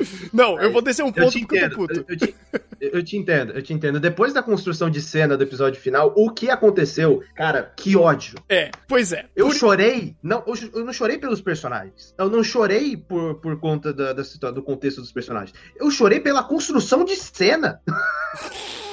Foi tão, tão bem montado que eu chorei pela construção de cena. É, cara. é. Esse é o nível da coisa. Não, e outra, é, pensando, sei lá, na, em outros momentos tão fortes da obra como o da Usoi, Aí você chega no final, você fala, caralho, mano, eu cheguei tudo isso pra isso. Eu tava chorando por, pelo, pelo desfecho e tudo mais, mas, cara, depois que eu parei pra pensar dois minutos, eu falei, caralho, eu chorei por uma resolução tão bosta dessa. Gente, me devolve tudo isso e eu vou jogar um ponto. Geralmente eu não faço isso, mas eu vou jogar um ponto, um ponto a menos por opinião pessoal aqui. por desgosto pessoal. Um, um último ponto que, que eu até esqueci de falar. Por favor. Cara, ele tem, ele tem tão, tantos conflitos secundários interessantes em questão de raças e questão histórica de que, do que as raças passaram entre si, e ele joga isso pra, pra cima de alguns personagens e ele não desenvolve, cara. Não existe conclusão. Ele tem tantas ideias interessantes de, con, de contexto é, xenofóbicos e raciais entre os personagens que servem de conflitos interessantes, servem de base interessante para reflexões dos personagens. Mas como isso tá fora do escopo da dinâmica do pai, da pai e filha, ele não trabalha. Então, tipo, ele tem ideias sensacionais, ele tem um world building extremamente rico e ele joga tudo isso fora para trabalhar os dois personagens e fazer aquele final. Isso que é o pior, isso que me dá mais raiva. Ele tem coisa boa, mas ele não desenvolve. É triste, cara. É realmente triste.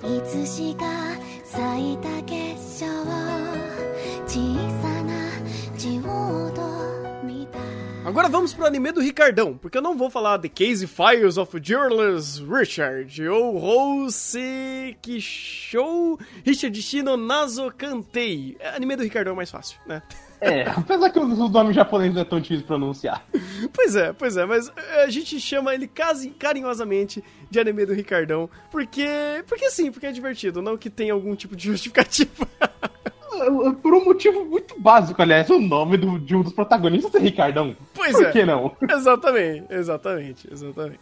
Ah, basicamente, eh, a gente tem a história aqui do Richard, que ele é um analista de joias, não é um, ele tem um nome certo isso, né?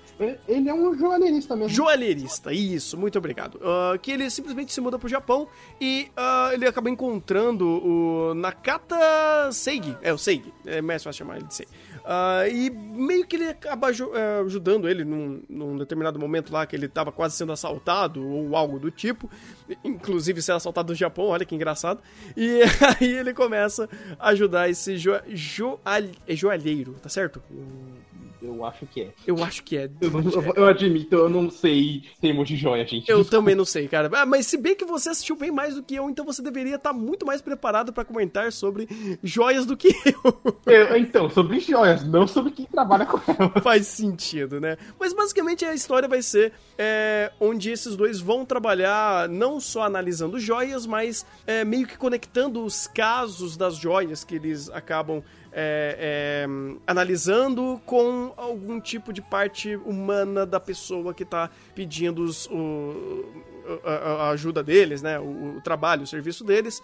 E é basicamente uma história bem, é, é bem episódica, onde cada episódio vai falar um caso diferente que envolve resol- ah, resolver o caso de, uma, de um mistério de uma joia. Ou, é, no caso, ajudar uma pessoa que tem alguma conexão, conexão com joia. Então, o elemento joia sempre tá dentro da narrativa, só que é montado de formas diferentes dependendo do episódio. Essa montagem é, aliás, um dos, ou o maior problema de Ricardão é essa questão da inconstância dessa montagem. Você tem muitos episódios até que interessantes, tanto pelas, pelo significado da joia nesse episódio, quanto pelo, por todo o trabalho desenvolvido no mistério ou na, na relação com a pessoa. Por outro lado, você tem muitos, muitos episódios horríveis, seja de é, própria produção, que não é essas coisas, produ é, con- cons- concepção do episódio, com, é, por exemplo, rou- é, criar uma joia falsa, que deveria ser algo importante, mas é qualquer coisa. É, e como o anime já tá. É, perdão, como o anime já tem um pace muito lento, esses vários episódios problemáticos são doídos, muito mais do que parecem. Pois é, é até engraçado pensar que é o estúdio Shuka e assim, não é um estúdio necessariamente ruim, porque ele já vem de Natsumi Ujinchou, 91 Days, até o, o- a última temporada de Durarara.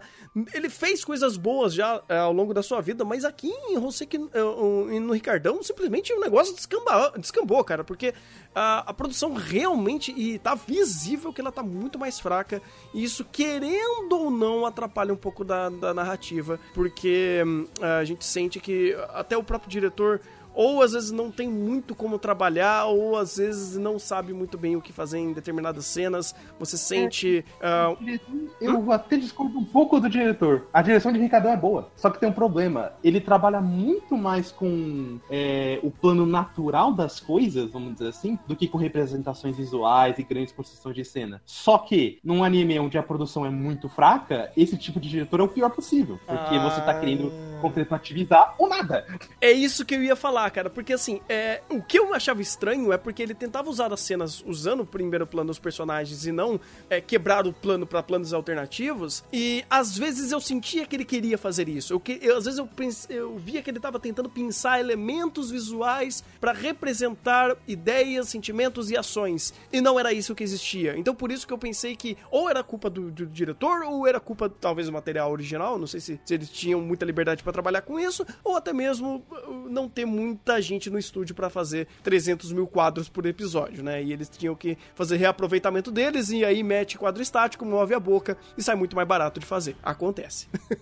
É. E infelizmente aqui a produção não é uma joia, só se for uma daquelas bem vagabundas, Nossa, sério. cara, pois é, aquelas bijuterias.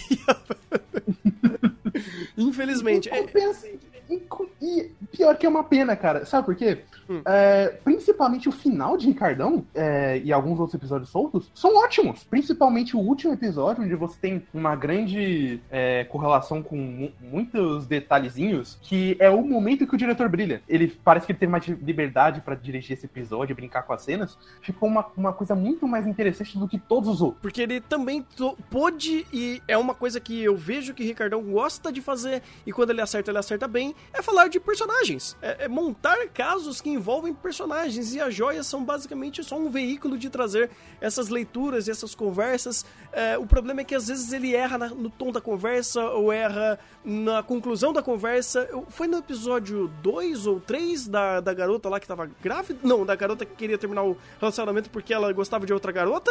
Qual Era era? o 2. Dois. Que, cara, pra mim, assim, é, aquele episódio não é o melhor, obviamente, mas eu gosto muito de usar ele como exemplo, porque ele tem tudo de bom e tudo de ruim do Ricardão. Porque ele consegue acertar e errar em, em extremos ali, justamente por isso. Ele acerta muito bem em ideias, mas ele erra muito em como ele veicula essas ideias e o próprio storytelling dele de fazer isso.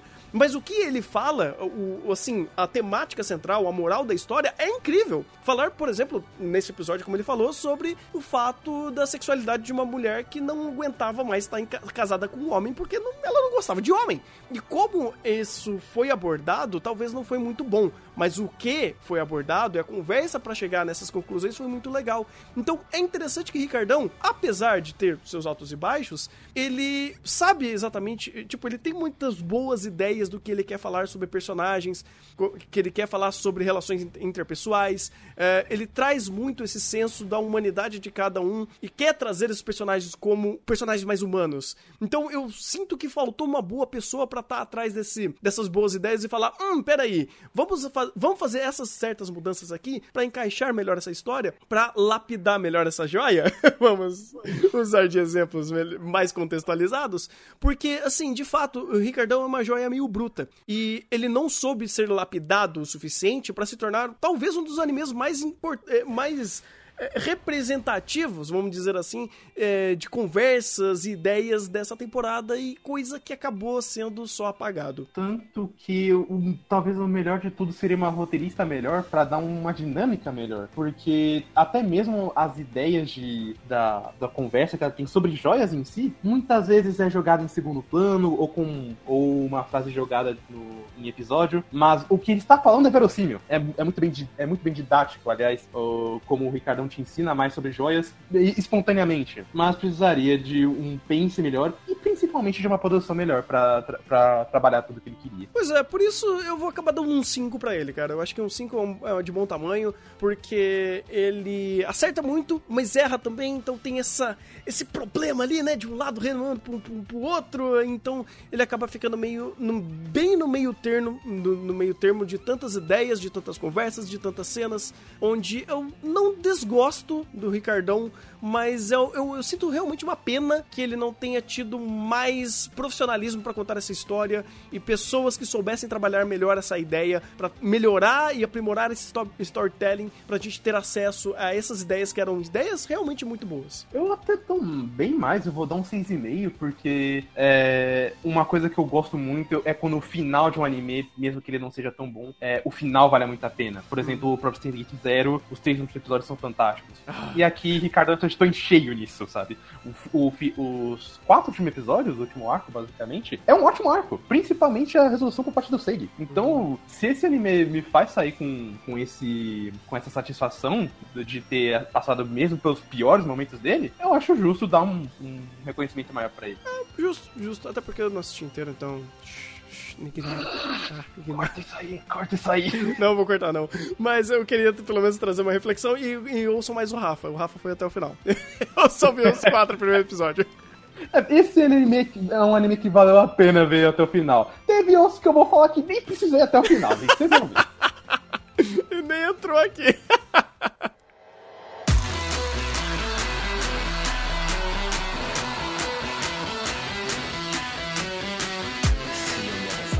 Isso, mestres. Esse foi mais um podcast de final de temporada. Meu Deus do céu, falamos de tantos animes. Espero que realmente vocês tenham gostado. Fizemos isso com nossos esforços, com os nossos corações. E espero que vocês tenham aprendido, vendo bons animes para vocês acompanharem, eh, terem um pouco mais de noção do que teve de bom, ou do que teve talvez de não tão bom nessa temporada. E espero que vocês continuem gostando do nosso de- desse conteúdo que nós fazemos com tanto carinho, com tanto esforço, com tanta dedicação para vocês. Então, muito obrigado pela presença de todos.